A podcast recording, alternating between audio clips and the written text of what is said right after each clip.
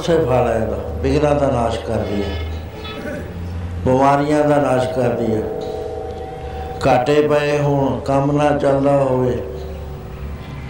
ਆਦਮੀ ਚਾਰੇ ਪਾਸਿਓਂ ਤੋਂ ਪਰੇਸ਼ਾਨ ਹੋਵੇ। ਇਹ ਬਾਣੀ ਮਦਦ ਕਰਦੀ ਹੈ ਉਸ ਦੀ ਰੂਹਾਨੀ ਤਰੱਕੀ ਦੇ ਵਿੱਚ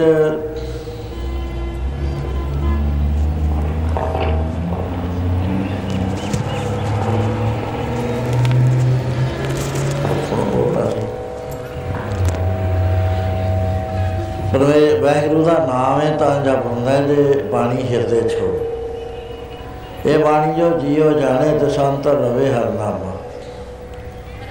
ਇਹਦੇ ਫਲ ਦੀ ਮੈਂ ਇੱਕ ਬਾਤ ਆਪ ਨੂੰ ਦੱਸਦਾ। ਗੁਰੂ ਛੇਵੇਂ ਪਾਤਸ਼ਾਹ ਮਹਾਰਾਜ ਜੀ ਨੇ ਕਰਤਾਰਪੁਰ ਬੜਾ ਹੀ ਭਿਆਨਕ ਯੁੱਧ ਕੀਤਾ। 33000 ਫੌਜ ਸ਼ਾਹਜਹਾਨ ਬਾਦਸ਼ਾਹ ਦੀ ਚੜ ਕੇ ਆਈ। ਇੱਧਰ ਬਹੁਤ ਥੋੜੇ ਸਿੰਘ ਸੀਗੇ। ਇੱਕੋ ਦਿਨ ਯੁੱਧ ਹੋਇਆ।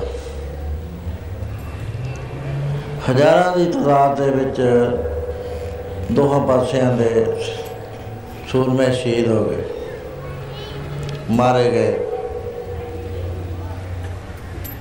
ਜਿਹੜਾ ਜਲੰਧਰ ਦਾ ਨਵਾਬ ਦਾ ਲੜਕਾ ਸੀ, ਜਿੱਥੇ ਉਹ ਮਾਰਿਆ, ਉੱਥੇ ਮਹਾਰਾਜ ਨੇ ਸਾਰਿਆਂ ਦਾ ਉਹਦਾ ਵਿੱਚ ਕਬਰਾਂ ਪੁੱਟ ਕੇ ਉੱਥੇ ਦਵਾ ਦਿੱਤੇ।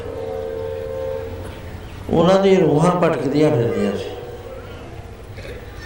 ਹੁਣ ਗੁਰੂ ਮਹਾਰਾਜ ਨੇ ਇਹ ਤਾਂ ਦੇਖਿਆ ਨਹੀਂ ਹੈ ਵੀ ਇਹਨਾਂ ਨੂੰ ਭਟਕੀ ਜਾਣ ਦੋ ਵੀ ਇਹ ਲੜਨ ਆਏ ਸੀਗੇ, ਹੁਣ ਇਹਨਾਂ ਨੂੰ ਸਜ਼ਾ ਮਿਲਣੀ ਚਾਹੀਦੀ ਹੈ ਮਹਾਰਾਜ ਕਿਹਾ ਕਿ ਪ੍ਰੇਮਿਓ, ਰੂਹਾਂ ਬਹੁਤ ਭਟਕ ਰਹੀਆਂ ਨੇ ਕਰਤਾਰਪੁਰ 'ਚ। ਕੋਈ ਗੁਰਮੁਖ ਪਿਆਰਾ ਇੱਕ ਮਨ, ਇੱਕ ਚਿੱਤ ਹੋ ਕੇ ਜਪਜੀ ਸਾਹਿਬ ਦਾ ਪਾਠ ਸ਼ੁੱਧ ਕਰੇ, ਇੱਕੋ ਪਾਠ ਨਾਲ ਇਹਨਾਂ ਦੀ ਕਲਿਆਣ ਹੋ ਜਾਏਗਾ ਉਸ ਵੇਲੇ ਹਾਫਜ਼ਾਬਾਦ ਦਾ ਭਾਈ ਗੋਪਾਲਾ ਉਸ ਨੇ ਆ ਕੇ ਨਮਸਕਾਰ ਕਰੀ, ਬਾਦਸ਼ਾਹ, ਬਾਣੀ ਅਗਾਧ ਬੋਧ ਹੈ। ਇਹਨੂੰ ਸ਼ੁੱਧ ਬਣਨਾ, ਸਮਝਣਾ ਆਦਮੀ ਦੇ ਬਸ ਤੋਂ ਬਾਹਰ ਦੀ ਬਾਤ ਹੈ। ਪਰ ਜੇ ਆਪ ਕਿਰਪਾ ਕਰਕੇ ਮੇਰੇ ਸੀਸ ਤੇ ਆਪਣਾ ਦਸਤੇ ਮੁਬਾਰਕ ਰੱਖੋ, ਤਾਂ ਮੈਂ ਕੋਸ਼ਿਸ਼ ਕਰਦਾ।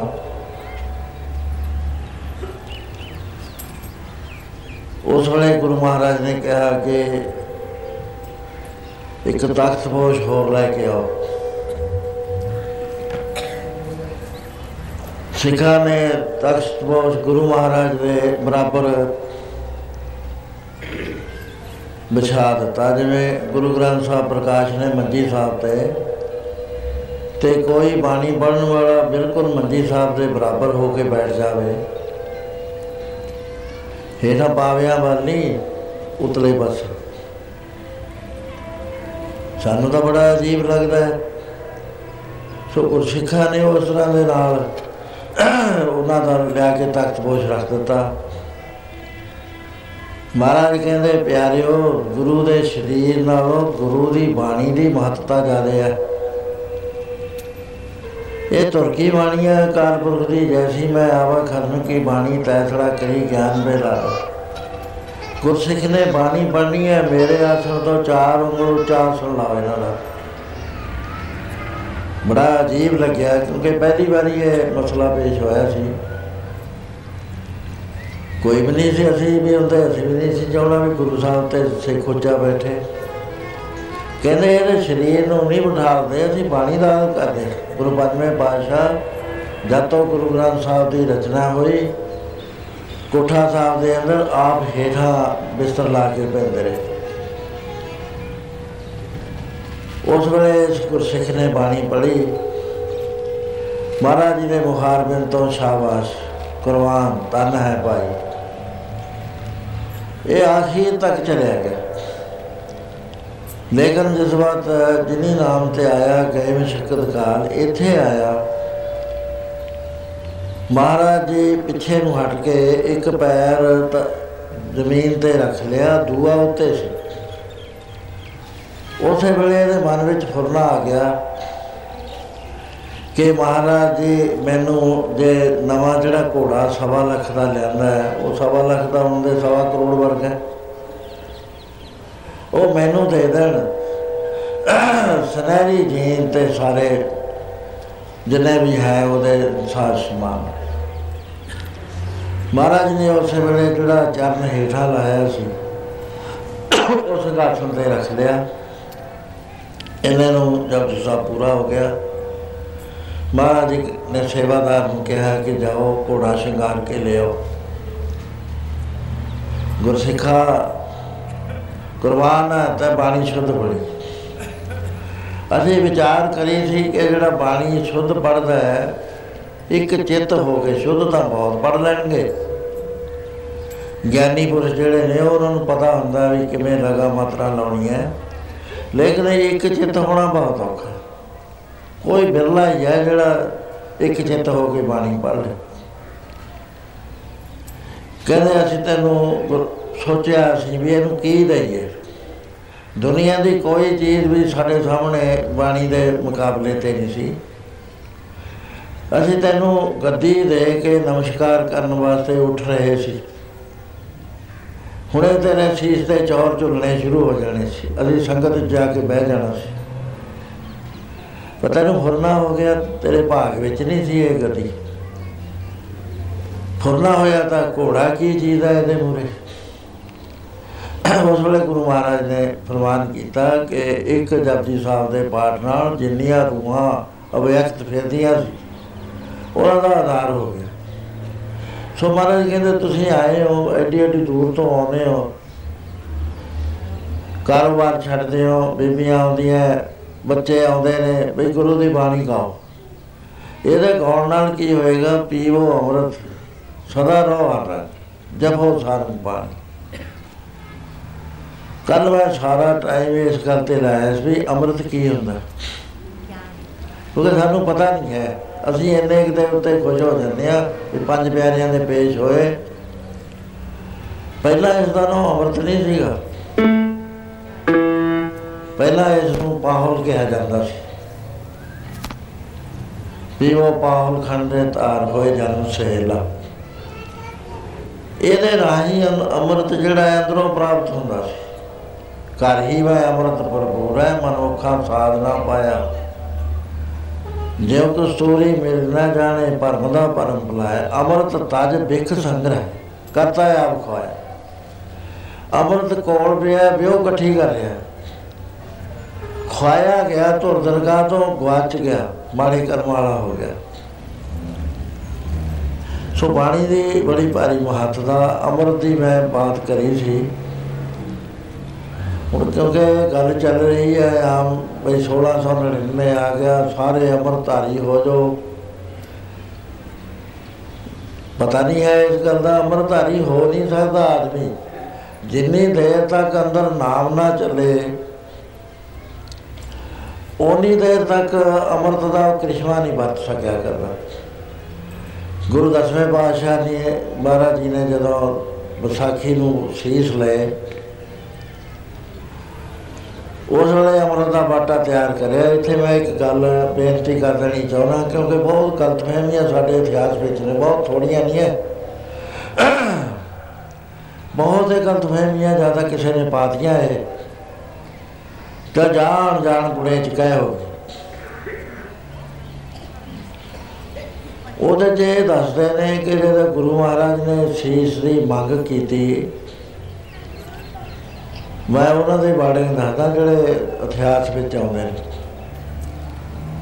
ਉਹਦੀ ਸੈਂਟੀਸਿਟੀ ਜਿਹੜੀ ਹੈ ਨਾ, ਉਹ ਨਹੀਂ ਹੈ। ਕਿਉਂਕਿ ਇਤਿਹਾਸ ਜਿਹੜਾ ਸਭ ਤੋਂ ਪਹਿਲਾਂ ਲਿਖਿਆ ਗਿਆ, ਪਹਿਲਾਂ ਜਨਮ ਸਾਖੀਆਂ ਲਿਖਿਆ। ਉਹਨਾਂ ਉੱਤੇ ਬਹੁਤ ਰੌਲਾ ਯੂਨੀਵਰਸਿਟੀ ਚਲੇ ਜਾਓ, ਤੁਸੀਂ ਆ ਪਟਿਆਲੇ ਵਾਲੀ ਤੁਹਾਡੀ ਨਾਸਤਕ ਬਣਾਉਂਦੇ ਨੇ ਆਦਮੀ ਭਾਈ ਵਾਲਾ ਕਹਿੰਦੇ ਹੋਇਆ ਹੀ ਨਹੀਂ। ਯੂਪੀ ਵਿੱਚ ਉੱਥੇ ਥਾਰੂ ਕੌਮ ਬਸਦੀ ਹੈ। 3 ਲੱਖ ਦੇ ਕਰੀਬ ਨਾਨਕ ਮਤੇ ਦੇ ਆਲੇ ਦਾਲੇ ਬਾਬਾ ਸ੍ਰੀ ਚੰਦ ਜੀ ਨੇ ਭੇਜੇ ਸੀ। ਜਦ ਰਾਣਾ ਪ੍ਰਤਾਪ ਅਕਬਰ ਦੀ ਈਨ ਨਹੀਂ ਸੀ ਮੰਨ ਰਿਹਾ। ਬਾਲ ਬੱਚੇ ਉਧਰ ਭੇਜ ਦਿੱਤੇ ਸਾਰਿਆਂ ਨੇ। ਉਹ ਗੁਰੂ ਨਾਨਕ ਸਾਹਿਬ ਨੂੰ ਮੰਨਦੇ ਨੇ, ਨਾਨਕ ਮਤੇ ਨੂੰ ਮੰਨਦੇ ਨੇ। ਦੀਵਾਲੀ ਵਾਲੇ ਦਿਨ ਉਹ, ਅਸੀਂ ਤਾਂ ਕਹਿੰਦੇ ਹੀ ਆ, ਡੰਡੌਤ ਬੰਦਰ ਅਨਕਵਾਰ ਸਰਬ ਕਲਾ ਸੁਣਦਾ ਅਸੀਂ ਇੱਥੇ ਤਾਂ ਕੋਈ ਦੇਖਿਆ ਨਹੀਂ ਵੀ ਡੰਡੌਤ ਬੰਦਰ ਨਹੀਂ ਕਰਦਾ ਹੋਵੇ। ਉਹਨਾਂ ਨੂੰ ਜਿੱਥੋਂ ਗੁਰਦੁਆਰੇ ਸਾਹਿਬ ਦਾ ਕਲਸ਼ ਨਜ਼ਰ ਆ ਜਾਂਦਾ ਹੈ ਜਿਹਨੇ ਸੁਖਣਾ ਸੁਖੀ ਹੁੰਦੀ ਹੈ ਵੀ, ਬਾਬਾ, ਮੈਂ ਤੇਰੇ ਡੰਡੌਤ ਬੰਦਰਾ ਕਰਦਾ ਆਉਂਗਾ ਮੈਨੂੰ ਪੁੱਤਰ ਦੀ ਦਾਤ ਦੇ ਬਾਬਾ ਕਿਤੇ ਦੂਰ ਨਹੀਂ ਗਿਆ। ਜੇ ਗੁਰੂ ਨਾਨਕ ਸਾਹਿਬ ਸਾਡੇ ਨਾਲੋਂ ਦੂਰ ਚਲਾ ਜਾਏ ਗੁਰੂ ਦਸ਼ਮੇਸ਼ ਪਿਤਾ ਨੇ ਤਾਂ ਇਹ ਕਿਹਾ ਇੱਕੋ ਹੀ ਨੇ ਗੁਰੂ ਦਸ਼ਮੇਸ਼ ਪਿਤਾ ਕਹਿ ਲੋ ਗੁਰੂ ਨਾਨਕ ਸਾਹਿਬ ਕਹਿ ਲੋ ਉਹ ਕਹਿੰਦੇ, ਪੰਥ ਖਾਲਸਾ, ਖੇਤੀ ਮੇਰੀ ਕਰੋ, ਸਵਾਲ ਮੈਂ ਤਿਸਕੇ ਸਵਾਲ ਕਿੰਨਾ ਚਿਰ ਕਰੂੰਗਾ ਜਬ ਲਗ ਰਹੇ ਖਾਲਸਾ ਨਿਆਰਾ, ਤਬ ਲਗ ਤੇਜ ਦਿਓ ਮੈਂ ਸਾਰਾ। ਜਦ ਇਹ ਬਾਣੀ ਦੇ ਮੁਤਾਬਕ ਇਹਦਾ ਜੀਵਨ ਹੋਏਗਾ। ਜਦ ਇਹ ਗਲਤ ਫਲਤ ਕੰਮਾਂ 'ਚ ਪੈ ਗਿਆ, ਫਿਰ ਮੈਂ ਇਹਦੀ ਪ੍ਰਤੀਤ ਨਹੀਂ ਕਰਨੀ। ਗੁਰੂ ਹਾਜ਼ਰ ਨਾਜ਼ਰ ਹੈ ਸਾਥ ਹੈ ਜਦ ਅਸੀਂ ਯੂਪੀ 'ਚ ਗਏ, ਫਾਰਮ ਲਏ, ਸਾਰਿਆਂ ਨੂੰ ਪਤਾ ਵੀ 47 ਤੋਂ ਬਾਅਦ ਉਧਰੋਂ ਆ ਗਏ ਇੱਥੋਂ ਵੀ ਤੇ ਉੱਥੇ ਵੀ ਸਰਕਾਰ ਮਦਦ ਕੋਈ ਨਹੀਂ ਸੀ ਕਰ ਰਹੀ, ਜਾ ਕੇ ਜੰਗਲ ਖਰੀਦ ਲਏ। ਸ਼ੇਰਾਂ ਦੇ ਵਿੱਚ ਰਹਿਣਾ ਸ਼ੁਰੂ ਕਰ ਦਿੱਤਾ, ਬੜੀ ਮੁਸ਼ਕਲ ਨਾਲ ਆਬਾਦ ਹੋਏ। ਇੱਕ ਪੁਸ਼ਤ ਸਾਡੇ ਬਜ਼ੁਰਗਾਂ ਦੀ ਉੱਥੇ ਹੀ ਖਤਮ ਹੋ ਗਈ। ਉਹਨਾਂ ਨੇ ਫਲ ਨਹੀਂ ਕੋਈ ਵੀ ਖਾਦਾ ਸਾਡਾ ਵੀ ਸਾਰਾ ਜੋਰ ਲੱਗ ਗਿਆ, ਫਲ ਅਸੀਂ ਨਹੀਂ ਖਾਦਾ ਬੱਚਿਆਂ ਦੇ ਹਿੱਸੇ ਚ ਆਇਆ, ਪੋਤਿਆਂ ਦੇ। ਉਹ ਨਾਨਕ ਮਤਾ ਜਿਹੜਾ ਸੀ ਉਸ ਵੇਲੇ ਜੰਗਲ ਦੇ ਵਿੱਚ ਸੀ, ਉੱਥੇ ਸ਼ੇਰ ਰਹਿੰਦਾ ਹੁੰਦਾ। ਉਹ ਥਾਰੂ ਕੌਮ, ਨੇਪਾਲ ਵਾਲੇ ਦੂਏ ਮੁਸਲਮਾਨ ਉੱਥੇ ਉਹਨੂੰ ਮੰਨਦੇ ਸੀ, ਨਾਨਕ ਮਤੇ ਨੂੰ। ਇੱਕ ਵਾਰੀ ਐਸੀ ਘਟਨਾ ਹੋਈ ਜਦ ਅਸੀਂ ਲੋਕ ਗਏ, ਕਿਉਂਕਿ ਅਸੀਂ ਕਬਜ਼ਾ ਕਰ ਲਿਆ। ਉਹ ਸੰਤ ਜਿਹੜਾ ਸੀ ਉਹ ਕੱਢ ਦਿੱਤਾ ਉਥੋਂ। ਪੈਸੇ ਗੁਜ਼ਰ ਦਿੱਤੇ, ਸਮਝੌਤਾ ਕਰਕੇ ਵਿਚਾਰਾ ਚਲਿਆ ਗਿਆ। ਉੱਥੇ ਇੱਕ ਥਾਰੂ ਨੇ ਸੁਖਣਾ ਸੁਖੀ ਵੀ ਬਾਬਾ, ਮੈਨੂੰ ਤੂੰ ਪੁੱਤਰ ਦੀ ਦਾਤ ਦੇ। ਪਤਾ ਨਹੀਂ ਉੱਥੇ ਬਾਬਾ ਕਿੰਨਾ ਦਿਆਲ ਹੈ ਮੈਂ ਆਪਣੀ ਹੱਡ ਬੀਤੀ ਦੱਸਦਾ। ਇੱਕ ਵਾਰੀ ਮੈਂ ਨਾਨਕ ਮਤੇ ਆਪਣੇ ਨੌਕਰ ਭੇਜਣੇ ਟਾਲੀ ਟਰੈਕਟਰ ਦੇਣਾ, ਮੈਂ ਕਿਹਾ ਇੱਕ ਗੱਲ ਤੁਸੀਂ ਯਾਦ ਰੱਖਿਓ, ਪੰਜਾਬੀ ਨੂੰ ਨਾ ਬੈਠਣ ਦਿਓ। ਉਹ ਕਹਿੰਦਾ ਜੀ, ਕੀ ਗੱਲ, ਸਰਦਾਰ ਨੂੰ ਨਹੀਂ ਮੈਂ ਉਹਨੇ ਨਾ ਹੋਰ ਬਿਠਾਈ ਜਾਣੇ ਤੁਹਾਨੂੰ ਥੱਲੇ ਲਾ ਸਾਡਾ ਸੁਭਾਅ ਹੈ ਇਹ। ਤੋ ਚੁੱਪ ਕਰਕੇ ਜਾਓ ਜਿੰਨੇ ਪਈ ਹੈ। ਉਹਨਾਂ ਵਿੱਚ ਇੱਕ ਨੌਕਰਾਨੀ ਸੀ। ਉਹ ਇਹਨੂੰ ਕਹਿਣ ਲੱਗੀ, ਕਹਿੰਦੀ ਬਾਬੂ ਜੀ, ਮੇਰੇ ਔਲਾਦ ਨਹੀਂ ਹੋਈ ਮੈਂ 45 ਸਾਲ ਦੀ ਹੋ ਗਈ ਮੈਂ ਵੀ ਨਾਨਕ ਮਤੇ ਬਾਬੇ ਤੋਂ ਇੱਕ ਪੁੱਤਰ ਲੈ ਕੇ ਆਉਣਾ। ਮੈਂ ਕਿਹਾ, ਤੂੰ ਐ ਕਰੀ, ਇਸ਼ਨਾਨ ਕਰ ਲਈ ਤੇ ਪੰਜਾ ਸਾਹਿਬ ਨੂੰ ਤੁਸੀਂ ਮੰਨਦੇ ਹੋ। ਪੇਪਰ ਦੇ ਹੇਠ, ਜਿੱਥੇ ਮਹਾਰਾਜ ਦਾ ਪੰਜਾ ਲਿਖਿਆ ਤੇ ਤੋ ਉੱਥੇ ਕਹਿ ਦੀ, ਗੁਰੂ ਨਾਨਕ ਸਾਹਿਬ ਦੇ ਦੇਣਗੇ ਤੈਨੂੰ। ਉਸੇ ਤਰ੍ਹਾਂ ਨਾਲ ਹੋਇਆ, ਜਾ ਕੇ ਇਸ਼ਨਾਨ ਕੀਤਾ, ਗੁਰੂ ਗ੍ਰੰਥ ਸਾਹਿਬ ਦੇ ਸਾਹਮਣੇ ਆ ਗਈ। ਤੇ ਡਿਊਟੀਆਂ ਲੱਗ ਜਾਂਦੀਆਂ ਸੀ, ਸਾਡੀਆਂ ਹੀ ਫਾਰਮ ਵਾਲਿਆਂ ਦੇ ਵੀ ਤਾਪੇ ਬੈਠੋ ਮਹਾਰਾਜ ਦੇ। ਉਹ ਸਾਡਾ ਹੀ ਫਾਰਮ ਦੇ ਵਿੱਚੋਂ ਇੱਕ ਡਿਊਟੀ ਲੱਗੀ ਹੋਈ ਸੀ। ਇਹ ਗੱਲ ਕਰੀਏ, ਬਾਬਾ ਮੈਨੂੰ ਇੱਕ ਪੁੱਤਰ ਦੋ ਮੈਨੂੰ ਇੱਕ ਪੁੱਤਰ ਚਾਹੀਏ ਮੈਨੂੰ ਇੱਕ ਪੁੱਤਰ ਚਾਹੀਏ। ਮੈਂ ਪੁੱਤਰ ਲੈ ਲਿਆ ਉਹ ਜਦੋਂ ਨੇ ਦੇਖਿਆ ਵੀ ਇਹ ਹਟਦੀ ਨਹੀਂ ਉਹਨੇ ਐ ਕਰਤਾ। ਉਹ ਬਾਪ ਸਾਹਿਬ ਮੈਨੂੰ ਕਹਿਣ ਲੱਗੇ, ਮੇਰੇ ਮੇਰੇ ਕੋ ਤਾਂ ਮਿਲ ਗਿਆ। ਮੈਂ ਕਿਹਾ, ਕੈਸੇ? कहने जब मैं हटी ना कहती वो जो ऐसे कर रहा था ना गुरु उन्होंने पता भी गुरु गुरु ग्रंथ साहब है के ही गुरु है ਕਹਿੰਦੀ ਉਸਨੇ ਐਸੇ ਕਰ ਦਿਆ ਉਹ ਸੱਚੀਓ ਉਸਦੇ ਪੁੱਤਰ ਹੋ ਗਿਆ ਸੀ ਆਰਾਮ ਨਾਲ ਕਿ ਵੀ ਸਾਡੀ ਤਾਂ ਸ਼ਰਦਾ ਛੋੜਦਾ ਹੀ ਨਹੀਂ ਇੱਦਾਂ ਨੱਟੇ ਫਿਰਦੇ ਆ ਕਿਧਰੇ ਕਿਧਰੇ ਨੇਪਾਲ ਦੇ ਵਿੱਚ ਰਹਿਣ ਵਾਲੀ ਬੀਬੀ ਉਹਨੇ ਪੁੱਤਰ ਮੰਗ ਲਿਆ ਤਿੰਨ ਸਾਲ ਤੋਂ ਬਾਅਦ ਉਹ ਚੜ੍ਹਾਈ ਕਰ ਗਿਆ ਚੜ੍ਹਾਈ ਕਰਿਆ ਤਾਂ ਉਹ ਕਹਿੰਦੀ, ਮੈਂ ਨਹੀਂ ਦੇਣਾ ਇੱਥੋਂ। ਉਹ ਸਾਰਾ ਭਾਈਚਾਰਾ ਇਕੱਠਾ ਹੋਇਆ ਵੀ ਇਹਨੂੰ ਅਸੀਂ ਇਹਦੀ ਕਿਰਿਆ ਕਰਮ ਕਰੀਏ। ਮਰਿਆ ਹੋਇਆ ਪੁੱਤਰ ਤੂੰ ਗੋਦੀ 'ਚ ਰੱਖੀ ਬੈਠੀ ਹੈ। ਕਹਿੰਦੀ, ਮੈਂ ਬਾਬਾ ਕੋ ਦੇ ਉੱਥੇ ਰਹਿ ਕੇ ਚੱਲੋ, ਜਿੱਥੋਂ ਮੈਂ ਲਿਆ, ਮੈਂ ਉਹਨੂੰ ਮੋੜਨਾ ਤੁਹਾਨੂੰ ਕਿਉਂ ਮੋੜਾਂ? ਉਹ ਜਿਸ ਵਾਰ ਆਈ ਤਾਂ ਸਾਡਾ ਉਸਨੇ ਆ ਕੇ ਅੰਦਰ ਵੜਨ ਲੱਗੀ, ਮਰਿਆ ਹੋਇਆ ਪੁੱਤਰ ਲੈ ਕੇ ਮੈਨੇਜਰ ਕਹਿਣ ਲੱਗਾ ਇਹ ਕੀ ਕਰਦੀ ਆ ਤੂੰ? ਕਹੇ ਮੈਂ ਪੁੱਤਰ ਮੋੜਨ ਆਈ ਆ ਮੈਂ ਇੱਥੋਂ ਲਿਆ ਸੀ, ਇੱਥੇ ਹੀ ਮੋੜਨਾ ਉਹ ਸਿਆਣਾ ਸੀ, ਉਹਨੇ ਕਿਹਾ ਵੀ ਇਹ ਇੱਥੇ ਰੱਖ ਜੂਗੀ, ਸਾਨੂੰ ਪੁਲਿਸ ਦੇ ਜਾਣਾ ਪਊ, ਵੀ ਕਾਰਵਾਈ ਉਹ ਕਹਿੰਦਾ, ਨਹੀਂ ਨਹੀਂ, ਇੱਥੇ ਨਹੀਂ, ਇੱਥੇ ਰੱਖਣ ਦੇਣਾ ਇਹ ਕਰਦੇ ਕਰਦੇ ਸ਼ਾਮ ਹੋ ਗਈ, ਦਰਵਾਜ਼ੇ ਬੰਦ ਹੋ ਗਏ ਰਾਤ ਨੂੰ, ਤੇ ਬਾਹਰ ਬਹਿ ਗਈ ਬਰਾਂਡੇ 'ਚ। ਉਹ ਇੱਕ ਗੱਲ ਕਹੀ ਜਾਵੇ, ਬਾਬਾ ਦਿਆ ਥਾ ਤੋ ਲਿਆ ਕਿਉਂ? ਦਿਆ ਥਾ ਤਾਂ ਲਿਆ ਕਿਉਂ? ਸਵੇਰ ਹੋ ਗਈ, ਬੋਲ ਬਹਿ ਗਿਆ ਉਹਦਾ। ਆਸਾ ਜੀ ਦੀ ਵਾਰ ਦਾ ਕੀਰਤਨ ਸ਼ੁਰੂ ਹੋ ਗਿਆ। ਜਿਸ ਵਕਤ ਆਸਾ ਜੀ ਦੀ ਵਾਰ ਤੋਂ ਬਾਅਦ ਅਰਦਾਸ ਹੋ ਕੇ ਜਕਾਰਾ ਬੁਲਾਇਆ ਨਾ, ਬੋਲੇ ਸੋ ਨਿਹਾਲ ਸਭ ਹੈਰਾਨ ਹੋ ਗਏ, ਮਰਿਆ ਪਿਆ ਬੱਚਾ ਖੜਾ ਹੋ ਗਿਆ। ਉੱਠ ਕੇ ਖੜ ਗਿਆ। ਗੁਰੂ ਨੇ ਕਿਤੇ ਵੀ ਗਿਆ ਹੋਇਆ, ਸਾਡਾ ਕਨੈਕਸ਼ਨ ਟੁੱਟ ਗਿਆ। ਉਹ ਕਿਉਂ ਟੁੱਟ ਗਿਆ? ਸਾਡਾ ਦਿਮਾਗ ਦੁਨੀਆ ਭਰ ਚ ਫੈਲ ਗਿਆ ਤੇ ਗੁਰੂ ਨਾਲੋਂ ਅਸੀਂ ਟੁੱਟ ਗਏ। ਉਹ ਬਾਣੀ ਵਿੱਚ ਬੇਅੰਤ ਸਤਿਆ ਮਹਾਰਾਜ ਕਹਿੰਦੇ, ਤੁਸੀਂ ਗਾਓ ਤੇ ਇਹ ਤੁਹਾਡੇ ਅੰਮ੍ਰਿਤ ਜਿਹੜਾ ਅੰਦਰ ਹੈ ਨਾ, ਉਹ ਅੰਮ੍ਰਿਤ ਪ੍ਰਗਟ ਹੋ ਜਾਏਗਾ ਇਸ ਦੀ ਮੈਂ ਬਾਤ ਕੱਲ 2 ਘੰਟੇ ਲਾ ਕੇ ਕੀਤੀ। ਤੇ ਗੁਰੂ ਮਹਾਰਾਜ ਨੇ ਜਦੋਂ ਸੀਸ ਮੰਗਿਆ, ਇਤਿਹਾਸ ਦੀ ਮੈਂ ਬਾਤ ਕਰਦਾ ਸੀ। ਸਾਡੇ ਇਤਿਹਾਸ ਵਾਲੇ ਲਿਖਦੇ ਨੇ ਵੀ ਇੱਕ ਆਵਾਜ਼ ਮਾਰੀ ਗੁਰੂ ਦਸਵੇਂ ਪਾਤਸ਼ਾਹ ਨੇ। ਕੋਈ ਨਾ ਉੱਠਿਆ। ਦੂਸਰੀ ਫੇਰ ਦਿੱਤੀ, ਫੇਰ ਵੀ ਕੋਈ ਨਾ ਉੱਠਿਆ। ਤੀਸਰੀ ਆਵਾਜ਼ ਤੇ ਭਾਈ ਦਿਆ ਸਿੰਘ ਜੀ ਉੱਠੇ। ਜਿਹੜੀ ਰਾੜੇ ਸਾਹਿਬ ਦੀ ਸੰਪਰਦਾਇ ਹੈ, ਭਾਈ ਦਿਆ ਸਿੰਘ ਜੀ ਤੋਂ ਚੱਲਦੀ ਹੈ। ਉਹ ਸਿੱਖਾਂ ਨੂੰ ਇੰਨਾ ਕਮਜ਼ੋਰ ਬਣਾ ਦਿੱਤਾ। 200 ਸਾਲ ਦੀ ਸਿੱਖੀ ਤੋਂ ਬਾਅਦ ਸਿੱਖਾਂ ਦੇ ਮਨ ਤੋਂ ਮੌਤ ਦਾ ਡਰ ਨਹੀਂ ਸੀ ਹਟ ਸਕਿਆ ਇਤਿਹਾਸਕਾਰਾਂ ਦੇ ਮੁਤਾਬਕ। ਜਦ ਕਿ ਸਮਝਦੇ ਹੀ ਕੁਝ ਨਹੀਂ ਸੀ। ਵੱਧ ਤੋਂ ਵੱਧ ਕੁਰਬਾਨੀਆਂ ਦਿੰਦੇ ਆਏ ਸੀ। ਫਿਰ ਉਹਦੇ ਬਾਅਦ ਕਹਿੰਦੇ ਨੇ ਜੀ ਉਹਨੂੰ ਫੜਿਆ, ਫੜ ਕੇ ਤੰਬੂ ਚ ਲੈ ਗਏ। ਉੱਥੇ ਜਾ ਕੇ ਉਹਦੀ ਥਾਂ ਤੇ ਬੱਕਰਾ ਦਾ ਗਲ ਕੱਟਤਾ ਦੂਜੇ ਨੂੰ ਮੰਗ ਲਿਆ, ਤੀਜੇ ਨੂੰ ਆ ਕਹਾਣੀ ਬਣਾਤੀ। ਇਹ ਸਾਨੂੰ ਨਾ ਬਿਲਕੁਲ ਕਮਜ਼ੋਰ ਕਰ ਦਿੱਤਾ ਇਸ ਬਾਤ ਨੇ। ਉਸ ਵੇਲੇ ਐਸਾ ਹੋਇਆ ਵੀ ਗੁਰੂ ਮਹਾਰਾਜ ਨੇ ਜਦ ਇੱਕ ਆਵਾਜ਼ ਦਿੱਤੀ, ਉਸੇ ਵੇਲੇ ਭਾਈ ਦਿਆ ਸਿੰਘ ਦੀ ਕਾਲੀ ਨਾਲ ਚਲੇ ਗਏ। ਉਹਨਾਂ ਨੇ ਕੋਈ ਉਹ ਲਕੋਚ ਕੋ ਨਹੀਂ ਕਰਿਆ, ਉੱਥੇ ਹੀ ਉਹਨਾਂ ਦੇ ਸੀਸ ਲੈ ਲਿਆ।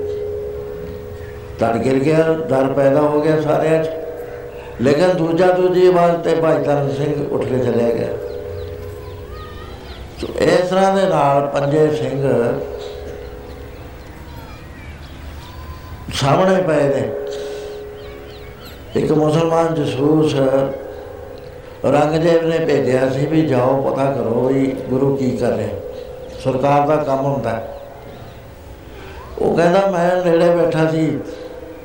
ਦੇਖ ਰਿਹਾ ਸੀ। ਕਹਿੰਦਾ ਗੁਰੂ ਗੋਬਿੰਦ ਸਿੰਘ ਨੇ ਕੋਈ ਕਲਾਮ ਪੜ੍ਹੀ, ਪਾਣੀ ਦਾ ਛਿੱਟਾ ਮਾਰਿਆ। ਕਹਿੰਦਾ ਜਿਹਦੇ ਨੇ ਮਾਰਨ ਸਿਰ ਜੁੜ ਜਾਵੇ, ਉੱਠ ਖੜੇ। ਮੈਨੂੰ ਐ ਨਹੀਂ ਪਤਾ ਵੀ ਸਹੀ ਸਿਰ ਜੁੜਿਆ ਕਿ ਧੜ, ਕਿਹਦਾ ਸੀ, ਕਿਹਦਾ ਨਹੀਂ ਸੀ। ਮੈਂ ਤਾਂ ਡਰਿਆ ਬੈਠਾ ਸੀ ਵੀ ਜੇ ਕਿਤੇ ਥੱਲੇ ਆ ਗਏ, ਆਪਾਂ ਤਾਂ ਨੱਠ ਲਾਂਗੇ। ਹੁਣ ਇੱਥੇ ਸਵਾਲ ਇਹ ਹੁੰਦਾ ਹੈ ਵੀ ਕੀ ਗੁਰੂ ਸਾਹਿਬ ਜੇ ਸ਼ਕਤੀ ਸੀ, ਅਸੀਂ ਕਿਉਂ ਬੱਕਰੀਆਂ ਦੀ ਓਟ ਲੈਨੇ ਆ ਜੇ ਅਸੀਂ ਇਤਿਹਾਸ ਹੈ ਪੜ੍ਹਦੇ ਆ ਗੁਰੂ ਮਹਾਰਾਜ ਦਾ, ਗੁਰੂ ਤੀਸਰੇ ਪਾਤਸ਼ਾਹ ਮਹਾਰਾਜ ਇਸ਼ਨਾਨ ਕਰਕੇ ਸਮਾਧੀ ਸਥਿਤ ਹੋਣ ਲੱਗੇ, ਗੋਇੰਦਵਾਲ ਵਿੱਚੋਂ ਚੀਖ ਦੀ ਆਵਾਜ਼ ਆਈ।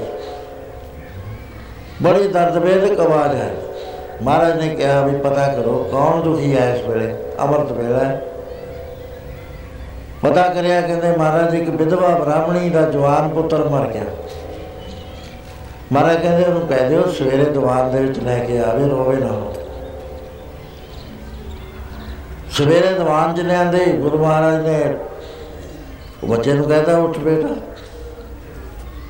ਨਾਲ ਕਾਲ ਨੂੰ ਕਹਿ ਤਾੜਨਾ ਕਰਤੇ ਵੀ ਜਿੰਨੀ ਦੇਰ ਤੱਕ ਮੈਂ ਗੋਇੰਦਵਾਲ ਵਿੱਚ ਸਾਡਾ ਸਰੀਰ ਹੈ, ਤੈ ਇੱਥੇ ਨਹੀਂ ਵੜਨਾ ਹੈ ਗੁਰੂ ਦਾ ਇੰਨੀਆਂ ਤਾਕਤਾਂ ਦੇ ਮਾਲਕ ਸੀ। ਗੁਰਸਿੱਖਾਂ ਦੇ ਵਿੱਚ ਤਾਕਤ ਸੀ, ਗੁਰੂ ਸਤਵੇਂ ਪਾਤਸ਼ਾਹ ਵੇਲੇ। ਇੱਕ ਬ੍ਰਾਹਮਣ ਦਾ ਲੜਕਾ ਮਰ ਗਿਆ ਧੀਰਮਲ ਨੇ ਇਸ ਗੱਲ ਤੋਂ ਬੇ ਗੁਰੂ ਛੇਵੇਂ ਪਾਤਸ਼ਾਹ ਮਹਾਰਾਜ ਨੇ ਇਹ ਬੰਦ ਕਰ ਦਿੱਤੀ। ਰੀਤ ਗੁਰੂ ਛੇਵੇਂ ਪਾਤਸ਼ਾਹ ਦਾ ਹੀ ਤੁਸੀਂ ਲੈ ਲਓ।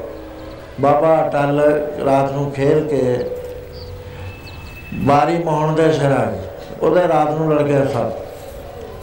ਉਹ ਸਵੇਰੇ ਜਦ ਬਾਰੀ ਦੇਣ ਆਇਆ ਆਪਣੇ ਪਿੱਤ ਕਹਿੰਦੇ ਨੇ ਤਾਂ ਉਹ ਘਰ ਗਿਆ ਕਹਿੰਦਾ ਇਹ ਕਿੱਥੇ ਬੈਠਾ? ਕਹਿੰਦਾ ਜੀ ਇਹ ਪੈ ਗਿਆ। ਕਹਿੰਦਾ ਉਠਾ ਲਓ ਕਹਿੰਦਾ ਸਾਡੀ ਹੱਕ ਨਾਲ ਨਹੀਂ ਉੱਠਦਾ ਹੈ ਇਹ ਤੁਹਾਡੀ ਆਵਾਜ਼ ਨਾਲ ਹੀ ਉੱਠੇਗਾ। ਉਹਨਾਂ ਨੇ ਉਹ ਜਿਹੜੀ ਖੁੰਡੀ ਸੀ ਗੱਲ ਚ ਪਾਈ ਕਹਿੰਦੇ ਪਿੱਤ ਦੇਣ ਦਾ ਮਾਰਾ ਕਹਿੰਦੇ ਮਜਲਾ ਹੋ ਕੇ ਪਿਆ ਉੱਠ ਕੇ ਬਹਿ ਗਿਆ। ਗੁਰੂ ਸ਼ਹਿਰੇ ਪਾਤਸ਼ਾਹ ਨੂੰ ਜਦ ਪਤਾ ਲੱਗਿਆ ਉਹਨਾਂ ਨੇ ਕਿਹਾ ਬੇਟਾ ਇਹ ਗੱਲ ਬੜੀ ਗਲਤ ਹੋਈ ਹੈ। ਮੁਗਲਾਂ ਦਾ ਰਾਜ ਹੈ। ਸ਼ਹਿਜ਼ਾਦਿਆਂ ਨੇ ਵੀ ਮਰਨਾ ਹੈ ਦੂਜਿਆਂ ਨੇ ਮਰਨਾ ਇੱਥੇ ਤਾਂ ਢੇਰ ਲਾ ਦੇਣਗੇ। ਅਸੀਂ ਵੈਗਰੂ ਦੇ ਸ਼ਰੀਕ ਬਣ ਕੇ ਇਹਨਾਂ ਨੂੰ ਜਿਉਂਦੇ ਕਰਦੇ ਰਹਾਂਗੇ। ਦੂਸਰੇ ਗੁਰੂ ਸ਼ਹਿਰੇ ਪਾਤਸ਼ਾਹ ਦੇ ਸਮੇਂ ਦੇ ਵਿੱਚ ਬਾਤ ਇਹ ਹੋਈ ਬਾਬਾ ਗੁਰਦਿੱਤਾ ਜੀ ਕੀਰਤਪੁਰ ਦੇ ਜੰਗਲ ਦੇ ਵਿੱਚ ਬਾਹਰ ਗਏ ਹੋਏ ਨੇ, ਸ਼ਿਕਾਰ ਖੇਲਣ ਉੱਥੇ ਇੱਕ ਗਊ ਫਿਰ ਰਹੀ ਸੀ, ਭਲੇਖਾ ਪੈ ਗਿਆ ਚੀਤੇ ਦਾ। ਉਹਨਾਂ ਨੇ ਬਾਣ ਮਾਰਿਆ ਪੇਟ ਦੇ ਵਿੱਚ। ਆਂਦਰਾ ਬਾਹਰ ਨਿਕਲ ਗਿਆ, ਗਊ ਮਰ ਗਈ। ਪਹਾੜੀਆਂ ਨੇ ਰੌਲਾ ਪਾਤਾ। ਉਹਨਾਂ ਨੇ ਕਿਹਾ ਵੀ ਇਹ ਤਾਂ, ਅਸੀਂ ਤਾਂ ਰਾਜੇ ਨੂੰ ਕਹਾਂਗੇ। ਮਹਾਰਾਜ ਨੇ ਸ਼ਸਤਰ ਉਤਾਰਤੇ ਸੀ ਵੀ ਹੁਣ ਅਸੀਂ ਯੁੱਧ ਨਹੀਂ ਕਰਨਾ। ਉਸ ਵੇਲੇ ਕੋਈ ਚਾਰਾ ਨਹੀਂ ਸੀ ਉਹਦੇ ਸਾਹਮਣੇ। ਉਹਨਾਂ ਨੇ ਜਲ ਲਿਆ, ਜਲ ਕਹਿ ਕੇ ਵੈਗਰੂ ਕਹਿ ਕੇ ਛਿੱਟਾ ਮਾਰਿਆ। ਗਊ ਉੱਠ ਕੇ ਖੜੀ ਹੋ ਗਈ। ਪਹਿਲਾਂ ਪੈਸੇ ਦੇ ਰਹੇ, ਸਭ ਕੁਝ ਦੇ ਰਹੇ। ਦੁਗਣੀ, ਚੌਗਣੀ ਕੀਮਤ ਦੇ ਰਹੇ। ਗੁਰੂ ਸਤਵੇਂ ਪਾਤਸ਼ਾਹ ਵੇਲੇ ਇੱਕ ਬ੍ਰਾਹਮਣ ਦਾ ਲੜਕਾ ਮਰ ਗਿਆ। ਮਹਾਰਾਜ ਕਹਿੰਦੇ, ਦੇਖੋ ਭਾਈ ਗੁਰੂ ਘਰ 'ਚ ਮਨਾ ਕਰ ਦਿੱਤਾ ਗਿਆ। ਕੌਣ ਹੈ ਜਿਹੜਾ ਮੇਰੇ ਇਸ ਤਰ੍ਹਾਂ ਗੁਰੂ ਸਾਰੇ ਪਸੰਦ ਕਹਿਣ, ਮਹਾਰਾਜ ਬੜੀ ਭਾਰੀ ਬੇਇੱਜ਼ਤੀ ਹੋ ਜੋ ਤੀਰਮਲ ਨੇ ਭੇਜਿਆ ਰੌਲਾ ਪੈ ਜਾਣਾ ਵੀ ਗੁਰੂ ਘਰ 'ਚ ਕੋਈ ਤਾਕਤ ਹੀ ਨਹੀਂ। ਮਹਾਰਾਜ ਕਹਿੰਦੇ ਫੇਰ ਕੋਈ ਗੁਰਸਿੱਖ ਆਪਣਾ ਪ੍ਰਾਣ ਅਰਪਣ ਕਰਦੇ। ਭਾਈ ਜੀਵਨ ਭਾਈ ਗੌਰੇ ਦਾ ਛੋਟਾ ਭਰਾ, ਭਾਈ ਭਗਤੂ ਦਾ ਲੜਕਾ। ਸੰਗਤ ਜੋ ਉੱਠ ਕੇ ਚਲਿਆ ਗਿਆ ਬਾਹਰ ਜਾ ਕੇ। ਆਪਣੇ ਸਰੀਰ ਦੇ ਵਿੱਚੋਂ ਨਿਕਲਿਆ ਆ, ਉਹ ਚੜਾਈ ਕਰ ਗਿਆ, ਉਹਦੇ ਬਜ਼ਾਨੇ 'ਚ ਬ੍ਰਾਹਮਣ ਦਾ ਲੜਕਾ ਜਿਉਂਦਾ ਹੋ ਮਹਾਰਾਜ ਕਹਿੰਦੇ, ਮੇਰਾ ਕਿਹੜਾ ਪੁੱਤਰ ਹੈ ਜਿਹਨੇ ਆਪਣੀ ਜਾਨ ਦਿੱਤੀ? ਜਾ ਕੇ ਦੇਖਿਆ ਤਾਂ ਭਾਈ ਜੀ ਇੱਕ ਮਸਾਲ ਨਹੀਂ ਬੇਅੰਤ ਮਸਾਲਾ ਹੈ। ਸ਼ਮਸ ਤਬਰੇਜ਼ ਇੱਕ ਪੀਰ ਹੋਇਆ ਮਲਤਾਨ ਦਾ। ਉਹ ਨਵਾਬ ਦਾ ਲੜਕਾ ਬਿਮਾਰ ਹੋ ਗਿਆ, ਉਹਨੇ ਸਾਰੇ ਕਾਜੀ ਫੜ ਲਏ, ਮੁੱਲਾ ਫੜ ਲਏ। ਉਹ ਕਹਿੰਦਾ, ਤੁਸੀਂ ਮੰਤਰ ਸ਼ੰਤਰ ਕਰਕੇ ਲੋਕਾਂ ਨੂੰ ਦੇਖਾ ਤੋਂ ਖਾ ਦਿੰਦੇ ਮੇਰਾ ਲੜਕਾ ਰਾਜੀ ਕਰੋ, ਨਹੀਂ ਮੈਂ ਸਾਰਿਆਂ ਨੂੰ ਮਾਰ ਦੂੰ ਉਹ ਲੜਕਾ ਬਹੁਤ ਬਿਮਾਰ ਹੋ ਗਿਆ। ਰਾਤ ਨੂੰ ਉਹਨੇ ਕਿਹਾ ਵੀ ਇਹ ਜੇ ਚੜਾਈ ਕਰ ਗਿਆ, ਤਾਂ ਤੁਹਾਨੂੰ ਮਾਰ ਦੋ ਉਹ ਕਹਿੰਦੇ, ਜੀ, ਸਾਡੇ ਨਾਲ ਦਾ ਇੱਕ ਬਾਹਰ ਆ, ਉਹਨੂੰ ਲੈ ਆਓ। ਸ਼ਬਦ ਤਵਰੇ ਜ਼ਾਦਾ ਨਾ ਸ਼ਬਦ ਤਵਰੇ ਨੂੰ ਜਦ ਲਿਆਂਦਾ, ਕਹਿੰਦੇ, ਕੀ ਗੱਲ ਹੈ? ਕਹਿੰਦੇ, ਜਿਉਂਦਾ ਕਰੋ, ਨਹੀਂ ਮਾਰਦਾ ਤਾਂ ਜਾਓ ਕਹਿੰਦਾ, ਨਾ, ਫੁੱਕਰ ਤਾਂ ਮਰੇ ਹੀ ਹੁੰਦੇ ਨੇ। ਤੁਸੀਂ ਕਿਹੜਾ ਹੋਰ ਮਾਰੋਗੇ ਸਾਨੂੰ? ਉਹ ਰਾਤ ਭਰ ਮਿੰਤਾ ਕਰਦੇ ਰਹੇ ਉਹਦੀਆਂ, ਉਹ ਕਾਜੀ ਤੇ ਮੁੱਲਾ। ਅਖੀਰ ਉਹਨਾਂ ਨੇ ਕਿਹਾ ਵੀ ਜਿਉਂਦਾ ਤਾਂ ਹੋ ਜਾਂਦਾ ਫਕਰਾਂ ਦੇ ਕਹਿਣ ਨਾਲ, ਤੁਸੀਂ ਮੇਰੇ ਤੇ ਸ਼ਰਾ ਲਾ ਦੇਣੀ। ਉਹ ਨਵਾਬ ਦਾ ਲੜਕਾ ਮਰ ਗਿਆ, ਉਹਨੇ ਲਿਆ ਕੇ ਰੱਖਤਾ, ਕਹਿੰਦਾ ਜ਼ਿਆਦਾ ਕਰੋ ਜਿਉਂਦਾ ਤੇ ਜਾਂ ਫਿਰ ਸਾਰੇ ਮਰਨ ਨੂੰ ਤਿਆਰ ਹੋ ਉਸ ਵੇਲੇ ਜਦ ਸ਼ਮਸ ਤਵਰੇ ਦੀਆਂ ਮਿੰਤਾ ਕਰੀਆਂ ਉਹ ਬਾਹਰ ਆਇਆ ਆ ਕੇ, ਜਿੱਥੇ ਪਿਆ ਸੀ ਲੜਕਾ, ਉੱਥੇ ਆ ਕਹਿੰਦਾ, ਉਹ ਲੜਕੇ, ਖੁਦਾ ਕੇ ਹੁਕਮ ਸੇ ਉੱਠ ਕਰ ਉਠਿਆ ਹੀ ਨਾ। ਫੇਰ ਆਇਆ। ਫੇਰ ਗਿਆ ਉਹ ਲੜਕੇ, ਖਦਾ ਕੇ ਹੁਕਮ ਸੇ ਉੱਠ ਖੜਾ ਹੋ। ਫੇਰ ਨਾ ਹੋਇਆ। ਤੀਸਰੀ ਵਾਰੀ ਫੇਰ ਗਿਆ। ਉਹਨੇ ਕਿਹਾ, ਨਵਾਬ ਸਾਹਿਬ, ਖਦਾ ਦੇ ਹੁਕਮ ਨਾਲ ਤਾਂ ਉੱਠ ਨਹੀਂ ਰਿਹਾ। ਹੁਣ ਅਸੀਂ ਕੀ ਕਰੀਏ? ਜੇ ਦਰਵੇਸ਼ ਨੇ ਹੁਕਮ ਦੇ ਤਾਂ ਤੁਹਾਡੇ ਕਾਜੀ ਕੋਜੀ ਸਾਰੇ ਮੇਰੇ ਤੇ ਸ਼ਰਾ ਫਤਵਾ ਲਾ ਦੇਣ। ਉਹ ਕਹਿੰਦੇ ਵੀ ਨਾ, ਇਹ ਤਾਂ ਤੂੰ ਜਿਉਂਦਾ ਕਰੇ, ਸਾਨੂੰ ਛਡਾਵੇਂ, ਅਸੀਂ ਕਿਉਂ ਫਤਵਾ ਲਾ ਦਾਂਗੇ? ਉਸ ਵੇਲੇ ਪੂਰੇ ਜਲਾਲ ਚ ਆ ਕੇ ਨਾ, ਉਹ ਲੜਕੇ ਦਰਵੇਸ਼ ਕੇ ਹੁਕਮ ਸੇ ਉੱਠ ਖੜਾ। ਲੜਕਾ ਜਿਉਂਦਾ ਹੋ ਗਿਆ। ਬਾਅਦ ਵਿੱਚ ਘਰੀ ਜਾ ਕੇ ਮੈਂ ਨੰਗੀ ਖਵਾਜਾ ਵਿਸਰਿਆ। ਕਹਿੰਦੇ ਵੀ ਇਹਨੇ ਤਾਂ ਸ਼ਰਾ ਦੇ ਉਲਟ ਕੰਮ ਕਰਤਾ। ਸਜ਼ਾ ਦੇਣੀ ਚਾਹੀਦੀ ਹੈ ਅਖੀਰ ਉਹਨੂੰ, ਉਹਦਾ ਨਾ ਉਤਲਾ ਸਾਰੀ ਚਮੜੀ ਲਾਈ ਗਈ। ਮੇਰਾ ਦੱਸਣ ਦਾ ਮਤਲਬ ਇਹ ਹੈ ਵੀ ਇਹ ਕੋਈ ਬਾਤ ਨਹੀਂ ਸੀ ਵੀ ਗੁਰੂ ਸਾਹਿਬ ਨੂੰ ਤਬੂ ਲਾ ਕੇ, ਬੱਕਰੇ ਖਰੀਦ ਕੇ, ਮੂੰਹ ਬੰਨ ਕੇ ਰੱਖਣ ਦੀ। ਇਹ ਐਵੇਂ ਕਮਜ਼ੋਰ ਬੰਦਿਆਂ ਨੇ ਇਹ ਗੱਲਾਂ ਲਿਖੀਆਂ ਹੋਈਆਂ। ਸਾਡਾ ਨਿਚਾ ਤੋੜਨ ਵਾਸਤੇ। ਡਾਕਟਰ ਸਵਾਮੀ ਰਾਮ ਜੀ ਹੁਣੇ ਹੀ ਚੜਾਈ ਕਰੇ ਨੇ ਪਿਛਲੇ ਸਾਲ। ਉਹ ਲਿਖਦੇ ਨੇ ਵੀ ਮੈਂ ਇੱਕ ਉਹਦੇ ਨੂੰ ਲੈਕਚਰ ਦੇ ਰਿਹਾ ਸੀ ਮੌਤ ਉੱਤੇ। ਲੈਕਚਰ ਦਿੰਦੇ ਇੱਕ ਵਾਰ ਸਵਾਮੀ ਆ ਗਿਆ, ਉਹ ਹੱਸੀ ਜਾਵੇ। ਉਹ ਜਦੋਂ ਕਲਾਸ ਖਤਮ ਹੋਈ, ਮੈਂ ਕਿਹਾ, ਸਵਾਮੀ, ਤੂੰ ਹੱਸਦਾ ਹੈਗਾ you know nothing about death ਮੈਂ ਕਹਿੰਦਾ ਕਹਿੰਦਾ ਕਹੋਦਾ ਸੀ? ਮੈਂ ਕਿਹਾ, ਮੈਨੂੰ ਕਿਵੇਂ ਨਹੀਂ ਪਤਾ? ਕਹਿੰਦਾ, ਜਾ, ਇੱਥੋਂ ਕੋਈ ਚੱਕ ਲਿਆ। ਕਹਿੰਦਾ, ਮੈਂ ਇੱਕ ਲੈ ਗਿਆ, ਡਾਕੀਲਾ। ਉਹਨੇ ਦੋ ਟੁਕੜੇ ਕਰਤੇ। ਆਦਾ ਇੱਧਰ ਸਿੱਟਦਾ ਆਦਾ ਇੱਧਰ, ਐ ਦੇਖੀ ਗਿਆ, ਕਹਿੰਦਾ ਉਹ ਦੋਏ ਟੁੱਟ ਗਏ। ਇਹ ਕੱਲ ਦੀਆਂ ਗੱਲਾਂ ਨੇ? ਤੇ ਗੁਰੂ ਦਸਵੇਂ ਪਾਤਸ਼ਾਹ ਵੇਲੇ ਆ ਬਾਤ ਕਹੀ ਜਾ ਰਹੀ, ਇੱਕ ਇਤਿਹਾਸ ਗੱਲ ਨਹੀਂ, ਬੇਅੰਤ ਗਲਤੀਆਂ ਨੇ। ਜਿੱਥੇ ਜਾ ਕੇ ਸਾਡਾ ਫੇਥ ਬਣਦਾ, ਉੱਥੇ ਹੀ ਉਹ ਕਿਸੇ ਨੇ ਇਹੀਆਂ ਜਿਹੀਆਂ ਲਿਖਤੀਆਂ। ਜਾਣ ਜਾਣੇ ਲਿਖਤੀਆਂ, ਜਾਂ ਜਾਣ ਕਰ ਗਲਤੀ ਨਾਲ ਲਿਖਤੀਆਂ। ਸੋ ਸਾਡੇ ਬਾਣੀ ਦੇ ਅੰਦਰ ਇਹ ਹੈ ਵੀ ਜਿਹੜਾ ਅੰਮ੍ਰਿਤ ਪੀ ਲੈਂਦਾ ਨਾ ਉਹਦੀ ਦੁਬਾਰਾ ਮੌਤ ਨਹੀਂ ਹੋਣੀ ਕਦੇ ਵੀ। ਸਾਡਾ ਜਦੋਂ ਅਸੀਂ ਸਰੀਰ ਛੱਡ ਜਾਂਦੇ ਆ 6 ਕਿਸਮ ਦੀ ਗਤੀ ਹੁੰਦੀ ਆ ਸਾਡੀ।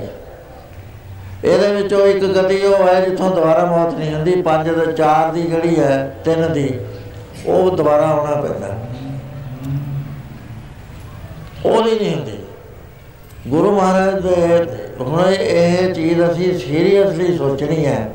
ਜੇ ਅਸੀਂ ਇੱਥੇ ਹੀ ਖੜ ਜੀਏ ਜੀ ਪੰਜ ਪਿਆਰਿਆਂ ਤੋਂ ਅਸੀਂ ਅਮਰ ਛਕ ਲਿਆ, ਹੁਣ ਤਾਂ ਅਸੀਂ ਮਰਦੇ ਹੀ ਨਹੀਂ। ਤਾਂ ਬਾਣੀ ਦੇ ਵਿੱਚ ਇਹ ਬਾਰ-ਬਾਰ ਆਉਂਦਾ ਵੀ ਜਿਹਨੇ ਅਮਰਤ ਪੀ ਲਿਆ, ਉਹ ਅਮਰ ਹੋ ਜਾਂਦਾ ਹੈ। ਅਮਰ ਪਏ ਅਮਰਾ ਪਦ ਪਾਇਆ। ਜਿਹੜਾ ਮੁੜ ਕੇ ਮੌਤ ਨਾ ਆਵੇ, ਉਹ ਪਦ ਮਿਲ ਜਾਇਆ ਕਰਦਾ ਸਾਧ ਸੰਗ ਨਾਨਕ ਖਾਤੇ ਆਇਆ ਤੇ ਐਸਾ ਫਰਮਾਨ ਆਉਂਦਾ ਹੈ ਪੜੋ ਪਿਆਰ ਨਾਲ ਸਾਰੇ।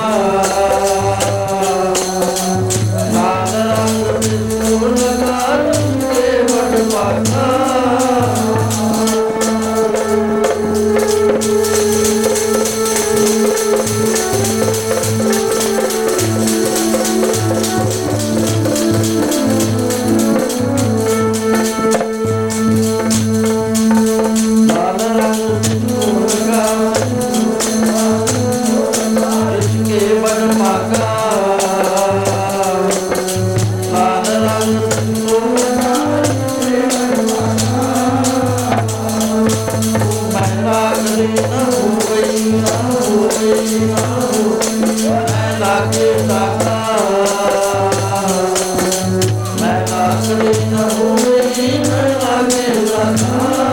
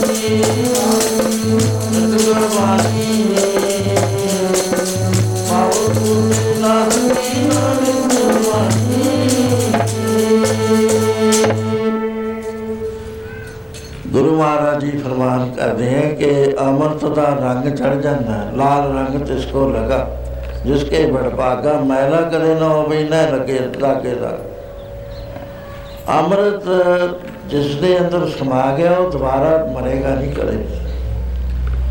ਇਹ ਹੁਣ ਸਾਨੂੰ ਵਿਚਾਰ ਕਰਨੀ ਚਾਹੀਦੀ ਹੈ ਵੀ ਇਹ ਅੰਮ੍ਰਿਤ ਪੀ ਕੇ ਹੀ ਸਾਡਾ ਛੁਟਕਾਰਾ ਹੋ ਗਿਆ। ਜਦ ਅਸੀਂ ਗੁਰਬਾਣੀ ਦੀ ਖੋਜ ਕਰਦੇ ਆ ਇਹ ਤਾਂ ਸਾਡਾ ਮਤ ਆ ਅਸੀਂ ਕਹਿ ਦਿੰਦੇ ਆ ਪਰ ਅਸੀਂ ਡੈਫੀਨਿਟ ਨਹੀਂ ਆਏ ਦੇ ਉੱਤੇ ਜੇ ਸਾਨੂੰ ਕੋਈ ਪੁੱਛੇ, ਵੈਸੇ ਆਪਣਾ ਭਰੋਸਾ ਹੈ। ਜੇ ਗੁਰੂ ਨਾਲ ਮਨ ਜੁੜ ਗਿਆ ਇਹ ਤਾਂ ਉਹ ਚਲੇਗਾ ਹੁਣ ਗੱਲ ਇਹ ਆ ਵੀ ਅੰਮ੍ਰਿਤ, ਮੈਂ ਕਰ ਦੱਸਿਆ ਸੀ ਵੀ ਅੰਮ੍ਰਿਤ ਹਰੇਕ ਦੇ ਅੰਦਰ ਕੋਈ ਐਸਾ ਨਹੀਂ ਦੁਨੀਆ ਦੇ ਅੰਦਰ, ਚਾਹੇ ਉਹ ਪਾਪੀ ਆ ਮਹਾ ਪਾਪੀ ਆ, ਅੰਮ੍ਰਿਤ ਹਰੇਕ ਦੇ ਅੰਦਰ ਹੈ ਘਰ ਹੀ ਮੈਂ ਅੰਮ੍ਰਿਤ ਭਰਪੂਰ ਹੈ ਮਨਮੁਖਾ ਸਾਧ ਨਾ ਪਾਇਆ। ਜੋ ਕਸਤੂਰੀ ਮਿਰਗ ਨਾ ਜਾਣੇ। ਕਸਤੂਰੀ ਹੁੰਦੀ ਹੈ ਇੱਥੇ ਨੇਫੇ ਚ, ਮਿਹਰ ਹੁੰਦੇ ਉਹ ਜਦੋਂ ਸੁਗੰਧੀ ਦਿੰਦੀ ਹੈ ਤੇ ਉਹਨੂੰ ਪਤਾ ਨਹੀਂ ਲੱਗਦਾ। ਉਹ ਲੇਟਣ ਲੱਗ ਜਾਂਦਾ। ਜਾਂ ਉਹ ਝਾੜਾਂ ਨੂੰ ਸੁਗਣਾ ਨੂੰ ਸ਼ੁਰੂ ਕਰ ਦਿੰਦਾ। ਸ਼ਿਕਾਰੀ ਜਾਣ ਜਾਂਦਾ ਵੀ ਇਹ ਤੇ ਨੇਫੇ ਚ ਕਸਤੂਰੀ ਹੈ। ਹੈ ਅੰਦਰ ਬਾਹਰੋਂ ਬਾਲਦਾ ਇਸ ਤਰ੍ਹਾਂ ਅੰਮ੍ਰਿਤ ਸਾਡੇ ਅੰਦਰ ਹੈ। ਕਹਿੰਦੇ ਜਿਵੇਂ ਕਸੂਰੀ ਮਿਰਗ ਨੂੰ ਨਹੀਂ ਨਾ ਪਤਾ ਭਰਮ ਦਾ ਭਰਮ ਬੁਲਾਇਆ ਅੰਮ੍ਰਿਤ ਤਾਜ ਬਿਕਦਾ ਕਰਾ ਜੇ ਅੰਮ੍ਰਿਤ ਦਾ ਪਤਾ ਹੋਵੇ, ਅਸੀਂ ਬਿਓ ਕਦੇ ਬਣਾ ਇਕੱਠੀ ਕਰੀਏ ਬਿਓ ਮਾਇਆ ਦੀ। ਹਉਮੈ ਦੀ ਮਾਇਆ ਮਾਇਆ ਹਉਮੈ ਬਿਖਾ ਮੇਰੀ ਜਿੰਦੜੀ ਹਰ ਅੰਮ੍ਰਿਤ ਬਿਖ ਲੈ ਜਾਏਗਾ ਸੋ ਮਹਾਰਾਜ ਕਹਿੰਦੇ ਚਸ਼ਮਾ ਤੇਰੇ ਅੰਦਰ ਹੈ। ਇਹਨੂੰ ਤੂੰ ਕੱਢਣ ਦਾ ਤਰੀਕਾ ਸਿੱਖ ਲੈ ਵੀ ਕਿਵੇਂ ਅੰਮ੍ਰਿਤ ਅਸੀਂ ਕੱਢ ਸਕਦੇ। ਮੈਂ ਕੱਲ ਸਾਰੀ ਗੱਲ ਬੜੇ ਡਿਟੇਲ ਬਹੁਤ ਦੱਸੀ। ਉਹਦਾ ਵੀ ਰਸਨਾ, ਹਾਰ, ਰੰਗ, ਰਸ ਪੀਜ ਪੀਜੈ। ਰਸਨਾ ਦੇ ਨਾਲ ਜਦੋਂ ਅਸੀਂ ਨਾਮ ਜਪਦੇ ਆ ਨਾ ਵੈਗਰੂ ਵੈਗਰੂ ਵੈਗਰੂ ਪੰਜ ਪਿਆਰੇ ਨਾਮ ਦਾ ਦੇਤਾ ਹੁਣ ਇਹਦੇ ਤੇ ਛੱਕ ਨਾ ਪਾਇਓ ਕੋਈ ਫਲਾਣੇ ਨਾਮ ਚ ਜੀ ਛੇਤੀ ਅਸਰ ਹੁੰਦਾ ਹੈ, ਫਲਾਣੇ ਨਾਮ ਸਭ ਵੈਗਰੂ ਦੇ ਇੱਕੋ ਹੀ ਨੇ। ਤੁਹਾਡੀ ਭਾਵਨਾ ਦੇ ਨਾਲ ਤੁਹਾਡੇ ਅੰਦਰ ਤਰੱਕੀ ਹੋਣੀ। ਵਾਕਿਆ ਅਨੁਭਵ ਆਪਣੇ ਆਪਣੇ ਹੁੰਦੇ ਨੇ ਕੋਈ ਕਹਿੰਦਾ ਮੈਨੂੰ ਰੋਸ਼ਨੀ ਇੱਥੇ ਦਿਸਦੀ ਹੈ ਮੈਨੂੰ ਸ਼ਬਦ ਸੁਣਦਾ ਹੈ। ਕਈਆਂ ਨੇ ਪਹਿਲੇ ਜਨਮਾਂ 'ਚ ਕਰ ਚੁੱਕਿਆ ਹੁੰਦਾ, ਲੰਘ ਚੁੱਕੇ ਹੁੰਦੇ ਨੇ। ਆਪਣੇ ਨਿਸ਼ਚੇ ਤੇ ਕਾਇਮ ਰਹੋ, ਪੰਜ ਪਿਆਰ ਨੇ ਅਮਰ ਦਿੱਤਾ। ਹੁਣ ਜਿਹੜੇ ਅਸੀਂ ਅਮਰ ਸਿਖਾਉਂਦੇ ਆ ਅਸੀਂ ਨਾਲ ਜੁਗਤ ਵੀ ਦੱਸਦੇ ਆ ਤੂੰ ਐ ਜਪੀ। ਇਹ ਨਹੀਂ ਵੀ ਇੱਥੇ ਤੂੰ ਵੈਗਰੂ ਮੰਤਰ ਤੈਨੂੰ ਕਹਿਤਾ ਹੁਣ ਘਰ ਜਾ ਕੇ ਰੱਖਦੇ ਇਹ ਚਾਬੀ ਹੈ ਦਸਵੇਂ ਦੁਆਰੇ ਦੀ। ਜਿਸਕਾ ਗ੍ਰਹਿ ਤਨ ਦਿਆ ਤਾਲਾ ਕੁੰਜੀ ਗੁਰ ਸੌਂਪਾਈ ਕੁੰਜੀ ਗੁਰੂ ਨੂੰ ਸੌਂਪੀ ਹੋਈ ਹੈ ਅਨਕ ਪਾਪ ਕਰੇ ਨਹੀਂ ਪਾਵੇ, ਬਿਨ ਸਤਗੁਰ ਸ਼ਰਨਾਈ ਚਾਬੀ ਤੋਂ ਬਗੈਰ ਤਾਲਾ ਨਹੀਂ ਕਦੇ ਵੀ ਖੁੱਲਦਾ। ਪੰਜ ਪਿਆਰੇ ਨੇ ਤੁਹਾਨੂੰ ਚਾਬੀ ਦੇਤੀ ਵੈਗਰੂ ਮੰਤਰ ਦੀ ਉਹਦੇ ਬਾਅਦ ਕਿਵੇਂ ਜਪਣਾ ਮਹਾਰਾਜ ਕਹਿੰਦੇ, ਰਸਨਾ ਨਾਲ ਸ਼ੁਰੂ ਕਰ। ਪਹਿਲਾਂ ਪਹਿਲਾਂ ਮੈਂ ਜਿਹੜਾ ਕੱਲ ਸਵਾਸ ਦਾ ਦੱਸਿਆ ਸੀ ਨਾ, ਉਹ ਸਾਰੇ ਨਹੀਂ ਕਰ ਸਕਦੇ, ਕਿਉਂਕਿ ਅੰਦਰ ਬਿਰਤੀ ਅਜੇ ਟਿਕਦੀ ਨਹੀਂ ਹੈ, ਉਹ ਤਾਂ ਦੌੜੀ ਫਿਰਦੀ ਹੈ।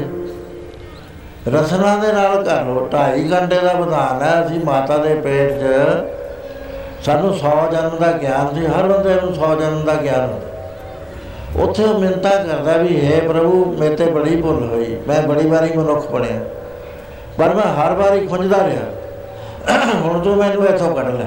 ਮੈਂ ਹੁਣ 24 ਘੰਟੇ ਤੇਰਾ ਨਾਮ ਜਪਾ। ਉੱਥੇ ਹੀ ਆਵਾਜ਼ ਆਉਂਦੀ ਹੈ ਵੀ 24 ਘੰਟੇ ਨਹੀਂ ਤੇ ਜਪ ਹੋਣਾ, ਤੂੰ 2.5 ਘੰਟੇ ਜਪ ਨਹੀਂ, ਮੈਂ ਤੇਰਾ 24 ਘੰਟੇ ਚ ਮੁਜਰੇ ਪਾ ਦੂੰ ਜੇ ਤਾਂ 24 ਘੰਟੇ ਜਪਣਾ ਹੈ ਤੇਰੇ ਸਾਰੇ ਕੰਮ ਮੈਂ ਕਰੂੰਗਾ। ਸਾਰੀਆਂ ਤੇਰੀਆਂ ਜ਼ਿੰਮੇਵਾਰੀਆਂ ਮੇਰੇ ਤੇ ਹੋਣਗੀਆਂ। 2.5 ਘੰਟੇ ਦਾ ਵਾਅਦਾ ਕਰਕੇ ਅਸੀਂ ਆਇਆ 24000 ਸਵਾਸ ਤੋਂ ਅਸੀਂ 2.5 ਘੰਟੇ ਦੇ ਸਵਾਸ 2.5000 ਸਵਾਸ ਬੈਂਕ ਦੇ ਲੈ ਕੇ ਕਰਨੇ। ਉਹਦਾ ਹੁਣ ਇਹ ਆ ਵੀ ਰਸਨਾ ਨਾਲ ਜਿਹਦੇ ਜਪ ਹੁੰਦਾ ਜਿਹਦੇ ਦਾ ਅੱਗੇ ਤਰੱਕੀ ਕਰਦਾ, ਉਹਦਾ ਠੀਕ ਹੈ। ਨਹੀਂ, ਰਸਨਾ ਨਾਲ ਵੈਗਰੂ ਵੈਗਰੂ, ਮਾਲਾ ਦੀ ਲੈ ਲਓ, ਮਦਦ ਲੈ ਲਓ। ਕਰਨਾ ਸ਼ੁਰੂ ਕਰ ਲਓ ਮਹਾਰਾਜ ਕਹਿੰਦੇ, ਰਸਨਾ ਦੇ ਰਾਹ, ਰਸਨਾ ਹਰ ਰਸ ਪੀਜੈ। ਅੰਦਰੋਂ ਰਸਨਾ ਹਰ ਰਸ ਪੀਜੈ, ਅੰਤਰ। ਅੰਤਰ ਪੀਜੈ, ਸਾਜ ਸ਼ਬਦ ਵਿਚਾਰੇ। ਅੰਤਰ ਖੂਟਾ ਅਮਰਤ ਭਰਿਆ। ਖੂਬ ਭਰਿਆ ਪਿਆ ਤੁਹਾਡੇ ਅੰਦਰ, ਸ਼ਬਦੇ ਕਾਢ ਪੀਏ ਪ੍ਰਹਾਰ ਆ ਜਿਹੜਾ ਬੈਗਰੂ ਬੈਗਰੂ ਕਰਨਾ ਨਾ ਇਹਦੇ ਨਾਲ ਢੋਲ ਹੈ, ਇਹਦੇ ਨਾਲ ਕੱਢੀ ਜਾਓ ਅੰਮ੍ਰਿਤ ਆਉਣਾ ਅੰਦਰੋਂ ਸ਼ੁਰੂ ਹੋ ਜੂ ਜਦੋਂ ਅੰਮ੍ਰਿਤ ਪੀ ਲਿਆ, ਫੇਰ ਮੁੜ ਕੇ ਨਹੀਂ ਮੌਤ ਹੁੰਦੀ ਕਦੇ ਤਾਂ ਅਮਰ ਜੀਵਨ ਪ੍ਰਾਪਤ ਹੋ ਜਾਂਦਾ, ਗਿਆਨ, ਇਹਨੂੰ ਗਿਆਨ ਹੋ ਜਾਂਦਾ। ਪਤਾ ਲੱਗ ਜਾਂਦਾ ਮੈਂ ਕੌਣ ਹਾਂ ਸਾਨੂੰ ਤਾਂ ਪਤਾ ਹੀ ਨਹੀਂ ਮੈਂ ਕੌਣ ਹਾਂ ਅਸਾ ਸਰੀਰ ਨੂੰ ਮੈਂ ਕਹਿੰਦੇ ਆ। ਸਰੀਰ ਤੋਂ ਪਹਿਲਾਂ ਵੀ ਅਸੀਂ ਸੀਗੇ। ਜਦ ਸਰੀਰ ਨਹੀਂ ਹੋ ਉਸ ਵੇਲੇ ਵੀ ਅਸੀਂ ਹੁਣ, ਫਿਰ ਆਪਣੇ ਆਪ ਦਾ ਨਹੀਂ ਸਾਨੂੰ ਪਤਾ ਵੀ ਅਸੀਂ ਕੌਣ ਸੋ ਇਸ ਤਰ੍ਹਾਂ ਦੇ ਨਾਲ ਮਹਾਰਾਜ ਗੁਰੂ ਦਸ਼ਮੇਸ਼ ਪਿਤਾ ਨੇ ਅੰਮ੍ਰਿਤ ਪੀ ਕੇ ਅਮਰ ਹੋਣ ਦੀ ਜੁਗਤੀ ਦਾ ਐਡੇ ਐਡੇ ਜੁੱਧ ਹੋਏ ਨੇ ਜਿੱਤ ਹੋਏ। ਉਹਨਾਂ ਨੂੰ ਮੌਤ ਤੋਂ ਪਰਲਾ ਪਾਸਾ ਦਿਖਾ ਦਿੱਤਾ। ਤੇ ਉਹਨਾਂ ਦੀ ਭਾਵਨਾ ਚ ਹੋ ਗਿਆ ਕਬੀਰ ਜਿਸ ਮਰਨੇ ਤੇ ਜਗ ਡਰੇ, ਮੇਰੇ ਮਨ ਆਨੰਦ ਮਰਨੇ ਹੀ ਤੇ ਪਾਈਏ ਪੂਰਨ ਪਰਮਾ ਤੋ ਸਾਰੇ ਇਤਿਹਾਸ ਸੁਣਦੇ ਆ ਰਹੇ ਹੋ। ਮੈਂ ਵੀ 5 ਸਾਲ ਦਾ ਇੱਥੇ ਲਗਾਤਾਰ, ਕਿਉਂਕਿ ਸਾਹਿਬਜ਼ਾਦਿਆਂ ਦਾ ਹੁੰਦਾ ਮੈਨੂੰ ਹਰ ਵਾਰੀ ਇਹ ਹੀ ਬੇਨਤੀਆਂ ਕਰਨੀਆਂ ਪੈਂਦੀਆਂ ਬਹੁਤਿਆਂ ਨੇ ਯਾਦ ਹੋਣੀਆਂ ਬਹੁਤਿਆਂ ਨੇ ਨਹੀਂ ਯਾਦ ਰਹਿੰਦੀਆਂ। ਗੁਰੂ ਮਹਾਰਾਜ ਨੇ ਉਸ ਵੇਲੇ ਦੋ ਗੱਲਾਂ ਕਹੀਆਂ। ਇੱਕ ਤਾਂ ਇਹ ਕਿਹਾ ਵੀ ਜਾਗਰਤ ਜੋਤ ਜਪੋ ਨਿਸਵਾਸਨ ਇੱਕ ਬਿਨਾ ਮਨ ਨਾਇਕ ਨਾ ਮਨ। ਤੁਹਾਨੂੰ ਜਾਗਰਤ ਜੋਤ ਵੈਗਰੂ ਦੇ ਨਾਲ ਜੋੜ ਦਿੱਤਾ। ਉਹਦਾ ਨਾਮ ਜਪੋ ਤੁਸੀਂ।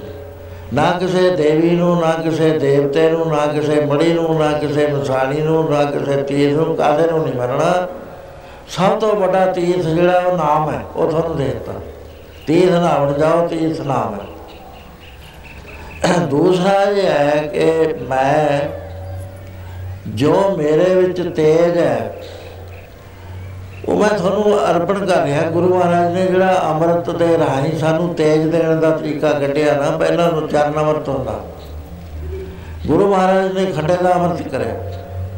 ਹੁਣ ਇਹਦੇ ਵਿੱਚ ਬੜਾ ਭੇਦ ਹੈ ਅਕਾਲ ਪੁਰਖ ਦਾ ਬਈ ਇਹ ਮਹਾਰਾਜ ਨੇ ਏਡੀ ਤਬਦੀਲੀ ਕਿਉਂ ਲੈ ਕੇ ਆਂਦੀ? ਕੀ ਲੋੜ ਸੀ ਉਹ ਰਾਜ ਤਾਂ ਆਪ ਕਰਦੇ ਨਹੀਂ ਸੀਗੇ। ਇੱਕ ਇੰਚ ਵੀ ਜ਼ਮੀਨ ਕਿਸੇ ਦੀ ਨਹੀਂ ਸੀ ਰੋਕੀ ਮਹਾਰਾਜ ਨੇ। ਉਹ ਇਹ ਹੋਇਆ ਸੀ ਕਿ ਪਾਂਡਵਾਂ ਦੇ ਯੁੱਧ ਤੋਂ ਬਾਅਦ ਹਿੰਦੁਸਤਾਨ ਦੇ ਵਿੱਚ ਇੰਨਾ ਪਤਨ ਆਇਆ। 5000 ਸਾਲ ਦੇ ਅੰਦਰ ਕਿ ਅਸੀਂ ਸਾਰੇ ਕਰਮ ਧਰਮੋਂ ਛੱਡ ਕੇ ਮਨੁੱਖਤਾ ਤੋਂ ਹੇਠਾਂ ਪਸ਼ੂਆਂ ਤੱਕ ਪਹੁੰਚੇ। ਥੋੜੇ ਜਿਹੇ ਹਾਕਮ ਇਧਰਲੇ ਪਾਸੋਂ ਫੌਜ ਚੜ ਕੇ ਆਉਂਦੇ ਸੀ ਪੱਛਮ ਵੱਲੋਂ। ਇੱਥੇ ਇੰਨੇ ਬੰਦੇ ਹੁੰਦੇ ਹੋਏ ਉਹਨਾਂ ਦਾ ਮੁਕਾਬਲਾ ਨਹੀਂ ਸੀ ਕਰ ਸਕਦੇ। ਜਦ ਮਹਿਮੂਦ ਲੁੱਟਣ ਆਇਆ, ਸੋਮਨਾਥ ਦਾ ਮੰਦਰ 50000 ਬੰਦਾ ਲੰਮਾ ਪੈ ਗਿਆ ਉੱਥੇ, ਵੀ ਥੋੜੇ ਲੰਮੇ ਪੈਣ ਨੂੰ ਇਹ ਗਿਣੂਗਾ ਉਹਨੇ ਘੋੜੇ ਉਤੋਂ ਦੇ ਨਗਾਤੇ ਸਾਰਿਆਂ ਦੇ। ਮੰਦਰ ਦੇ ਵਿੱਚੋਂ 4 ਅਰਬ ਰੁਪਏ ਦੇ ਹੀਰੇ ਉਸ ਵੇਲੇ ਦੇ। ਹੁਣ ਤੁਸੀਂ 1.5 200 ਨਾਲ ਜਰਬ ਦੇ ਲਓ, ਕਿੱਥੇ ਖਰਬਾਂ ਚ ਲੈ ਗਏ। ਇੱਕ ਦੂਜਾ ਇਹ ਸੀ ਕਿ ਲੜਦੇ ਸੀ ਆਪਸ ਵਿੱਚ। ਇਹ ਰਾਜਪੂਤ ਰਾਜੇ ਪੌਰਾਕ ਗੱਲ ਤੇ ਨਾਰਾਜ਼ ਹੋ ਕੇ ਲੜਦਾ ਸੀ ਵੀ ਲੜਦੇ ਹੁਣ। ਮਹਾਰਾਜ ਨੇ ਕਿਹਾ, ਜੇ ਇਹਨਾਂ ਨੂੰ ਭਾਈਵਾਲ ਬਣਾਤਾ ਨਾ ਜਾਵੇ ਨਾ, ਇੱਕ ਸੁਨਹਿਰੇ ਦੇ ਨਾਲ ਸਾਂਝ ਪਾ ਦਿੱਤੀ ਜਾਵੇ, ਇੱਕ ਬਾਟੇ ਨਾਲ। ਇਹ ਉਹ ਬਾਟਾ ਯਾਦ ਕਰਕੇ ਫਿਰ ਇਕੱਠੇ ਹੋ ਜਾ ਕਰਨਗੇ। ਇਹ ਸਾਡੇ ਥੋੜਾ ਜਿਹਾ ਫ਼ਰਕ ਹੈ। ਅਸੀਂ ਇਕੱਠੇ ਹੋ ਜਾਂਦੇ, ਰਾਜਪੂਤ ਨਹੀਂ ਸੀ ਹੁੰਦੇ, ਇਕੱਠੇ ਮਰ ਜਾਂਦੇ ਸੀ ਤਾਂ ਨਹੀਂ। ਉਹਦਾ ਇਹ ਹੋਇਆ ਕਿ ਉਧਰੋਂ ਦੁਸ਼ਮਣ ਆਉਣੇ ਸ਼ੁਰੂ ਹੋ ਗਏ। ਉਹ ਜਿਹਦਾ ਰਾਜੇ ਹੁੰਦੇ ਚੰਗੇ, ਫਿਰ ਤਾਂ ਸੀ ਰੌਲਾ ਨਹੀਂ ਸੀ ਪੈਂਦਾ। ਉਹਨਾਂ ਨੇ ਆ ਕੇ ਸਾਡੀਆਂ ਮਾਵਾਂ, ਧੀਆਂ, ਭੈਣਾਂ ਚੱਕ ਕੇ ਲੈ ਜਾਣੀਆਂ, ਵੇਚਣੀਆਂ ਬੰਦੇ ਮੁੰਡੇ ਫੜ ਕੇ ਲੈ ਜਾਣੇ, ਗੁਲਾਮ ਟਕੇ ਟਕੇ ਨੂੰ ਵੇਚਣੇ। ਸਾਡੀ ਕਲਚਰ ਬਿਲਕੁਲ ਜਾਂਦੀ ਰਹੀ ਕੁਛ ਨਾ ਰਿਹਾ। ਅਸੀਂ ਬੋਲ ਨਹੀਂ ਸੀ ਸਕਦੇ, ਚੰਗੀਆਂ ਚੀਜ਼ਾਂ ਖਾ ਨਹੀਂ ਸਕਦੇ ਕਾਰਨ ਆਜ ਨਹੀਂ ਸੀ ਰੱਖ ਸਕਦੇ, ਬੜਾ ਹਥਿਆਰ ਭਰੇ ਪਏ ਨੇ। ਮਾਰੇ ਕਿਵੇਂ ਤੇ ਬੇੜਾ ਬੱਕਰੀਆਂ ਬਣੇ ਪਏ ਨੇ। ਵੀ ਉਹਦੇ ਅੰਦਰ ਮਹਾਰਾਜ ਨੇ ਤੇਜ ਦਿੱਤਾ ਆਪਣਾ ਅੰਮ੍ਰਿਤ ਦੇ ਰਸ। ਤੇਜ ਦੇ ਕੇ ਨਾਲ ਇਹ ਕਿਹਾ ਵੀ ਜਿੰਨਾ ਚਿਰ ਤੁਸੀਂ ਚੰਗੇ ਕਰੈਕਟਰ 'ਚ ਰਹੋਗੇ, ਮੇਰੀਆਂ ਰਹਿਤਾਂ ਦਸੀਆਂ ਹੋਈਆਂ ਦੇ ਨਾਲ ਜੁੜੇ ਰਹੋਗੇ ਉਨੀ ਦੇਰ ਤੱਕ ਤੁਹਾਡਾ ਤੇਜ ਵਧੇਗਾ। ਇਹ ਗੁਲਾਮੀ ਦਾ ਜਿਹੜਾ ਜੂੜਾ ਤੁਹਾਡੇ ਪੱਕਾ ਪਿਆ ਹੋਇਆ ਹੈ ਲਾ ਕੇ ਪਰੇ ਮਾਰੋਗੇ ਤੁਸੀਂ ਜਿਹੜਾ ਜਿਉਂਦਾ ਬੰਦਾ, ਉਹ ਗੁਲਾਮ ਨਹੀਂ ਕਦੇ ਵੀ ਹੋਇਆ ਕਰਦਾ, ਮਰੇ ਹੋਏ ਬੰਦੇ ਨੂੰ ਜਿੱਧਰ ਜੀ ਕਰਦਾ ਰਹੇ। ਸੋ ਉਹਦੇ ਬਾਰੇ ਐਸਾ ਫਰਮਾਨ ਕੀਤਾ ਪੜੋ ਪਿਆਰ ਨਾਲ ਸਾਰੇ। ਜਿੰਨੀ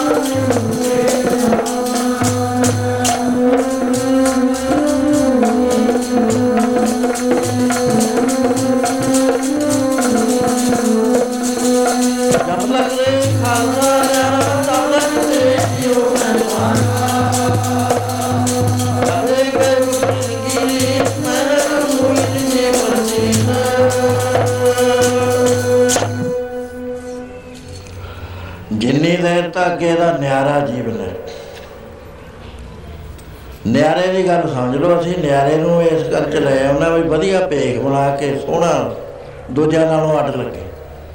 ਇਹ ਗੁਰੂ ਸਾਹਿਬ ਦਾ ਆਸ਼ਾ ਨਹੀਂ ਸੀ। ਗੁਰੂ ਸਾਹਿਬ ਨੇ ਸਾਨੂੰ ਗਿਰਿਆ ਹੋਇਆਂ ਨੂੰ ਉੱਚਾ ਚੱਕ ਕੇ ਸਾਨੂੰ ਗੁਣਾ ਨਾਲ ਭਰਿਆ ਸੀ। ਉਹ ਕਹਿੰਦੇ, ਜਦ ਤੁਹਾਡੇ ਵਿੱਚੋਂ ਗੁਣ ਨਿਕਲ ਜਾਣਗੇ, ਤੁਹਾਡੇ ਕੋਲ ਕੁਝ ਰਹਿਣਾ ਨਹੀਂ, ਤੁਸੀਂ ਕਰਮ ਧਰਮਾਂ ਦੇ ਵਿੱਚ ਫਸ ਜਾਓਗੇ, ਜਿਵੇਂ ਬਾਹਮਣ ਫਸੇ ਹੋਏ ਨੇ, ਇਸੇ ਤਰ੍ਹਾਂ ਤੁਸੀਂ ਫਸ ਜਾਓਗੇ। ਜਿੰਨਾ ਜਦ ਤੁਹਾਡੇ ਮਾਇ ਅੰਦਰ ਲਾਈਟ ਹੈ ਗੱਲ ਸਮਝਦੇ ਹੋ ਗੁਰੂ ਗ੍ਰੰਥ ਸਾਹਿਬ ਦੀ ਬਾਣੀ ਨਾਲ ਜੁੜੇ ਹੋਏ ਹੋ। ਥੋੜਾ ਤੇਜ਼ ਦਿਨੋਂ ਦਿਨ ਵਧੇਗਾ।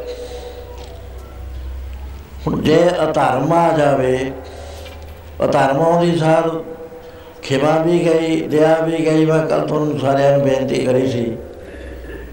ਧੀਰਜ ਵੀ ਗਈ ਸਤ ਵੀ ਗਿਆ ਸ਼ੀਲ ਵੀ ਗਈ ਸੋਚ ਵੀ ਜਾਂਦਾ ਰਿਹਾ ਹਿੰਸਕ ਹੋ ਜਾਣਗੇ। ਦਾਨ ਤੇ ਬਿਰਤੀ ਹਟ ਜਾਏਗੀ। ਫਿਰ ਸਾਡਾ ਈਰਖਾ ਆ ਗਈ ਸਾਡੇ ਅੰਦਰ। ਹੁਣ ਮਹਾਰਾਜ ਕਹਿੰਦੇ ਈਰਖਾ ਜਿਹੜੀ ਹੈ, ਬਹੁਤ ਵੱਡੀ ਚੀਜ਼ ਹੈ। ਜਿਸ ਦੇ ਅੰਦਰ ਤਾਤ ਪਰਾਈ ਹੋਵੇ ਤੇ ਉਹਦਾ ਕਦੇ ਨਾ ਹੋਵੇ ਭਲਾ। ਕੋਈ ਇਤਿਹਾਸ ਲਿਖੀ ਜਾਵੇ, ਗੁਰੂ ਗ੍ਰੰਥ ਸਾਹਿਬ ਦੀ ਬਾਣੀ ਨੂੰ ਕੋਈ ਓਵਰਰੂਲ ਨਹੀਂ ਕਰ ਸਕਦਾ। ਮਹਾਰਾਜ ਕਹਿੰਦੇ, ਜਿਹਦੇ ਅੰਦਰ ਈਰਖਾ ਚਲਦੀ ਹੈ ਨਾ, ਉਹਦਾ ਭਲਾ ਨਹੀਂ ਕਰਿਆ ਵੀ ਹੁਣ। ਫਿਰ ਕਰਿਆ ਕੀ ਜਾਵੇ, ਕਹਿੰਦੇ ਇੱਕ ਤਰੀਕਾ ਹੈਗਾ। ਤੁਸੀਂ ਜਦ ਅਰਦਾਸ ਹੁੰਦੀ ਹੈ ਸੱਚੇ ਦਿਲ ਨਾਲ ਕਹੋ, ਨਾਨਕ ਨਾਮ ਚੜ੍ਹਦੀ ਕਲਾ ਤੇਰੇ ਬਾਣੇ। ਅਸੀਂ ਕਹਿੰਦੇ ਹੀ ਨਹੀਂ ਹਾਂ ਮੈਂ ਕਹਿੰਦਾ ਉਹਦਾ ਵੀ ਝੂਠ ਨਾ ਬੋਲੋ, ਮੈਂ ਸ਼ੁਰੂ ਸ਼ੁਰੂ ਜਿਹੜੀਆਂ ਗੱਲਾਂ ਬਹੁਤ ਕਰਦਾ ਹਾਂ। ਮੈਂ ਝੂਠ ਨਾ ਬੋਲੋ, ਇੱਕ ਤਰੀਕਾ ਮੈਂ ਤੁਹਾਨੂੰ ਦੱਸਦਾ ਉਹ ਵਿਅੰਗ ਭਾਵ ਹੁੰਦਾ ਹੈ ਇੱਕ ਗੱਲ ਸਮਝਾਉਣ। ਮੈਂ ਤੁਸੀਂ ਲਿਸਟ ਬਣਾ ਲਓ। ਕੋਈ ਫਲਾਣਾ ਬੰਦਾ ਹੈ ਉਹਦਾ ਨਾ ਭਲਾ ਹੋਵੇ, ਫਲਾਣੇ ਦਾ ਨਾ ਹੋਵੇ, ਫਲਾਣੇ ਦਾ। ਇਹ ਕੌਮ ਦਾ ਭਲਾ ਨਾ ਹੋਵੇ, ਉਹ ਵਜ਼ੀਰ ਦਾ ਭਲਾ ਨਾ ਹੋਵੇ। ਮੈਂ ਉਹ ਲਿਸਟ ਤੁਹਾਨੂੰ ਸਿਖਾਲਾ ਤਰੀਕਾ ਦੱਸਦਾ, ਤੁਸੀਂ ਇਹ ਕਿਆ ਕਰੋ, ਨਾਨਕ ਨਾਮ ਚੜ੍ਹਦੀ ਕਲਾ ਔਰ ਲਿਸਟ ਤੋਂ ਬਗੈਰ ਬਾਕੀ ਸਭ ਦਾ ਭਲਾ। ਹੁਣ ਗੱਲ ਤਾਂ ਉਲਟ ਹੋ ਗਈ ਨਾ ਇਹ ਮੇਰੀ ਵੀ। ਉਹ ਸਿਰਫ ਜਗਾਉਣ ਵਾਸਤੇ। ਵੇ ਨਾ ਗੁਰੂ ਨੇ ਕਿਹਾ, ਫਰੀਦਾ ਬੁਰੇ ਦਾ ਭਲਾ ਕਰ, ਗੁੱਸਾ ਮਾਨਾ ਹੰਡਾਏ, ਦੇਹੀ ਰੋਗ ਨਾ ਲੱਗੇ, ਪੱਲੇ ਸਭ ਕੁਝ ਪਾਏ। ਜਦੋਂ ਆਦਮੀ ਦੇ ਅੰਦਰ ਕ੍ਰੋਧ ਆ ਜਾਂਦਾ ਹੈ, ਉਸ ਵੇਲੇ ਜਿਹੜਾ ਸਰੀਰ ਹੈ ਨਾ ਗਲਣਾ ਸ਼ੁਰੂ ਹੋ ਜਾਂਦਾ ਐਸਾ ਬਮਾਨ ਹੈ। ਕਾਇਆ ਨੂੰ ਗਾਲ ਦੇ ਕਾ ਰਾਮ ਤੇ ਕ੍ਰੋਧ ਹੋਵੇ ਸਜਨ I'm.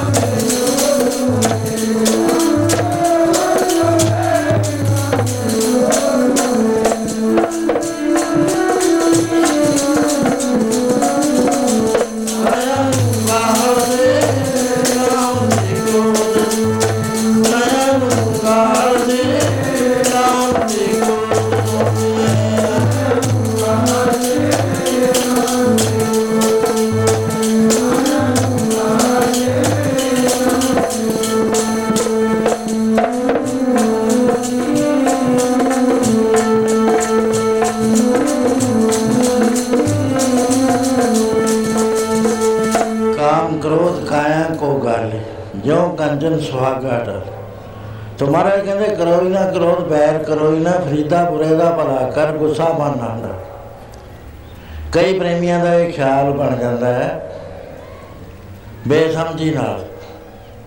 ਵੀ ਇਹ ਤਾਂ ਬਾਬੇ ਫਰੀਦ ਨੇ ਕਿਹਾ, ਗੁਰੂ ਸਾਹਿਬ ਨੇ ਤਾਂ ਕਿਹਾ ਨਹੀਂ ਹੈ। ਇੱਥੇ ਮੈਂ ਪ੍ਰਚਾਰਕ ਕਹਿੰਦੇ ਸੁਣੇ ਨੇ ਇਹ ਗੱਲ। ਵੀ ਇਹ ਜਿਹੜੀ ਗੁਰੂ ਗ੍ਰੰਥ ਸਾਹਿਬ ਦੀ ਬਾਣੀ ਹੈ ਨਾ, ਸਮੁੱਚੀ ਬਾਣੀ ਹੈ ਗੁਰੂ ਦੀ ਬਾਣੀ ਹੈ। ਗੁਰੂ ਦਸਵੇਂ ਪਾਤਸ਼ਾਹ ਦੇ ਮੁਖਾਰਬਿੰਦ ਤੋਂ ਉਚਾਰਨ ਹੋ ਕੇ ਸਾਰਾ ਗੁਰੂ ਗ੍ਰੰਥ ਸਾਹਿਬ ਦੁਬਾਰਾ ਲਿਖਿਆ ਗਿਆ ਸੀ। ਇਹਦੇ ਵਿੱਚ ਨਹੀਂ ਇਹ ਡਿਫਰੈਂਸ਼ੀਏਟ ਕੀਤਾ ਜਾ ਸਕਦਾ ਜੀ, ਇਹ ਬਾਬੇ ਫਰੀਦ ਦੀ ਬਾਣੀ ਹੈ ਜੀ, ਉਹਨੇ ਕਿਹਾ ਜੀ, ਉਹ ਤਾਂ ਜੀ ਫਲਾਣਾ ਸੀ ਜੀ ਧਮਕਾ ਸੀ। ਇਹਦਾ ਇੱਕ ਇੱਕ ਅੱਖਰ ਜਿਹੜਾ ਨਾ, ਇਹ ਅਕਾਲ ਪੁਰਖ ਦਾ ਸ- ਹੈ ਆਦੇਸ਼। ਸੋ ਈਰਖਾ ਮਹਾਰਾਜ ਕਹਿੰਦੇ, ਜਿਸ ਦੇ ਅੰਦਰ ਤਾਤ ਪਰਾਈ ਹੋਵੇ ਤੇ ਦਾ ਕਦੇ ਨਾ ਹੋਵੇ ਭਲਾ। ਉਹਦਾ ਭਲਾ ਹੀ ਨਹੀਂ ਹੋ ਸਕਦਾ। ਮਹਾਰਾਜ ਜੀ ਇੱਕ ਸਾਖੀ ਸੁਣਾਇਆ ਕਰਦੇ ਸੀ ਵੀ ਇੱਕ ਕੋਈ ਬੰਦਾ ਸੀ, ਗਰੀ- ਗਰੀਬੀ ਬਹੁਤ ਸੀ। ਗੁਜ਼ਾਰਾ ਨਹੀਂ ਸੀ ਚੱਲਦਾ ਉਹਦਾ। ਉਹਨੂੰ ਕਿਸੇ ਨੇ ਦੱਸਿਆ ਵੀ ਜੇ ਨਾ ਗੁਜ਼ਾਰਾ ਕਰਦਾ ਹੋਵੇ, ਸਾਧੂਆਂ ਦੀ ਸੇਵਾ ਕਰ ਲੈ, ਚਾਰ ਪਦਾਰਥ ਜੇ ਕੋ ਮੰਗੇ ਸਾਧ ਜਨਾ ਕੀ ਸੇਵਾ ਲੈ। ਕਿਤੇ ਮਹਾਂਪੁਰਸ਼ ਕੋ ਸੇਵਾ ਕਰਨ ਲੱਗ ਗਿਆ। ਕਾਫੀ ਸਮਾਂ ਲੰਘਣ ਦੇ ਬਾਅਦ ਇੱਕ ਦਿਨ ਬੁਲਾਇਆ, ਕਹਿੰਦੇ, ਪ੍ਰੇਮੀਆਂ, ਤੂੰ ਬੜੀ ਸੇਵਾ ਕਰਦਾ ਹੈ, ਕੋਈ ਬਾਸ਼ਨਾ ਹੈ ਤੇਰੀ? ਕਹਿੰਦਾ, ਹਾਂ ਜੀ। ਕਹਿੰਦਾ, ਜੀ, ਇੱਕ ਟਾਈਮ ਪ੍ਰਸ਼ਾਦਾ ਮਿਲਦਾ, ਦੂਏ ਟਾਈਮ ਨਹੀਂ ਮਿਲਦਾ। ਕਿਰਪਾ ਕਰੋ ਮੇਰੇ ਤੇ। ਕਹਿੰਦਾ, ਸਵੇਰੇ ਆ। ਸਵੇਰੇ ਆ ਗਿਆ। ਕਹਿੰਦੇ, ਲੈ ਭਈਆ ਸੰਖ ਲੈਣਾ। ਚੌਂਕਾ ਦੇ ਕੇ ਚੌਂਕੀ ਦੇ ਨੂੰ ਰੱਖ ਦੇ ਧੂਪ ਦੇ ਉਹਦੇ ਬਾਅਦ ਪੂਰੀ ਤੇ ਫੇਰ ਕਹਿ ਦੀ ਵੀ ਜਿਹੜੀ ਚੀਜ਼ ਦੀ ਤੈਨੂੰ ਲੋੜ ਆ, ਮਿਲ ਜੂ। ਪਰ ਇਹ ਕਹਿੰਦੇ ਜੋ ਜ਼ਬਰਦਸਤ ਨੁਕਸ ਹੈ, ਉਹ ਤੇਰੇ ਸ਼ਰੀਕਾਂ ਨੂੰ ਦੁੱਗਣਾ ਮਿਲ। ਉਹ ਕਹਿੰਦਾ ਜੀ, ਮੈਂ ਸ਼ਰੀਕਾਂ ਦੇ ਕੀ ਲੈਣਾ, ਮੇਰਾ ਪੇਟ ਭਰਨਾ ਚਾਹੀਦਾ।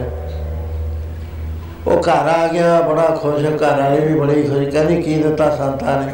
ਕਹਿੰਦਾ, ਆਹ ਦਿੱਤਾ ਬਜਾ ਕੇ ਕਹਿੰਦਾ, ਮਿਲ ਜੂ। ਉਹਦੇ ਮੂੰਹੋਂ ਨਿਕਲ ਗਿਆ। ਕਹਿੰਦਾ ਵੀ ਉਹ ਐਂ ਕਹਿੰਦੇ ਸੀ ਵੀ ਜਿਹੜਾ ਸ਼ਰੀਕਾ ਹੈ, ਉਹਦਾ ਦੁੱਗਣਾ ਚਲੇ ਜਾਓ ਕਹਿੰਦੀ ਇਹ ਤਾਂ ਮਾੜਾ ਕੰਮ ਹੋ ਗਿਆ। ਤੂੰ ਸੰਤਾਂ ਦੀ ਸੇਵਾ ਕਰੀ ਤੇ ਸ਼ਰੀਕਾਂ ਦਾ ਘਰ ਭਰ ਜੇ ਉਹ ਕਹਿੰਦਾ, ਆਪਾਂ ਪਹਿਲਾਂ ਲੈ ਤਾਂ ਲਈਏ ਤੇ ਫਿਰ ਦੇਖਾਂਗੇ ਗੱਲ ਜੋ ਮਿਲੇ ਉਹਨਾਂ ਦੇ ਦੁੱਗਣਾ। ਅਖੀਰ ਦੋਏ ਈਰਖਾ ਦੀ ਬਿਮਾਰੀ ਜਿਸ ਘਰ ਜਾ ਜੇ ਨਾ, ਰੋਟੀ ਪਾਣੀ ਛੁੱਟ ਜਾਂਦਾ ਹੁੰਦਾ। ਖੁਸ਼ੀ ਜਾਂਦੀ ਰਹਿੰਦੀ ਹੈ, ਹੱਸ ਕੇ ਨਹੀਂ ਬੋਲਦਾ, ਮੱਥੇ ਦੇ ਵਿੱਚ ਬਲ ਪੈ ਜਾਂਦਾ ਬੜੀ ਮਾਰੂ ਹੈ, ਸਿਹਤ ਦੇ ਉੱਤੇ ਬਹੁਤ ਅਸਰ ਕਰਦੀ ਹੈ, ਇਹਨੂੰ ਹਾਰਟ ਬਰਨਿੰਗ ਕਹਿੰਦੇ, ਦਿਲ ਜਲਦਾ ਰਹਿੰਦਾ। ਉਹ ਬੋਲਣੇ ਨਾਲ ਆਪਸ ਵਿੱਚ ਬੋਲਣ ਤੇ ਇੱਕ ਦਿਨ ਕਹਿੰਦਾ ਲਿਪਤ ਹਾਂ ਕਹਿੰਦੀ ਅੱਗੇ ਥੋੜਾ ਲਿਪਿਆ। ਕਹਿੰਦਾ ਦੇਖਤਾ ਸਹੀ, ਮੈਨੂੰ ਇੱਕ ਜੋਤ ਲੱਭ ਗਈ। ਉਹ ਜਦ ਲਿਪਿਆ, ਸੰਖ ਵਜਾਇਆ ਕਹਿੰਦਾ, ਸੰਖ ਦੇਵਤਾ, ਮੇਰੇ ਦਰਵਾਜ਼ੇ ਅੱਗੇ ਇੱਕ ਖੂਹ ਲੱਗ ਜੇ। ਹੁਣ ਉਹਨਾਂ ਦੇ ਦੋ ਦੋ ਲੱਗਣੇ ਸੀ, ਇਹਨੇ ਕਿਹਾ, ਫਟਾ ਪਾ ਕੇ ਮੈਂ ਤਾਂ ਲੱਗਦਾ ਹੁਣ ਕਹਾਂ ਦੀ ਗੱਲ ਕਰਦੀ, ਕਹਿੰਦਾ, ਹੈ ਦੇਵਤਾ, ਹੁਣ ਮੇਰੀ, ਸਾਡੇ ਟੱਬਰ ਦੀ ਕਿ ਖਾਦੀ ਹੋ ਜੇ। ਉਹਨਾਂ ਦੀਆਂ ਦੋਏ ਹੋ ਗਈਆਂ, ਕਹਿੰਦਾ, ਤੈਨੂੰ ਦਿਖਾ ਤਮਾਸ਼ਾ। ਉਹ ਨੱਠੇ ਬਾਹਰ ਨੂੰ, ਜਿਹੜਾ ਆਵੇ ਖੂਜ ਕਹਿੰਦੇ ਜਿਹੜਾ ਆਵੇ ਖੂਜ ਕਹਿੰਦੇ ਸੋ ਮਹਾਰਾਜ ਕਹਿੰਦੇ ਐਸੀ ਬਿਮਾਰੀ ਹੈ ਜਿਸ ਦੇ ਅੰਦਰ ਤਾਤ ਪਰਾਈ ਹੋਵੇ ਤੇ ਇਸ ਦਾ ਕਦੇ ਨਾ ਹੋਵੇ ਭਲਾ। ਕੋਈ ਇਲਾਜ ਵੀ ਹੈ ਇਹਦਾ। ਉਹੀ ਮੈਂ ਤੁਹਾਨੂੰ ਦੱਸਿਆ ਸੀ ਬਈ ਈਰਖਾ ਮਿਟ ਜਾਂਦੀ ਹੈ ਨਾਮ ਜਪਣ ਦੇ ਨਾਲ। ਜੇ ਅਸੀਂ ਸ਼ੁੱਧ ਹਿਰਦੇ ਨਾਲ ਇਹ ਕਹਿਣਾ ਸ਼ੁਰੂ ਕਰ ਦਈਏ ਨਾਨਕ ਨਾਮ ਚੜ੍ਹਦੀ ਕਲਾ ਤੇਰੇ ਭਾਣੇ, ਸਰਬੱਤ ਦਾ ਭਲਾ, ਅੱਧੀ ਰੂਹਾਨੀਅਤ ਸਾਨੂੰ ਉਸੇ ਵੇਲੇ ਪ੍ਰਾਪਤ ਹੋ ਜਾਏ। ਬਰਕਾ ਬੁਰਾ ਨਾ ਰੱਖੋ ਚੀਜ਼ ਤੁਮਕੋ ਦੁੱਖ ਨਾ ਪਾਏ। ਪਰਾਇਆ ਬੁਰਾ ਚਿਤ ਨਾ ਰੱਖ, ਤੈਨੂੰ ਦੁੱਖ ਨਹੀਂ, ਪਰਮੇਸ਼ਰ ਨੇ ਆਉਣ ਦੇਣਾ ਤੇਰੇ ਨੇੜੇ। ਫਰੀਦਾ ਬੁਰੇ ਦਾ ਭਲਾ ਕਰ, ਗੁੱਸਾ ਮਨ ਨਾ ਹਟਾਏ ਦੇਹੀ ਰੋਗ ਨਾ ਲੱਗੇ, ਪੱਲੇ ਸਭ ਕੁਝ ਪਾਏ, ਨਾ ਤਾਂ ਰੋਗ ਤੋਂ ਬਚੇਗਾ। ਸੋ ਮਹਾਰਾਜ ਕਹਿਣ ਲੱਗੇ, ਪਿਆਰਿਓ, ਜਦ ਤੁਹਾਡੇ ਚ ਈਰਖਾ ਆ ਗਈ ਨਿੰਦਿਆ ਆ ਗਈ। ਨਿੰਦਿਆ ਨੇ ਕੀ ਕੰਮ ਕਰਨਾ? ਸਾਰਾ ਦਿਨ ਬਾਣੀ ਪੜੀ ਜਾ, ਇੱਕ ਵਾਰੀ ਨਿੰਦਿਆ ਕਰਦੇ, ਸਭ ਸਾਫ਼। ਕਰੇ ਸਭ ਬਿਰਥਾ ਜਾਏ। ਨਿੰਦਾ ਭਲੀ ਕਿਸੇ ਦੀ ਨਹੀਂ ਮਨਮੁਖ ਮੂਰਤ ਕਰਾਂ ਮੂੰਹ ਕਾਲੇ ਤੇ ਨਾ ਨਿੰਦਕਾ ਨਰਕੇ ਘੋਰ ਪਵਾ। ਕੋਈ ਹੈ ਇਹਦਾ ਬੰਦਾ ਜਿਹੜਾ ਨਰਕਾਂ ਦਾ ਰਾਹ ਲਵੇ, ਨਿੰਦਿਆ ਕਰਕੇ? ਇਹ ਕਮਜ਼ੋਰੀਆਂ ਨੇ, ਫੇਰ ਬੈਰ ਭਾਵ ਹੈ। ਬੱਬਾ ਬੈਰ ਨਾ ਕਰੀਏ, ਕਾਹੂ ਘਟ ਘਟ ਅੰਤਰ ਵਰਸ ਹੋਏ ਕਿਹਦੇ ਨਾਲ ਬੈਰ ਕਰਦਾ ਇਹ ਤਾਂ ਬੈਗਰੂ ਹੈ ਸਾਰਿਆਂ ਦੇ ਅੰਦਰ। ਦੂਜਾ ਇੱਥੇ ਹੈ ਨਹੀਂ, ਕੋਈ ਨਹੀਂ। ਬਦਲੇ ਦੀ ਭਾਵਨਾ ਮੈਂ ਬਦਲਾ ਨੂੰ। ਬੁਰਾ ਚਿਤ ਵੀ ਜਾਣਾ ਹਰ ਵਕਤ। ਵਿਸ਼ੇ ਭੋਗਾਂ ਚ ਪੈ ਜਾਣਾ ਖੁਦਗਰਜੀ ਦੀ ਜ਼ਿੰਦਗੀ। ਹੰਕਾਰੀ ਹੋ ਜਾਣਾ ਬੇਮੁਖਤਾ ਅੰਦਰ ਆ ਜਾਣੀ। ਬੇਮੁਖਤਾ ਤਾਂ ਕਦੇ ਕਰਿਆਣੇ ਨਹੀਂ ਹੁੰਦਾ। ਮੂਲਾ ਗੁਰੂ ਨਾਨਕ ਬਾਦਸ਼ਾਹ ਤੋਂ ਬੇਮੁਖ ਹੋਇਆ ਸੀ। 200 ਸਾਲ ਦੁਨੀਆ 'ਚ ਘੁੰਮਦਾ ਰਿਹਾ ਤੇ ਗੁਰੂ ਦਸਵੇਂ ਪਾਤਸ਼ਾਹ ਨੇ ਉੱਥੇ ਉਧਾਰ ਕਰਿਆ ਉਹਦਾ, ਹਜੂਰ ਸਾਹਿਬ। ਸੋ ਇਸ ਤਰ੍ਹਾਂ ਦੇ ਨਾਲ ਫਿਰ ਭੇਖ ਹੈ। ਜਦ ਪੇ ਜਦ ਆਦਮੀ ਕੋ ਰੋਹਾਨੀ ਸੂਝ ਘਟ ਜਾਏਗੀ, ਕਿਸੇ ਕੌਮ ਕੋਲ, ਉਹ ਫਿਰ ਭੇਖ ਦਾ ਅਸਰਾ ਲੈਂਦੀ ਹੈ। ਭੇਖ ਦੇ ਨਾਲ ਜਿਉਣ ਦੀ ਕੋਸ਼ਿਸ਼ ਕਰਦੀ ਹੈ। ਮਹਾਰਾਜ ਨੇ ਭੇਖ ਨਹੀਂ ਮੰਨਿਆ। ਲੋਕਾਂ ਬਿਆ ਸੋ ਵੀ ਸੁਆ ਵੇਸ ਕਰੀ ਬੇਸੀ ਸੌ ਨਾ ਪਾਈਆ ਕਰ ਕਰ ਵੇਸ ਕਰੀ ਭੇਖ ਜਗਤ ਕੋ ਲੋਗਨ ਕੋ ਵਸਕੀਨ ਅੰਤਕਾਲ ਕਾਤੀ ਕਟਿਓ ਬਾਸ ਨਰਕ ਸੋ ਮਹਾਰਾਜ ਕਹਿੰਦੇ, ਪਿਆਰਿਓ, ਜਿਸ ਵਕਤ ਇਹ ਤੁਹਾਡੇ ਚ ਚੀਜ਼ਾਂ ਆ ਜਾਣਗੀਆਂ ਨਾ, ਅਸੀਂ ਅਮਰਤ ਸਿਖਾ ਕੇ ਨਾਮ ਦੀ ਦਾਤ ਦੇ ਕੇ ਤੁਹਾਨੂੰ ਪਿਉਰੀਫਾਈ ਕਰਿਆ। ਸਾਰਾ ਤੁਹਾਡੇ ਅੰਦਰ ਸੋਚ ਆ ਗਈ, ਚਾਨਣਾ ਆ ਗਿਆ, ਹਮਦਰਦੀ ਆ ਗਈ। ਇਹਨੂੰ ਚੰਗੀ ਤਰ੍ਹਾਂ ਸਮਝਾਉਣ ਵਾਸਤੇ ਗੁਰੂ ਮਹਾਰਾਜ ਦੇ ਇੱਕ ਕੌਤਕ ਕੀਤਾ। ਭਾਈ ਵਿਚਦਰ ਸਿੰਘ ਇੱਕ ਸ਼ੇਰ ਮਾਰ ਕੇ ਲੈ ਮਹਾਰਾਜ ਬਹੁਤ ਵੱਡਾ ਸ਼ੇਰ ਹੈ, ਕਹਿੰਦੇ ਉਹਦੀ ਖਲ ਸਾਂਭ ਕੇ ਲਾਇਓ ਖਾਲਾ ਤੇ ਮਹਾਰਾਜ, ਕਹਿੰਦੇ ਇੱਕ ਗਦੇ ਉੱਤੇ ਚੜਾ ਦੋ ਬਣ ਕੇ। ਉਹ ਚੜਾਤੀ ਖੇਤਾਂ ਛੜਤਾ ਉਧਰ ਲੰਘਣ ਤੋਂ ਹੀ ਹਟ ਗਏ ਸਾਰੇ। ਕੋਈ ਨਾ ਜਾਵੇ ਉੱਥੇ। ਗੁਰੂ ਮਹਾਰਾਜ ਕੋ ਸ਼ਿਕਾਇਤ ਹੋਈ ਮਹਾਰਾਜ, ਸਾਡੀ ਤਾਂ ਖੇਤੀਆਂ ਵੀ ਸੁੱਕ ਰਹੀਆਂ ਕਹਿੰਦੇ ਕੀ ਹੈ ਕਹਿੰਦੇ ਸ਼ੇਰ, ਤੁਸੀਂ ਕਿੰਨੇ ਕੋ? ਕਹਿੰਦੇ ਤਾਂ ਤੇਰੇ ਮਹਾਰਾਜ ਜੋ ਹੈ ਬੜਾ ਤਗੜਾ, ਜਿਹਦੇ ਤੇ ਪੈ ਗਿਆ, ਉਹ ਤਾਂ ਹੈ ਨਹੀਂ। ਮਹਾਰਾਜ ਕਹਿੰਦੇ, ਤੁਸੀਂ ਕੱਢ ਦੋ। ਕਹਿੰਦੇ ਨਿਕਲਦਾ ਨਹੀਂ ਮਹਾਰਾਜ। ਤੇ ਇੱਕ ਦਿਨ ਐਸਾ ਹੋਇਆ, ਜਿਸ ਪਾਜਾ ਬਾਦਾ ਕੁਮਾਰ ਦਾ ਖੋਇਆ ਸੀ ਗਦਾ ਉਹ ਗਲੇ ਨਹੀਂ ਜਾਂਦਾ ਸੀ, ਉਹਨੂੰ ਦੇਖ ਕੇ ਹੀਂਗਣ ਲੱਗ ਗਿਆ। ਉਹਨੇ ਕਿਹਾ, ਆਈ ਹੈ ਮੇਰੇ ਵਾਲਾ ਜਿਹੜਾ ਖੋਇਆ ਸੀ? ਫੜ ਲਿਆ, ਫੜ ਕੇ ਲਿਆਂਦਾ ਘਰ। ਖਾਲਾਤੀ ਮਹਾਰਾਜ ਕੋ ਲਿਆ ਕੇ ਦਸਤੀ ਮਹਾਰਾਜ, ਆ ਤੁਹਾਡੇ ਮੇਰੇ ਗਲੇ ਤੇ ਪਾਈ ਗਈ ਸੋ। ਮਹਾਰਾਜ ਇਹ ਮਹਾਰਾਜ ਨੇ ਇਹ ਕੌਤਕ ਕੀ ਕਰਿਆ? ਇਹ ਜਿਹੜੇ ਮੁਖੀ ਗੁਰਸਿੱਖ ਸੀ, ਪਾਤਸ਼ਾਹ, ਸਾਡੀ ਸਮਝ ਨਹੀਂ ਆ ਰਹੀ ਇਹ ਗੱਲ। ਮਹਾਰਾਜ ਕਹਿੰਦੇ, ਤੁਹਾਨੂੰ ਅਸੀਂ ਸ਼ੇਰ ਬਣਾਇਆ, ਬਹਾਦਰ। ਜੁੱਧ ਦੇ ਵਿੱਚ ਤੁਸੀਂ ਛਾਤੀ ਦੇ ਵਾਰ ਖਾਓਗੇ, ਪਿੱਠ ਤੇ ਨਹੀਂ ਖਾਓਗੇ। ਆਪਣੇ ਹਿੱਤ ਨੂੰ ਤਿਆਗ ਕੇ ਤੁਸੀਂ ਦੂਸਰੇ ਦੀ ਰੱਖਿਆ ਵਾਸਤੇ ਸਰੀਰ ਅਰਪਣ ਕਰੋਗੇ। ਪਰ ਜਦੋਂ ਆ ਤੁਹਾਡੇ ਵਿੱਚੋਂ ਨਿਕਲ ਗਿਆ ਨਾ ਖਾਲਸਾ ਆਦਰਸ਼ ਨਾਮ ਤੋਂ ਤੁਸੀਂ ਦੂਰ ਹੋ ਗਏ, ਬਾਣੀ ਤੋਂ ਦੂਰ ਹੋ ਗਏ, ਕਰੈਕਟਰ ਦੇ ਵਿੱਚ ਤੁਹਾਡੇ ਕਮਜ਼ੋਰੀਆਂ ਆ ਗਈਆਂ, ਫੇਰ ਸਾਰਿਆਂ ਨੂੰ ਪਤਾ ਲੱਗ ਜੂ ਵੀ ਇਹ ਤਾਂ ਗਧਾ ਹੈ, ਅੰਦਰ ਖੱਲ ਛੇੜਦੀ ਤੁਸੀਂ ਨਿਆਰਾ ਰੱਖਣਾ ਹੈ ਕਰੈਕਟਰ। ਤੁਹਾਨੂੰ ਸਰਦਾਰ ਬਣਾਇਆ ਦੁਨੀਆ ਦਾ। ਤੁਹਾਨੂੰ ਧਰਮਰਾਜ ਤੋਂ ਛਡਾਇਆ ਧਰਮਰਾਜ ਦੇ ਗੁਰਸਿੱਖ ਨਹੀਂ ਜਾਂਦਾ ਕਦੇ। ਵੀ ਨਾ ਪਰ ਗਰੰਟੀ ਹੈ ਇਸ ਬਾਤ ਦੀ ਬਾਬਾ ਸਾਹਿਬ ਸਿੰਘ ਜੀ ਮਹਾਰਾਜ ਉਨੇ ਵਾਲੇ। ਉਹਨਾਂ ਦੇ ਲਾਂਗਰੀ ਦਾ ਨਾਮ ਭਾਗ ਸਿੰਘ ਸੀ। ਉਹਦੀ ਮਾਤਾ ਚੜ੍ਹਾਈ ਕਰ ਗਈ। ਬਾਬਾ ਜੀ ਨੂੰ ਕਿਹਾ, ਬਾਬਾ ਜੀ, ਆਪਣੇ ਲਾਂਗਰੀ ਸ਼੍ਰੀਮਾਨ ਦੀ ਮਾਤਾ ਚੜ੍ਹਾਈ ਕਰ ਗਈ ਬਾਬਾ ਜੀ ਅੰਤਰ ਧਿਆਨ ਹੋਏ। ਕਹਿੰਦੇ ਭਾਈ ਸੰਸਕਾਰ ਨਾ ਕਰਿਓ। ਉਹਨੇ ਮੋੜਿਆ ਨਾ। ਸਮਾਂ ਲੰਘ ਗਿਆ ਤੇ ਉਹ ਆ ਕੇ ਜਿਉਂਦੀ ਹੋ ਗਈ। ਬਾਬਾ ਜੀ ਨੂੰ ਮੱਥਾ ਟੇਕਣ ਵਾਸਤੇ ਸਾਰਾ ਹੀ ਬੜਾ ਭਾਰੀ ਇਕੱਠ ਉਨੇ ਚ ਹੋਇਆ ਤੇ ਉਹ ਆ ਗਏ ਸਾਰੇ। ਬਾਬਾ ਜੀ ਕਹਿਣ ਲੱਗੇ, ਮਾਤਾ 10 ਸਾਲ ਦਰਗਾਹ ਦਾ ਕੀਆ ਕਹਿੰਦੇ, ਬਾਬਾ ਜੀ, ਮੈਨੂੰ ਲੈ ਗਏ।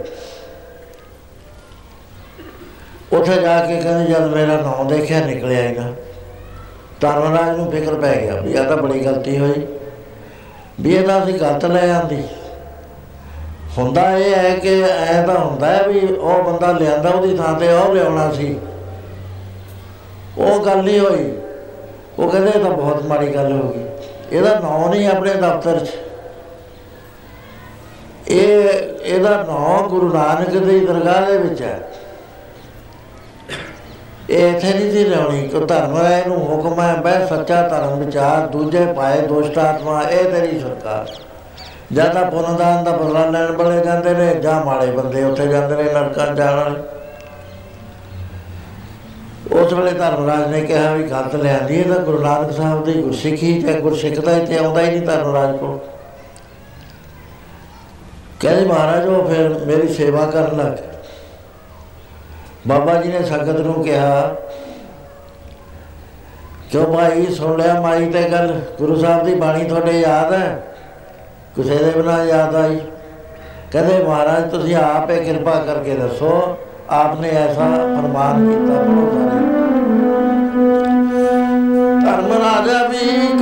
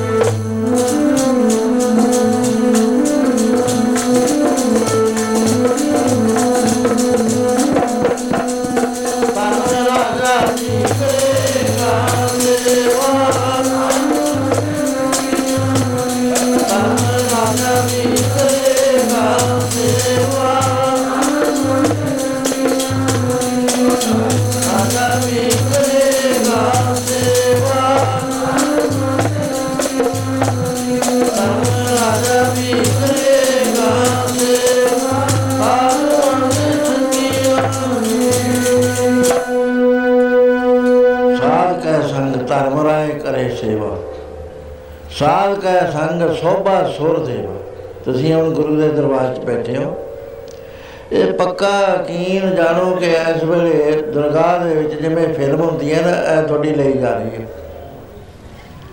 ਜੇ ਤੁਹਾਡਾ ਗੁਰੂ ਨਾਨਕ ਤੇ ਵਿਸ਼ਵਾਸ ਹੈ, ਬਾਣੀ ਦੇ ਮੁਤਾਬਕ ਜੀਵਨ ਚਲਾ ਰਹੇ ਹੋ, ਧਰਮਰਾਜ ਦੀ ਤਾਕਤ ਹੀ ਨਹੀਂ ਹੈ ਵੀ ਕਦੇ ਅੱਜ ਵੀ ਗੁਰਸਿੱਖ ਦੇ ਨੇੜੇ ਨੇੜੇ ਹੀ ਨਹੀਂ ਆਉਂਦਾ। ਕਿਉਂਕਿ ਗੁਰਸਿੱਖ ਦੇ ਹਿਰਦੇ 'ਚ ਵੈਗਰੂ ਵੈਗਰੂ ਵੈਗਰੂ ਵੈਗਰੂ ਹੋ ਰਿਹਾ। ਉਹ ਜਿਹੜਾ ਵੈਗਰੂ ਵੈਗਰੂ ਹੋ ਗਿਆ, ਬਾਣੀ ਕਹਿੰਦੀ, ਨਾਮ ਸੁਣ ਤਾਂ ਜਾਉ ਦੂਰੋਂ ਭਾਗੇ। ਨੇੜੇ ਨਹੀਂ ਆਉਂਦਾ, ਦੂਰ ਤੋਂ ਨੱਠ ਜਾਂਦਾ ਆਉਂਦਾ ਕੌਣ ਹੈ? ਬਾਬਾ ਗੁਰਬਚਨ ਸਿੰਘ ਜੀ ਖਾਲਸਾ ਗੁਰਦਾਸਪੁਰ ਗਏ ਹੋਏ ਨੇ। ਉੱਥੇ ਇੱਕ ਸਰਦਾਰਾ ਸਿੰਘ ਬਿਮਾਰ ਸੀ, ਚੜ੍ਹਾਈ ਕਰਨ ਲੱਗਿਆ ਹੋਇਆ ਤੇ ਬਾਬਾ ਜੀ ਨੂੰ ਕਿਹਾ ਵੀ ਅੰਤਮ ਸਪਾਸਾ ਤੇ ਆ, ਤੁਸੀਂ ਮਿਲਿਆ ਹੋ। ਦਰਸ਼ਨ ਦਿਓ ਬਾਬਾ ਜੀ ਗਏ, ਜਾ ਕੇ ਕਹਿਣ ਲੱਗੇ, ਕਿਉਂ ਸਰਦਾਰਾ ਸਿੰਘਾ ਦੇ ਖਬਰ ਕੀ ਹੈ? ਕਹਿੰਦਾ ਮਹਾਰਾਜ, ਪੰਜ ਸਿੰਘ ਆਏ ਹੋਏ ਨੇ ਲੈਣ ਵਾਸਤੇ। ਮੈਂ ਤੁਹਾਡਾ ਇੰਤਜ਼ਾਰ ਕਰਦਾ ਸੀ। ਜਦੋਂ ਤਾਂ ਨਹੀਂ ਨਾ ਆਉਂਦੇ, ਇੱਥੇ ਮੈਂ ਇੱਕ ਤੁਹਾਡੇ ਕੋਲ ਜੋ ਗੱਲ ਦੱਸਦਾ, ਤੁਹਾਡੇ ਵੀਰ ਸੀ, ਉਹਦਾ ਨਾਮ ਮੀਤੋ ਕਹਿੰਦੇ ਸੀ। ਉਹ ਪਿਤਾ ਨੂੰ ਕਹਿੰਦੇ ਸੀ ਵੀ ਮੈਂ, ਮੇਰਾ ਤੂੰ ਮੰਗਣਾ ਸੰਗਣਾ ਨਾ ਕਰ, ਮੈਂ 24 ਸਾਲ ਦੀ ਹੋ ਕੇ ਹਰ ਦੇ ਮਹੀਨੇ ਚਲੀ ਜਾਣਾ। ਉਹ ਰੋਜ਼ੇ ਕਹਿੰਦੇ ਸੀ ਉਹ ਕਮਲਾ ਕਮਲੀ ਕਹਿਣ ਲੱਗੇ ਕਹਿੰਦੇ ਕਮਲੀ ਗੱਲਾਂ ਮਾਰੀ ਜਾਂਦੀ ਹੈ। ਜਦੋਂ ਨੇ ਤੁਰਨਾ ਕਹਿੰਦੇ, ਜਾ ਨਾ ਬਾਪੂ ਮੰਗਣਾ, ਮੇਰਾ ਸੰਜੋਗ ਨਹੀਂ ਹੈ। ਮੈਂ ਚਲੀ ਜਾਣਾ। ਉਹ ਜਿਸ ਦਿਨ ਜਾਣਾ ਸੀ, ਉਹ ਦਿਨ ਤਾਨ ਬੀਜੇ ਹੋਏ ਸੀ ਤੇ ਖਾਦ ਪਾਉਣ ਵਾਸਤੇ ਕਣਕ ਲੱਦ ਲਈ ਗੱਡੇ ਤੇ। ਵੀ ਰਾਜਪੁਰੇ ਤੋਂ ਮੈਂ ਕਣਕ ਲੈ ਆਵਾਂ ਔਰ ਖਾਦ ਲੈ ਆਵਾਂ। ਉਹ ਕਹਿੰਦੇ, ਬਾਪੂ, ਜਾ ਨਾ ਮੈਂ ਅੱਜ 12 ਵਜੇ ਜਾਣਾ ਰਾਤ ਨੂੰ ਉਸਨੇ ਰਹਿ ਰਸ ਬੜੀ ਸਾਰੇ ਘਰ ਦੇ ਵਿੱਚ। ਮਾਂ ਕਹਿਣ ਲੱਗੀ, ਮੀਤੋ ਅੱਜ ਕੰਧ ਵੱਲ ਮੂੰਹ ਕਰਕੇ ਤੂੰ ਪੜਦੀ ਹੈ ਕਹਿੰਦੀ, ਮਾਤਾ, ਮੈਂ ਪਵਿੱਤਰ ਕਰ ਰਹੀ ਹਾਂ ਵੀ ਇੱਥੇ ਕੋਈ ਭੂਤ ਪ੍ਰੇਤ ਦੀ ਰੂਹ ਨਾ ਆਵੇ ਫਿਰ ਉਹਦੇ ਬਾਅਦ ਚਾਬੀਆਂ ਮਾਨ ਦਿੱਤੀਆਂ। ਕੜਾਈ ਮਾਂਜੀ ਵੀ ਸਵੇਰੇ ਦੇਗ ਬਣਾਉਣੀ ਬਹੁਤ ਤੁਹਾਨੂੰ। ਸਭ ਕੁਝ ਕਰ ਲਿਆ। ਉਹ ਕਹਿੰਦੀ, ਮੈਂ ਜਦ ਜਾਣਾ ਨਾ, ਮੈਨੂੰ ਇੱਕ ਉਲਟੀ ਹੋਣੀ ਆ, ਹੋਰ ਕੁਝ ਨਹੀਂ ਹੋਣਾ। ਤੁਸੀਂ ਘਬਰਾਇਓ ਨਾ। ਉਹ ਬਾਪੂ ਨੂੰ ਜਦ ਕਿਹਾ, ਉਹ ਕਹਿੰਦਾ, ਤੂੰ ਤਾਂ ਰੋਜ਼ ਇਹ ਗੱਲਾਂ ਮਾਰਦੀਆਂ, ਮੇਰੇ ਤਾਂ ਖਰਾਬ ਹੋਣੇ, ਮੈਂ ਖਾ ਲਿਆਉਣਾ ਉਹ ਸ਼ਾਮ ਹੋ ਗਈ, ਉਹਨੂੰ 9 7-8 ਵਜ ਗਏ। ਇਧਰਲੇ ਪਾਸੇ ਜਦ ਉਹਨੇ ਪਲੰਗ ਵਿਛਾਤਾ, ਜਦ 12 ਵਜੇ, ਇੱਕਦਮ ਉੱਠ ਕੇ ਲੱਗੀ, ਬੋਲੇ ਸੋਨਿਆ ਪਿੰਡ ਸਾਰਾ ਇਕੱਠਾ ਹੋਇਆ ਹੈ ਵੀ ਦੇਖੀਏ ਕਿਵੇਂ ਜਾਂਦੀ ਹੈ। ਉਹ ਕਹਿੰਦੀ ਬਾਬਾ ਜੀ, ਬਾਪੂ ਦਾ ਜੇ ਆਇਆ ਨਹੀਂ ਹੈ। ਤੇ ਜੇ ਕਹੋ ਤਾਂ ਮੈਂ ਮਿਲ ਕੇ ਚਲੇ ਜਾਣੇ ਉਹ ਕਹਿੰਦੇ ਕੋਈ ਨਾ, ਅਸੀਂ ਦੁਬਾਰਾ ਆ ਜਾਾਂਗੇ ਹੁਣ ਮਹਾਰਾਜ ਨੇ ਕਿਹਾ, ਪ੍ਰਭ ਕੈ, ਸਿਮਰਨ ਕਾਲ ਪਰ ਹਰੈ। ਕਾਲ ਨੂੰ ਗੁਰਸਿੱਖ ਕਹਿੰਦਾ ਵੀ ਠਹਿਰ ਜਾ ਜੇ। ਅਜੇ ਮੈਂ ਬੇਲ ਨਹੀਂ ਹੈ, ਠਹਿਰ ਜਾ। ਚੱਲੂਗਾ ਤੇਰੇ ਨਾਲ ਜਰਗ ਠਹਿਰ ਜਾ। ਕਾਲ ਦੀ ਸ਼ਕਤੀ ਨਹੀਂ ਹੈ, ਗੁਰਸਿੱਖ ਨੂੰ ਵੀ ਉਹ ਟਾਈਮ ਤੇ ਗੱਲ ਆਪਣੇ ਆਪ ਹੀ ਉਹਨੂੰ ਅਪਲਾਈਜ ਕਰ ਦਿੰਦੇ ਨੇ ਸਿੰਘ ਨਾ ਜਾਣਾ ਚੜ ਨਹੀਂ ਜਾਂਦੇ। ਬਹੁਤ ਮਹਾਤਮਾ ਨੇ ਜਿਹੜੇ ਗਏ ਨਹੀਂ, ਬਾਬਾ ਕਰਮ ਸਿੰਘ ਜੀ ਹੋਤੀ ਮੈਦਾਨ ਵਾਲੇ। ਆਪਣੀ ਉਮਰ ਤੋਂ 2 ਸਾਲ 2 ਮਹੀਨੇ 2 ਦਿਨ ਬਾਅਦ ਗਏ। ਲੇਕਿਨ ਉਹਨਾਂ ਨੇ ਆਪਣੇ ਤੋਂ ਲਾਲ ਸਿੰਘ ਉਹਨਾਂ ਨੂੰ ਛੋਟੇ ਸੰਤਾਂ ਨੂੰ ਭੇਜਤਾ। ਉਹਦੀ ਤਾਕਤ ਨਹੀਂ ਹੈ ਗੁਰਸਿੱਖ ਦੇ ਉੱਤੇ ਹਾਵੀ ਹੋ ਜਾਵੇ। ਉਹ ਬੀਬੀ ਨੇ ਜਦ ਕਿਹਾ ਜਦ ਪਿਤਾ ਉਹਦਾ ਆਇਆ ਕਹਿੰਦੇ ਦੇਖੋ ਬਾਬਾ ਜੀ ਆਏ ਸੀ। ਮਾਂ ਕਹਿਣ ਲੱਗੀ ਤਾਂ ਜਗਾਰੇ ਬੁਲਾਉਂਦੀ ਸੀ? ਵੀ ਸਾਨੂੰ ਤਾਂ ਸੁਣਿਆ ਨਹੀਂ ਹੈ, ਪਰ ਇਹਦਾ ਪੱਕੀ ਤਿਆਰੀ ਕਰੀ ਬੈਠੀ ਹੈ। ਕਹਿੰਦੀ, ਹੁਣ 10 ਵਜੇ ਆਉਣਾ ਤੁਸੀਂ ਛੇ ਛੇ ਦੀ ਖਾ ਪੀ ਲਓ। ਉਹਦੇ ਬਾਅਦ ਉਹ ਚੱਕ ਲਿਆਈ ਪਰਾਤ ਚ ਪਾ ਕੇ, ਉਹਦੇ ਚ, ਤਸਲੇ ਚ ਪਾ ਕੇ ਸਵਾ। ਉਲਟੇ ਆਈ। ਕਹਿੰਦੀ ਲੋ ਹੁਣ ਮੈਂ ਜਾਣਾ, ਆਪੇ ਸਿੱਟਿਆ ਜਾਂ ਆਪੇ ਗੁੱਲੀ ਕਰ ਲਈ ਉਹਦੇ ਬਾਅਦ ਪੈ ਗਈ ਲੰਮੀ। ਕਹਿੰਦੀ, ਆ ਕੇ ਬਾਬਾ ਜੀ, ਫੇਰ ਮੈਂ ਹੁਣ ਜਾ ਰਹੀ ਸੋ ਇਹਦੇ ਚ ਬੰਦਗੀ ਕਰਨ ਵਾਲਾ ਜੋ ਨਾਮ ਜਪਣ ਵਾਲਾ ਹੈ, ਉਹਦੇ ਤੇ ਕਾਲ ਨਹੀਂ ਹਾਵੀ ਹੁੰਦਾ, ਉੱਥੇ ਗੁਰਸਿੱਖ ਆਉਂਦੇ ਨੇ। ਇਸ ਤਰ੍ਹਾਂ ਦੀਆਂ ਕਈ ਮਸਾਲਾ ਭਾਈ ਸਾਹਿਬ, ਭਾਈ ਰਣਜੀਤ ਸਿੰਘ ਜੀ ਨੇ ਦਿੱਤੀਆਂ ਆਪਣੇ ਰੰਗਲੇ ਸੱਜਣਾ ਵੀ ਮਰਜ਼ੀ ਨਾਲ ਜਾਂਦੇ ਨੇ, ਮਰਜ਼ੀ ਨਾਲ ਆਉਂਦੇ ਨੇ, ਗੁਰਮੁਖ ਆਵੇ ਜਾਏ ਨਸਰ ਸੋ ਸਾਧ ਕੈ ਸੰਗ ਧਰਮ ਰਾਏ ਕਰੇ ਸੇਵਾ, ਸਾਧ ਕੈ ਸੰਗ ਸੋਭਾ ਸੁਰ ਦੇਵਾ। ਦਰਗਾਹ ਦੇ ਵਿੱਚ ਸੋਭਾ ਹੁੰਦੀ ਹੈ। ਸੋ ਗੁਰੂ ਮਹਾਰਾਜ ਕਹਿ ਲਗੇ, ਪਿਆਰਿਓ, ਤੁਹਾਨੂੰ ਕਾਲ ਤੋਂ ਉੱਤੇ ਦੀ ਪਦਵੀ ਅਸੀਂ ਦਿੱਤੀ ਹੈ, ਖਾਲਸਾ ਪਦਵੀ ਦਿੱਤੀ ਤੁਸੀਂ ਖਾਲਸਾ ਬਣ ਕੇ ਰਹਿਣਾ। ਤੁਹਾਨੂੰ ਦੁਨੀਆ ਦਾ ਸਰਦਾਰ ਬਣਾਇਆ ਹੈ। ਦੁਨੀਆ ਦੇ ਫੈਸਲੇ ਕਰੋਗੇ। ਪਰ ਜੇ ਆ ਆ ਗੱਲ ਕਰ ਲਈ ਨਾ ਗਲੇ ਵਾਲੀ ਫਿਰ ਤੁਹਾਡਾ ਤੇਜ ਜਾਂਦਾ ਰਹੂਗਾ। ਇੱਕ ਵਾਰੀ ਮਹਾਰਾਜ ਨੇ ਫੇਰ ਸਮਝਾਉਣ ਵਾਸਤੇ ਕਹਿੰਦੇ ਅੱਜ ਸ਼ਿਕਾਰ ਚਲੋ ਕੁੱਤੇ ਲੈ ਕੇ ਚੱਲੇ ਚੌਲ ਬਣਾਓ।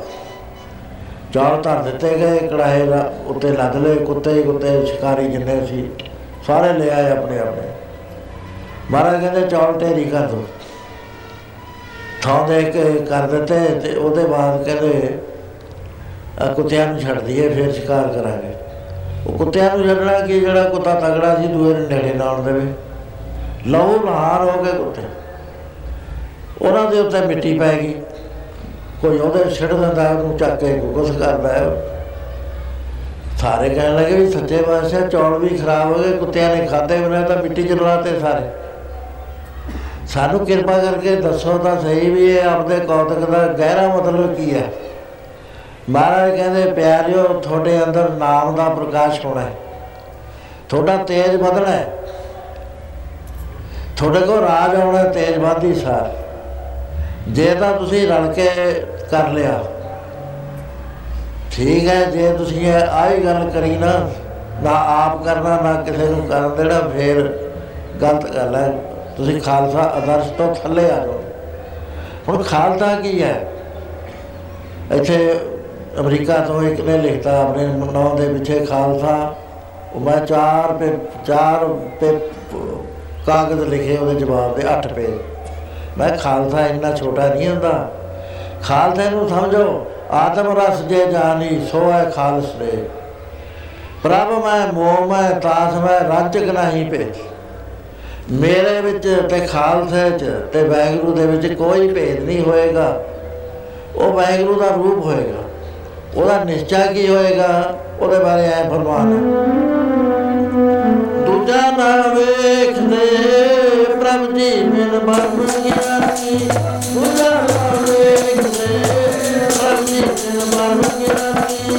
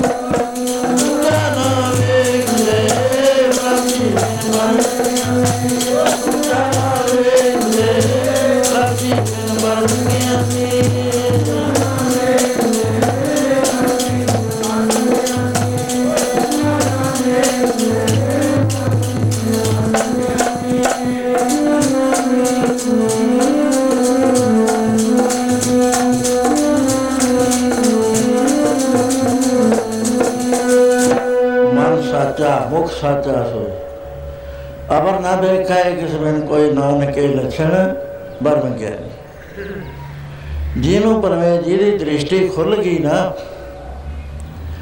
ਦੇਵ ਦ੍ਰਿਸ਼ਟ ਜਿਸ ਦੀ ਪ੍ਰਗਟ ਹੋ ਗਈ ਸਾਰਿਆਂ ਦੇ ਅੰਦਰ ਹੈ ਤੁਹਾਡੇ ਦੇ ਦੇਵ ਦ੍ਰਿਸ਼ਟ ਲੇਕਿਨ ਬੰਦ ਪਈ ਹੈ। ਨਾ ਹੋਏ ਤਾਂ ਹੁਣ ਕਸੂਰ ਕੀ ਦਾ? ਸਾਡਾ ਹੀ ਹੋਇਆ ਨਾ। ਗੁਰੂ ਤੀਸਰੇ ਪਾਤਸ਼ਾਹ ਪ੍ਰਮਾਨ ਕਰਦੇ ਆ, ਇਹ ਨੇਤਰੋ ਮੇਰਿਓ ਹਰ ਤੋਂ ਮੈਂ ਜੋਤ ਹੈ। ਤੁਹਾਡੇ ਵਿੱਚ ਵੈਗੁਰੂ ਨੇ ਜੋਤ ਧਰੀ ਹੈ। ਦੂਜਾ ਨਾ ਦੇਖੋ ਇਹ ਨੇਤਰੋ ਮੇਰੇ ਹਰ ਤੋਂ ਮੈਂ ਜੋਤ ਧਰੀ ਹਰ ਵੇ ਨਾ ਵਰਨਾ ਦੇਖੋ ਕੋਈ ਹਰ ਵੇ ਨਾ ਵਰਨਾ ਦੇਖੋ ਕੋਈ ਨਦਰੀ ਹਰ ਨਿਆਲੇ ਇਹ ਬਿਲ ਸੰਸਾਰ ਤੋਂ ਦੇਖਦੇ, ਜਿਹੜਾ ਸਾਰਾ ਸੰਸਾਰ ਦੇਖਦੇ, ਉਹਨਾਂ ਚੰਗਿਆਂ ਬੰਦਿਆਂ ਦਾ। ਇਹ ਕੀ ਹੈ ਕਹਿੰਦੇ, ਹਰ ਕਾ ਰੂਪ ਹੈ। ਹੁਣ ਗੁਰੂ ਸਾਹਿਬ ਦੀ ਗੱਲ ਅਸੀਂ ਬਦਲਦਾ ਉਹ ਜੇ ਨਹੀਂ ਅਸੀਂ ਉਹਦੇ ਉੱਤੇ ਇਤਬਾਰ ਕਰਦੇ, ਯਕੀਨ ਨਹੀਂ ਕਰਦੇ, ਮਹਾਰਾਜ ਕਹਿੰਦੇ, ਅਜੇ ਤੁਹਾਡਾ ਬਣਿਆ ਨਹੀਂ ਕੁਝ ਜੇ ਯਕੀਨ ਕਰ ਲਿਆ ਤੁਹਾਡੀ ਮਹਿਮਾ ਕਿੰਨੀ ਉੱਚੀ ਹੋ ਜਾਏਗੀ ਮੰਨਣਾ ਕੀ ਕਦ ਕਹੀ ਨਾ ਜਾਏ, ਜੇ ਕੋ ਕਹੇ ਪਿਛੇ ਬਿਤਾਏ ਕਾਗਦ ਕਰਮ ਨਾ ਲਿਖਣਾ ਹਰ ਮੰਨੇ ਕਾਬੇ ਕਰਨ ਵਿਚਾਰ। ਮਹਾਰਾਜ ਕਹਿੰਦੇ, ਇਹਦੇ ਵਿੱਚ ਨਾ ਇਹ ਵਿਸ਼ਵ ਸੰਸਾਰ ਤੋਂ ਦੇਖਦੇ ਹਰ ਕਾ ਰੂਪ ਹੈ, ਹਰ ਰੂਪ ਨਦਰੀ ਹੈ। ਗੁਰਪ੍ਰਸਾਦੀ ਬੁਝਿਆ ਜਾਵੇ ਖਾਰ ਇੱਕ ਹਰ ਵੇਲਾ ਵਰਨਾ ਕੋਈ ਕਹਿ ਨਾਨਕੇ ਨੇਤਰ ਅੰਧ ਸੇ, ਅੰਨੇ ਸੀਗੇ। ਸਤਿਗੁਰੂ ਲਿਆ ਦੇਵ ਦ੍ਰਿਸ਼ਟ ਹੋਏ ਜਦੋਂ ਗੁਰੂ ਨੇ ਨੇਤਰ ਖੋਲ ਦੇਵ ਦ੍ਰਿਸ਼ਟੀ ਪ੍ਰਾਪਤ ਹੋ ਗਈ, ਕੀ ਦੇਖਿਆ? ਇੱਥੇ ਬੈਗੂ ਤੋਂ ਬਿਨਾ ਹੋਰ ਨਹੀਂ। ਗੁਰਸਿੱਖਾਂ ਦੀ ਵੀ ਖੁੱਲ ਜਾ। ਉਹਨੂੰ ਮਹਾਰਾਜ ਨੇ ਖਾਲਸਾ ਕਿਹਾ, ਆਤਮ ਰਸ ਜੇ ਜਾਣੀ। ਇਥੇ ਇੱਕੋ ਹੀ ਆਤਮਾ ਸਾਰੇ ਪਰਿਪੂਰਨ ਹੈ ਆਤਮਾ ਕਹਿ ਲੋ ਵੈਗਰੂ ਕਹਿ ਲੋ ਪਰਮ ਕਹਿ ਲੋ ਸਤ ਕਹਿ ਲੋ ਏਕ ਓੰਕਾਰ ਕਹਿ ਲੋ ਕੁਝ ਕਹਿ ਲੋ ਨਾਉ ਨੇ ਬਖਰੇ ਬਖਰੇ ਪਰਮਾਤਮਾ ਕਹਿ ਲੋ ਉਹ ਇੱਕੋ ਪਰਿਪੂਰਨ ਹੈ ਚੰਗੇ ਮੰਦਿਆਂ ਚ ਹਰੇਕ ਗੁਰੂ ਦਸਵੇਂ ਪਾਤਸ਼ਾਹ ਨੇ 10 ਕਵਿਤ ਲਿਖੇ ਨੇ। ਕਥੂ ਸੁਚੇਤ ਹੋਏ ਕੇ ਚੇਤਨਾ ਕੋ ਚਾਰ ਕੀਓ ਕਥੂ ਚਿੰਤ ਹੋਏ ਕੇ ਸੋਤ ਚੇਤ ਕਥੂ ਭਿਖਾਰੀ ਹੋ ਕੇ ਮੰਗਤ ਫਿਰਤ ਵੀ, ਕਹੂੰ ਮਹਾਦਾਨ ਹੋ ਕੇ ਮੰਗੇ ਉਤਾਰਦੇ ਕਹੂੰ ਮਹਾਰਾਜ ਨੇ ਕੋ ਦੀਜਤਾ ਅਨੰਤ ਦਾਨ, ਕਹੂੰ ਮਹਾਰਾਜ ਤੇ ਛੀਨ ਛਿਜ ਲੈ ਤੋ ਕਹੂੰ ਬੇਦਰੀਤ ਕਹੂੰ ਤਾਸੇ ਵਿਪਰੀਤ ਤਿਰਗੁਣ ਅਤੀਤ, ਕਹੂੰ ਸਰਗੁਣ ਸੇ ਅਖੀਰ ਜਾ ਕੇ ਲੈਦੇ ਆ, ਕਹੂੰ ਭਰਦੇ ਕਹੂੰ ਛਲ ਸੇ ਛਰਾਏ ਲੈ ਸਰਬ ਕਾਲ ਸਰਬ ਟੌਰ ਇੱਕ ਜਿਹਦੇ ਅੰਦਰ ਇਹ ਦ੍ਰਿਸ਼ਟੀ ਜਾਗ ਵੀ ਆਤਮ ਰਸ ਉਹਨੂੰ ਆ ਗਿਆ। ਉਹ ਆਤਮ ਰਸ ਜਿਹਾ ਜਾਣੀ ਸੋਏ ਖਾਲਸ ਦੇ ਮਾਰੇ ਕਹਿੰਦੇ ਖਾਲਸਾ ਹੋਈ ਹੈ। ਜਿਹਨੂੰ ਆਤਮਾ ਦਾ ਰਸ ਆ ਗਿਆ, ਜਿਹਨੂੰ ਆਪਣੇ ਸਰੂਪ ਦਾ ਗਿਆਨ ਹੋ ਗਿਆ, ਉਹ ਖਾਲਸਾ ਜਿਹੜਾ ਅੰਦਰ ਗਿਆਨੀ ਹੈ ਉਹਨੂੰ ਖਾਲਸਾ ਤਾਂ ਮੰਨਿਆ ਹੀ ਨਹੀਂ। ਦੂਜੇ ਦਾ ਹੋ ਨਹੀਂ ਸਕਦੇ ਬਰਾਬਰ। ਪ੍ਰਭ ਮੈਂ, ਮੋਹ ਮੈਂ ਤਾਸ ਮੈਂ ਰੰਜਕ ਨਹੀਂ ਪੇ। ਬੜਾ ਭਾਰੀ ਯੁੱਧ ਮਚਿਆ ਹੋਇਆ ਅਨੰਦਪੁਰ ਸਾਹਿਬ ਦਾ। ਜਿਹੜਾ ਆਖਰੀ ਯੁੱਧ ਹੈ, ਬਹੁਤ ਮਸ਼ਹੂਰ ਹੈ। ਪਹਿਲਾਂ ਹੁੰਦਾ ਸੀ, ਫੌਜਾਂ ਆਉਂਦੀਆਂ ਸੀ, ਸਿੰਘਾਂ ਨੇ ਨਠਾ ਦੇਣੀਆਂ। ਜੇ 14.5 ਯੁੱਧ ਗੁਰੂ ਸਾਹਿਬ ਨਾਲ ਲੜੇ ਗਏ ਨੇ। ਇਹਦੇ ਚ ਕਮਾਲ ਇਹ ਹੈ ਕਿ ਗੁਰੂ ਮਹਾਰਾਜ ਨੇ ਕਿਸੇ ਪਿੰਡ ਦੇ 2 ਵਿਗੇ ਜ਼ਮੀਨ ਤਾਂ ਛੱਡੋ, ਇੱਕ ਇੰਚ ਜ਼ਮੀਨ ਨਹੀਂ ਰੋਕੀ। ਜਦੋਂ ਪੌਂਡੇ ਸਾਹਿਬ ਸਾਰੇ ਰਾਜਿਆਂ ਨੂੰ ਹਾਰ ਦੇਤੀ ਸੀ। ਹੁਣ ਇਤਿਹਾਸਕਾਰ ਇਹ ਕਹਿੰਦੇ ਨੇ ਵੀ ਜੇ ਗੁਰੂ ਮਹਾਰਾਜ ਉਸੇ ਵੇਲੇ ਹੱਲਾ ਕਰਕੇ ਉਹ ਸ੍ਰੀਨਗਰ ਦੇ ਉੱਤੇ ਕਬਜ਼ਾ ਕਰ ਲੈਂਦੇ। ਰਾਜੇ ਤਾਂ ਨੱਠੇ ਗਏ ਸੀ ਨਾ, ਸਾਰਿਆਂ ਨੂੰ ਹਾਰ ਹੋ ਗਈ। ਵੀ ਇਹਨਾਂ ਦੀ ਰਾਜਧਾਨੀਆਂ ਤੇ ਕਬਜ਼ਾ ਕਰ ਲੈਂਦੇ, ਸਿੰਘਾਂ ਨੂੰ ਬੁਲਾ ਲੈਂਦੇ, ਫੇਰ ਰੰਗਜੇ ਵਾਲੀ ਗੱਲ ਨਹੀਂ ਸੀ ਹੋਣੀ ਜਿਹੜੇ ਆ ਚੌਂਕਾ ਸਾਹਿਬ ਦਾ ਜੁੱਧ ਹੋਇਆ, ਇਹਨਾਂ ਦੇ ਖਿਆਲ ਨੇ। ਗੁਰੂ ਮਹਾਰਾਜ ਨਹੀਂ ਸੀ ਗੁਰੂ ਮਹਾਰਾਜ ਤਾਂ ਕਹਿੰਦੇ ਚੜ ਕੇ ਆਉਂਦੇ ਨੇ। ਅਸੀਂ ਆਪਣੀ ਪ੍ਰੋਟੈਕਸ਼ਨ ਕਰਦੇ ਹਾਂ, ਹਰ ਬੰਦੇ ਨੂੰ ਹੱਕ ਹੈ ਚੂੰਕਾਰ ਹਲਾ ਹਵਾ ਹੀਲ ਤੇ ਦਰ ਗੁਜਰ ਹਲਾਲ ਸੁਬਰਦਨ ਵਸ਼ਮ ਸ਼ੇਰੇ ਦਰ ਆਪਣੀ ਰਾਖੀ ਕਰਨਾ ਹੱਕ ਬਣ ਜਾਂਦਾ ਹੈ, ਇਹ ਗੁਨਾਹ ਨਹੀਂ ਹੈ। ਸੋ ਉਹ ਜਿਹੜਾ ਯੁੱਧ ਹੋਇਆ ਬੜਾ ਭਾਰੀ 8 ਮਹੀਨੇ ਦਾ ਸਮਾਂ ਲੱਗਿਆ ਉਹਨੂੰ, ਉਹਦੇ ਵਿੱਚ ਇੱਕ ਵਿਚਿੱਤਰ ਘਟਨਾ ਵਾਪਰੀ। ਉਹ ਇਹ ਸੀ ਕਿ ਉਥੇ ਇੱਕ ਗੁਰਸਿੱਖ ਸੀ ਜਿਹਨੇ ਜਿਹਦੇ ਦਿਵ ਨੇਤਰ ਖੁੱਲੇ ਸੀ। ਉਹ ਖੂਹ ਵਿੱਚੋਂ ਪਾਣੀ ਭਰਦਾ ਹੈ, ਜਿਹੜਾ ਵੀ ਕਹਿੰਦਾ ਉਹਨੂੰ ਪੜਾਈ ਜਾਂਦਾ ਮਸ਼ਕ ਚੱਕ ਕੇ ਸਵੇਰੇ ਹੀ ਆ ਜਾਂਦਾ ਰਾਤ ਨੂੰ ਵਾਪਸ ਜਾਂਦਾ ਜ਼ਖਮੀਆਂ ਨੂੰ ਟੋੜ ਟੋੜ ਪਾਣੀ ਪਿਲਾਉਂਦਾ ਇੱਕ ਦਿਨ ਸ਼ਿਕਾਇਤ ਕਰਤੀ। ਉਹਦਾ ਤੇ ਅਜੀਬ ਹੈ, ਸੀ ਕਿ ਉਹਦਾ ਗੋਲੀ ਕੋਈ ਨਹੀਂ ਸੀ ਚਲਾਉਂਦਾ ਜਦੋਂ ਮਸ਼ਕ ਲੈ ਕੇ ਲੰਘਦਾ ਸੀ, ਦੋਹਾਂ ਫੌਜਾਂ ਚੋਂ ਬੰਦ ਹੋ ਜਾਣੇ।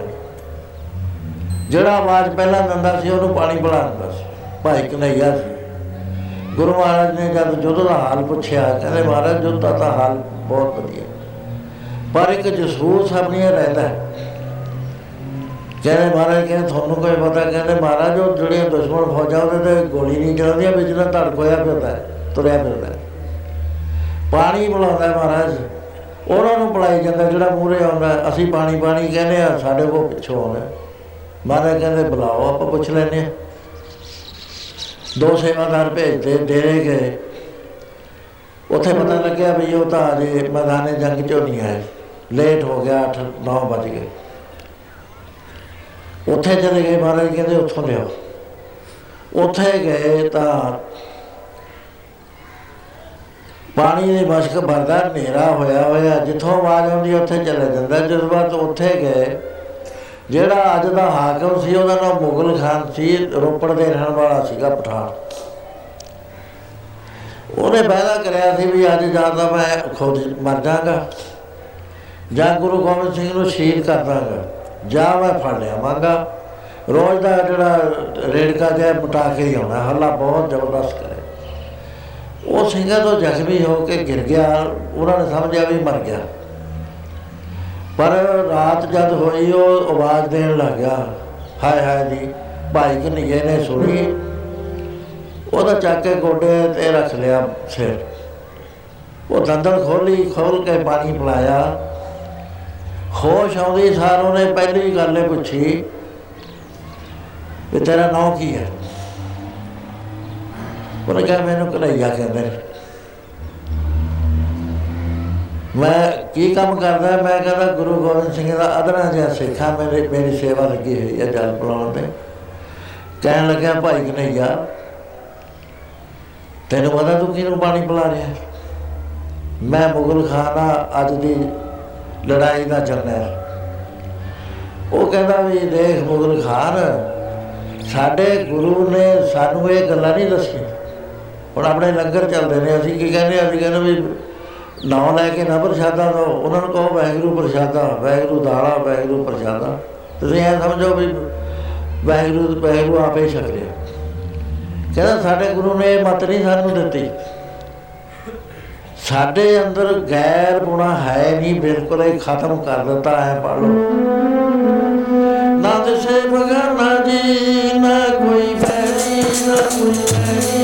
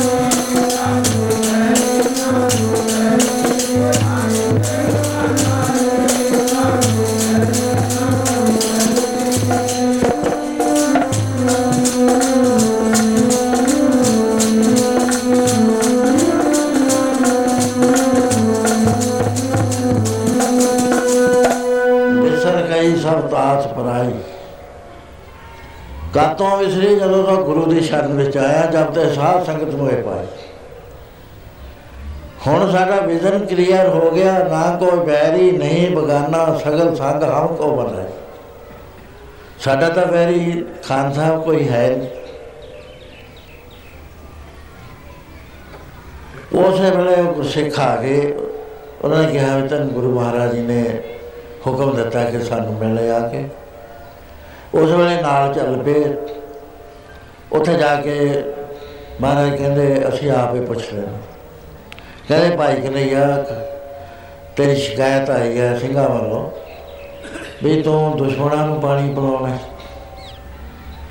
ਮੁਗਲਾਂ ਨੂੰ ਪਾਣੀ ਪਿਲਾਉਣਾ ਹੈ? ਕਹਿੰਦਾ, ਨਹੀਂ ਸੱਚੇ ਪਾਤਸ਼ਾਹ ਕਈ ਸਿੰਘ ਬੋਲ ਪਏ ਕਹਿੰਦੇ, ਮਹਾਰਾਜ ਥੋਤੇ ਡਰਦਾ ਹੈ ਹੁਣ ਅਸੀਂ ਅੱਖਾਂ ਨਾਲ ਦੇਖਿਆ ਪਾਣੀ ਪਿਲਾਉਂਦਾ ਜਿਹੜੇ ਨਾਲ ਗਏ, ਲੈ ਕੇ ਆਏ, ਕਹਿੰਦੇ, ਸੱਚੇ ਪਾਤਸ਼ਾਹ ਇਹ ਤਾਂ ਉਸ ਮੁਗਲ ਖਾਨ ਨੂੰ ਪਾਣੀ ਪਿਲਾ ਰਿਹਾ ਸੀ, ਜਿਹੜਾ ਅੱਜ ਦੀ ਜਦੋਂ ਦਾ ਜਰਨੈਲ ਸੀ।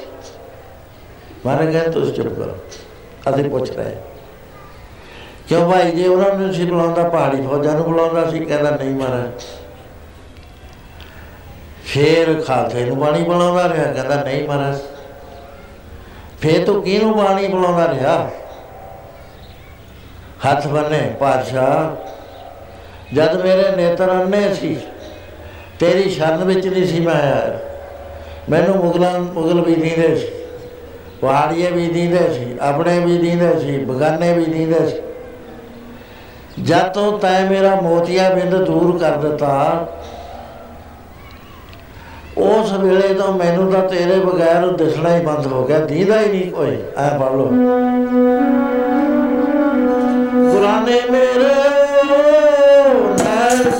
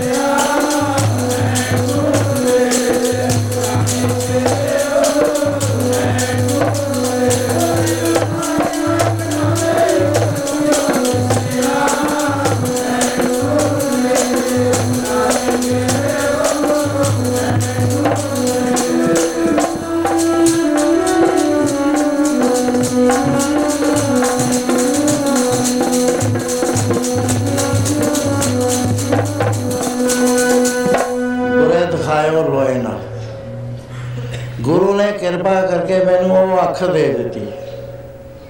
ਈਤਾ ਉਤਾ ਘਟ ਘਟ ਘਟ ਘਟ, ਤੂੰ ਹੀ ਤੂੰ ਹੀ ਮੋਹਿਨਾ ਹੈ ਪ੍ਰਭੂ, ਜਦ ਮੈਂ ਅੰਨਾ ਸੀ, ਮੈਨੂੰ ਐਵੇਂ ਦੀਦਾ ਸੀ। ਜਦ ਤੋਂ ਤੈ ਮੇਰੀ ਅੱਖ ਖੋਲਦੀ ਦਿਵ ਦ੍ਰਿਸ਼ਟੀ ਦੇਤੀ, ਹੁਣ ਮੈਨੂੰ ਤਾਂ ਤੇਰੇ ਬਗੈਰ ਨਜ਼ਰ ਹੀ ਨਹੀਂ ਆਉਂਦਾ ਕੋਈ। ਗਿਆਨ ਜਨ ਕੋ ਦਿਆ ਅਗਿਆਨ ਅੰਧੇਰ ਵਿਨਾਸ਼, ਹਰ ਕਿਰਪਾ ਤੇ ਸੰਤ ਭੇਟਿਆ ਨਾਨਕ ਮਨ ਪ੍ਰਕਾਸ਼ ਪ੍ਰਕਾਸ਼ ਹੋ ਗਿਆ। ਮਹਾਰਾਜ ਕਹਿੰਦੇ ਬਿਰਹਾਰ ਸਾਰੇ ਹੈਰਾਨ ਹੋ ਗਏ, ਮਹਾਰਾਜ ਨੇ ਤਾਂ ਘੂਰਨਾ ਸੀ ਇਹ। ਕਹਿੰਦੇ ਕਨਈਆ, ਹੁਣ ਤੂੰ ਕੱਲਾ ਪਾਣੀ ਨਾ ਪਾਇਆ ਕਰ। ਮੇਰੇ ਜ਼ਖਮ ਜਿਹੜੇ ਨੇ ਸਾਫ਼ ਕਰਕੇ ਮੱਲਮ ਲਾਇਆ ਕਰ, ਪੱਟੀਆਂ ਦੇ ਨਾਲ ਬੰਨਿਆ ਕਰ।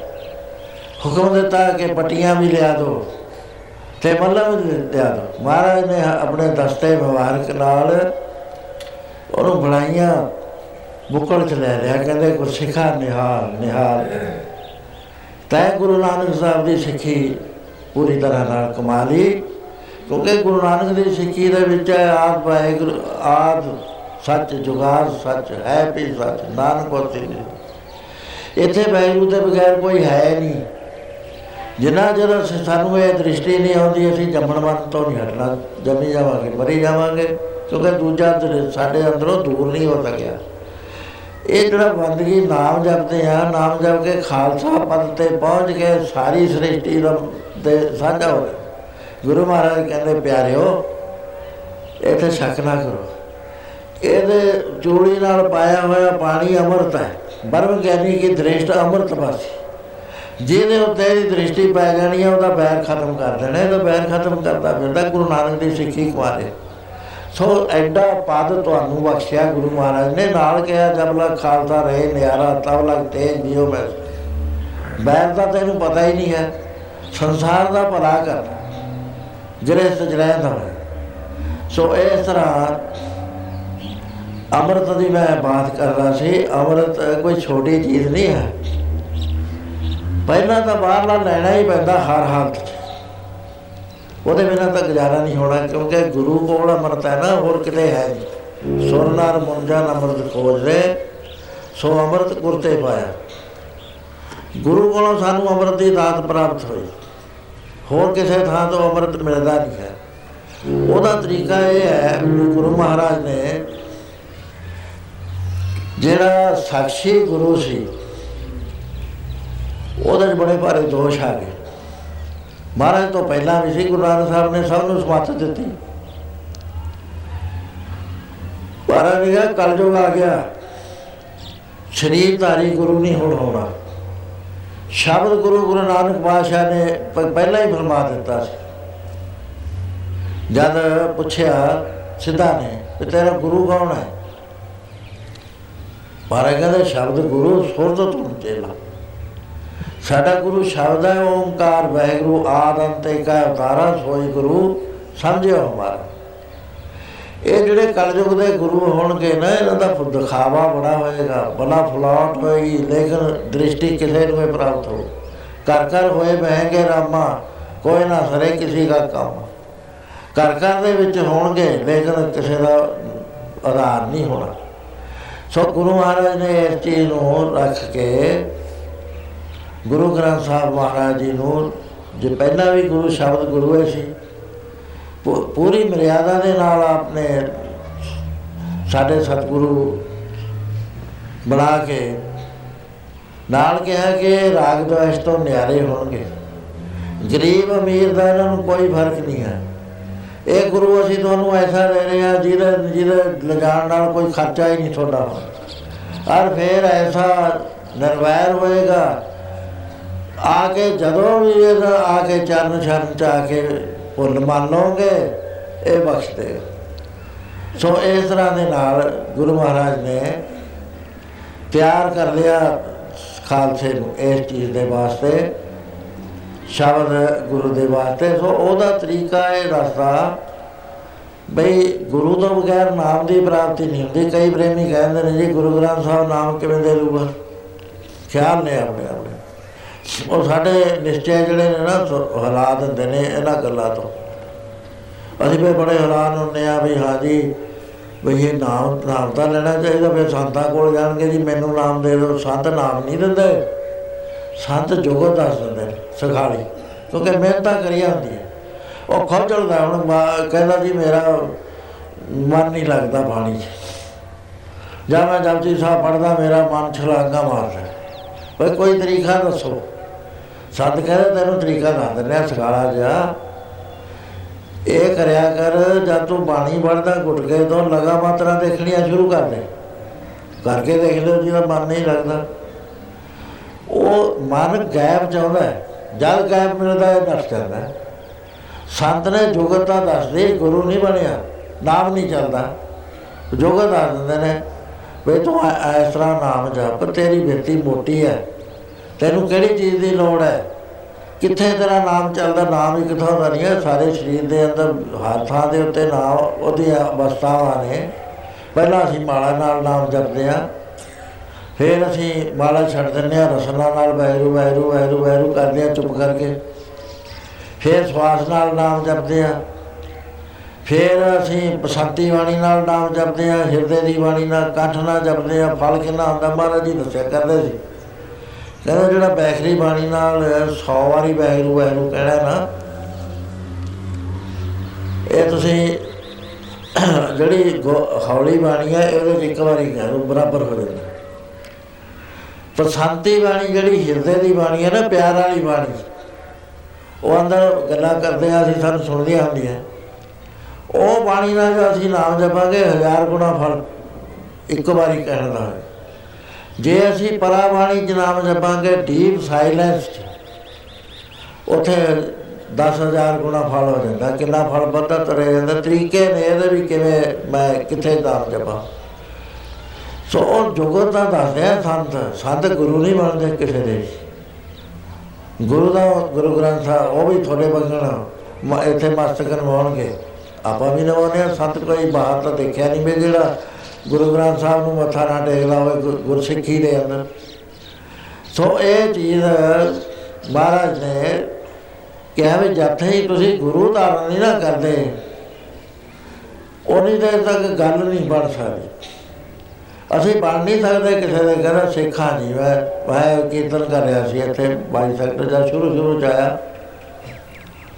ਉੱਥੇ ਕਮੇਟੀ ਵਾਲਿਆਂ ਨੂੰ ਮੈਂ ਕਿਹਾ ਤੁਸੀਂ ਅਮਰ ਸਕਿਆ ਕਹਿੰਦੇ ਨਹੀਂ ਜੀ, ਮੈਂ ਤੁਹਾਡਾ ਕੀ ਹੱਕ ਹੈ? ਤੁਹਾਡਾ ਗੁਰਦੁਆਰੇ ਦੀ ਮੈਨੇਜਮੈਂਟ 'ਚ ਹੱਕ ਹੀ ਨਹੀਂ ਹੈ, ਤੁਸੀਂ ਤਾਂ ਗੁਰੂ ਗ੍ਰੰਥ ਸਾਹਿਬ ਦੇ ਨਾਲ ਜੁੜੇ ਹੀ ਨਹੀਂ ਹੈਗੇ। ਦੇਖੋ, ਗੱਲ ਸਮਝਣ ਵਾਲੀ ਮੈਂ ਕਿਹਾ, ਮੈਂ ਰਾਧਾ ਸਵਾਮੀਆਂ ਦੇ ਜਾਣਾ ਸਾਨੂੰ ਕੋਈ ਬੁਰਾ ਨਹੀਂ ਲੱਗਦਾ ਸੀ ਕਹਿੰਦੇ ਵੀ ਠੀਕ ਹੈ, ਬੰਦਗੀ ਕਰਨ ਵਾਲੇ ਸਭ ਸਰਕਾਰ ਚੋਂ ਮੈਂ ਜਦ ਤੱਕ ਉਹਨਾਂ ਦਾ ਨਾਮ ਨਹੀਂ ਲਿਆ, ਮੈਨੂੰ ਉਹ ਰਾਧਾ ਸਵਾਮੀ ਦਾ ਕਹਿ ਨਹੀਂ ਨਾ ਸਕਦੇ। ਉਹਨਾਂ ਦਾ ਪੰਜ ਨਾਮ ਲੈਣਾ ਪਏਗਾ, ਫਿਰ ਰਾਧਾ ਸਵਾਮੀ ਅਸੀਂ ਬਣਾਂਗੇ। ਵੀ ਜਿੰਨੀ ਦੇਰ ਤੱਕ ਤੁਸੀਂ ਗੁਰੂ ਘਰ ਦਾ ਨਾਮ ਨਹੀਂ ਲਿਆ, ਐਵੇਂ ਦਾੜੀ ਕੇਸ ਰੱਖ ਕੇ ਮਹਾਰਾਜ ਦਾ ਕਿਹਾ ਵੀ ਭੇਖੀ ਸਿੱਖ ਹੈ, ਜਿਹੜਾ ਬਿਨਾ ਬਹਲ ਤੇ ਦਾੜੀ ਸਿੱਖ ਕੇਸ ਰੱਖੀ ਫਿਰਦਾ। ਇਹ ਤੁਸੀਂ ਬੈਠਦਾ ਹੋਏ ਨਹੀਂ ਇੰਤਜ਼ਾਮ ਤੁਸੀਂ ਗੁਰਦਾਰੇ ਦਾ ਕਰ ਰਹੇ ਹੋ, ਸਾਰੀ ਉਹ ਕਮੇਟੀ ਨੇ ਕਰਿਆ 187 ਨੂੰ ਵਰਸ਼ ਕਾ ਫਿਰ ਮੈਂ ਚਲਾ ਗਿਆ ਬਾਈ ਸੈਕਟਰ। ਉਹਦਾ ਸੈਕਟਰੀ ਆਇਆ, ਮੈਨੂੰ ਰਾਜ ਮਿਲਿਆ ਪਾਟਿਆ ਕਹਿੰਦਾ ਜੀ, ਸਾਡੀ ਸੰਗਤ 'ਚ ਬੇਇੱਜ਼ਤੀ ਨਾ ਕਰਿਓ। ਮੈਂ ਕਾਦੀ ਅੱਜ ਤਾਂ ਸਾਰੇ ਬੇਅਮਰਤੀ ਆ। ਮਤਲਬ ਨੀਲੇ ਸਾਹਿਬ ਇਹ ਕੁਰਬਾਨਾ ਪਾਈ ਜਾਂਦੇ ਆ। ਕਹਿੰਦਾ ਰਸਮ ਤੇ ਪਾਈਆਂ ਹੋਈਆਂ ਸੀ ਅਮਰ ਨਹੀਂ ਛਕਿਆ। 400 ਬੱਤੀਆਂ ਨੇ ਛਕਿਆ। ਇੱਕ ਤਾਂ ਮੈਂ ਗਿਆ ਉੱਥੇ ਜਥੇਦਾਰ ਦਿਹਾਤੀ। ਦੋ ਹੁੰਦੇ ਨੇ ਸ਼ਹਿਰੀ ਜਥੇਦਾਰ, ਜ਼ਿਲ੍ਹੇ ਦਾ ਇੱਕ ਦਿਹਾਤੀ। ਉਹ ਦੀਵਾਨ ਚ ਬਹੁਤ ਆਵੇ ਅਸੀਂ ਕਿਹਾ ਵੀ ਕੱਲ ਨੂੰ ਅਮਰ ਪ੍ਰਚਾਰ ਹੋਣਾ ਹੈ, ਅਮਰ ਛਕਿਓ। ਥੋੜੇ ਬੀਜੀ ਕਹਿਣ ਲੱਗੇ, ਖੜੇ ਹੋ ਕੇ ਕਹਿੰਦੇ, ਦੇਖੋ, ਮੈਨੂੰ ਐ ਲੱਗਦਾ ਵੀ ਇਹ ਜਥੇਦਾਰ ਦਿਹਾਤੀ ਜਥੇਦਾਰ ਹੈ। ਕਹਿੰਦੇ, ਜਥੇਦਾਰ ਜੀ, ਅਮਰ ਛਕਿਆ ਸੱਚ ਬੋਲਿਓ। ਹੱਥਵਾਂਤੇ ਉਹਨੇ। ਅਸੀਂ ਜਦ ਬਾਹਰ ਨਿਕਲੇ, ਕਹਿੰਦਾ ਵੀ ਮੇਰੇ 'ਚ ਤਾਂ ਹਿੰਮਤ ਨਹੀਂ ਸੱਚ ਬੋਲਣ। ਅਸੀਂ ਕਿਹਾ, ਕੀ ਗੱਲ? ਕਹਿੰਦਾ, ਮੈਂ ਤਾਂ ਉਹੀ ਬਾਏ ਜੇ ਮੈਂ ਇੰਨੀ ਸੰਗਤ 'ਚ ਕਹਿਣਾ ਤਾਂ ਮੇਰੀ ਤਾਂ ਬੜੀ ਭਾਰੀ ਬੇਇੱਜ਼ਤੀ ਹੈ। ਮੈਂ ਕਿਹਾ, ਇਹ ਜਿਹੜੀ ਗੱਲ ਹੈ ਨਾ, ਤੈਨੂੰ ਕਹਿਣੀ ਪੈਣੀ ਹੈ। ਤੂੰ ਅਮਰ ਛਕ ਕਹਿੰਦਾ, ਅਮਰ ਤਾਂ ਮੈਂ ਛਕ ਨੂੰ ਜੇ ਪੰਜ ਬਿਆਰੇ ਨੇ ਪੁੱਛਿਆ ਵੀ ਪਹਿਲਾਂ ਤੂੰ ਕਕਾਰ ਪਾਈ ਫਿਰਦਾ ਵੀ ਮੈਂ ਕੀ ਜਵਾਬ ਦਊਂਗਾ?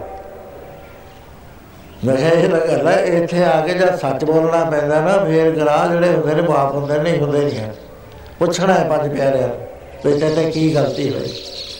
ਸੋ ਇਸ ਤਰ੍ਹਾਂ ਦੇ ਨਾਲ ਜਹੇਦਾਰ ਵੀ ਬਣ ਜਾਓ।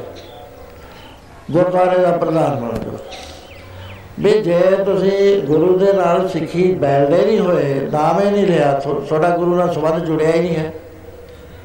ਜਦ ਗੁਰੂ ਤੋਂ ਨਾਮ ਦੀ ਦਾਤ ਪ੍ਰਾਪਤ ਕਰੋਗੇ, ਫਿਰ ਉਹ ਗੁਰੂ ਹੁੰਦਾ ਜਿਹੜਾ ਨਾਮ ਦਿੰਦਾ। ਕਿਉਂਕਿ ਸਤਿਗੁਰੂ ਦੇ ਕੋਲ ਨਾਮ ਹੈ, ਹੋਰ ਕਿਸੇ ਕੋ ਹੈ ਸਤਿਗੁਰੂ ਦੀ ਸੇਵਾ ਲੱਗਿਆ ਕੜ ਰਤਨ ਦੇਵੇ ਪ੍ਰਗਾ ਤੁਹਾਰੇ ਕਹਿੰਦੇ, ਤੇਰਾ ਅੰਦਰ ਨਹੀਂ ਖੁੱਲਣਾ, ਜਿਸ ਦਾ ਗ੍ਰਹਿ ਤਨ ਦਿਆ ਤਾਲਾ, ਕੁੰਜੀ ਗੁਰ ਸੋ ਪਾਈ ਆਨ ਕੋ ਭਾਵ ਕਰੇ ਨਹੀਂ ਪਾਵਾ ਬਿਨ ਸਤਿਗੁਰ ਸ਼ਰਨਾਈ ਇਹ ਤਾਂ ਗੁਰੂ ਦੀ ਸ਼ਰਨ ਵਿੱਚ ਆਉਣਾ ਹੀ ਪੈਣਾ ਪਿਆਰਿਓ। ਸੰਤ ਜਿਹੜੇ ਆਪਣੇ ਸੀ ਨਾ, ਕਲੇਰਾ ਵਾਲੇ ਬਾਬਾ ਈਸ਼ਰ ਸਿੰਘ ਜੀ, ਉਹ ਇੱਕ ਗੱਲ ਸਿੱਧੀ ਉਹ ਕਹਿੰਦੇ ਹੁੰਦੇ। ਕਹਿੰਦੇ ਆ ਜਿਹੜਾ ਸ਼ਹਿਰ ਹੈ ਨਾ, ਚੰਡੀਗੜ੍ਹ। ਕਹਿੰਦੇ, ਇੱਥੇ ਇੱਕ ਰੂਲ ਹੈ ਵੀ ਜਿਹੜੇ 12 ਕੁੱਤੇ ਨੇ, ਇਹਨਾਂ ਨੂੰ ਉਹ ਕੁਚਲੇ ਵਗੈਰਾ ਪਾ ਕੇ ਮਾਰ ਦਿੰਦੇ ਨੇ। ਜਿਹੜੇ ਪਟਿਆਲੇ ਨੂੰ ਉਹਨੂੰ ਕੁਝ ਵੀ ਨਹੀਂ ਕਹਿੰਦੇ ਕਿਤੇ ਪਟਿਆਲੇ ਕੁੱਤੇ ਦਾ ਕੋਈ ਨੁਕਸਾਨ ਹੋ ਨਾ ਮੁਕੱਦਮਾ ਚੱਲ ਜਾਂਦਾ। ਉਹ ਕਹਿੰਦਾ ਜਿਹੜੇ ਲੰਡਨ ਨੇ ਇਹਨਾਂ ਨੂੰ ਕੋਈ ਮਾਰੀ ਜਾਂਦਾ ਸਰਕਾਰੇ ਮਾਰੀ ਜਾਂਦੀ। ਲੋਕਾਂ ਨੇ ਗੱਲ ਸਮਝ ਆ ਜਾਣੀ ਵੀ ਇਸ ਤੱਕ ਕਿਸੇ ਦੇ ਵੀ ਨਹੀਂ ਬਣੇ। ਵੀ ਜੇ ਕਿਸੇ ਪਾਸੇ ਦਾ ਬਣ ਜਾਓ ਨਾ ਕਿਤੇ ਨਾ ਕਿਤੇ ਦਾ ਬਣਨਾ ਪੈਣਾ ਚਾਹੇ ਗੁਰੂ ਦੇ ਬਣ ਜਾਓ। ਨਹੀਂ ਹੈਗਾ ਤੁਹਾਨੂੰ ਨਹੀਂ ਇਤਬਾਰ ਆਉਂਦਾ ਗੁਰੂ ਮਹਾਰਾਜ ਤੇ ਥੋੜੀ ਮਰਜ਼ੀ ਹੈ ਕਿਸੇ ਦੀ। ਅਸੀਂ ਕਿਸੇ ਨੂੰ ਕੰਪਲਸ਼ਨ ਨਹੀਂ ਹੈ ਵੀ ਜ਼ਰੂਰ ਤੁਸੀਂ ਅਮਰ ਛਕੋ। ਅਸੀਂ ਕਹਿੰਦੇ ਗੁਰੂ ਵਾਲੇ ਬਣ ਜਾਓ। ਗੁਰੂ ਵਾਲੇ ਬਣਨ ਵਾਸਤੇ ਤੁਹਾਨੂੰ ਗੁਰਸਿੱਖੀ ਦੇ ਅੰਦਰ ਪੰਜ ਪਿਆਰਿਆਂ ਤੋਂ ਨਾਮ ਲੈਣਾ ਪੈਣਾ। ਜਦ ਤੱਕ ਨਹੀਂ ਲੈਂਦੇ ਸਾਡਾ ਬਣਦਾ ਨਹੀਂ, ਅਸੀਂ ਐਵੇਂ ਸਿੱਖ ਬਣੇ ਫਿਰਦੇ ਹਾਂ। ਇਸੇ ਕਰਕੇ ਐਸਾ ਫਰਮਾਨ ਹੈ ਪੜੋ ਪਿਆਰ। ਇਬੋ ਪਾਵ ਖੰਡੇ ਤਾਰ ਹੋਵੇ ਜਨ ਨਾਰ ਪਾਵ ਖੰਡੇ ਤਾਰ ਹੋਵੇ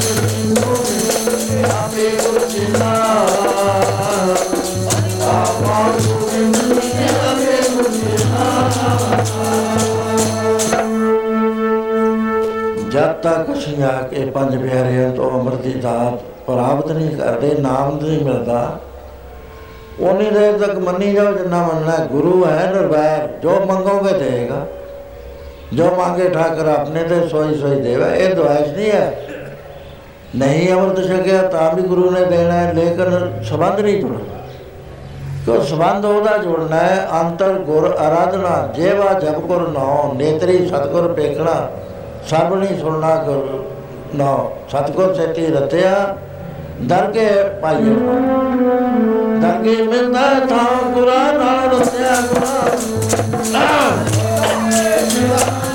ਅੰਤਰ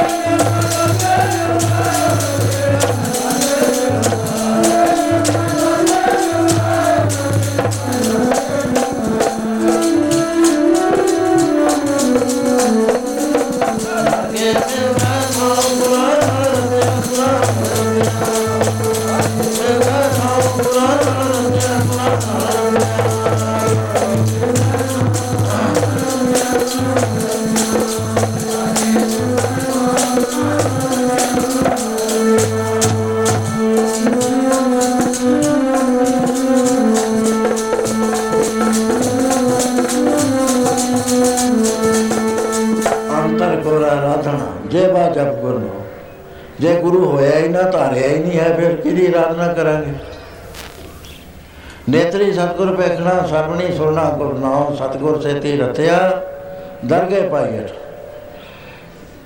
ਦੱਲਾ ਸੇਵਾ ਬਹੁਤ ਕਰਦਾ ਸੀ, ਦਮ ਨਵੇਂ ਸਾਹਿਬ ਵਾਲਾ ਤਲਵੰਡੀ ਵਾਲਾ। ਮਹਾਰਾਜ ਬੜੇ ਹੀ ਪ੍ਰਸੰਨ ਹੁੰਦੇ।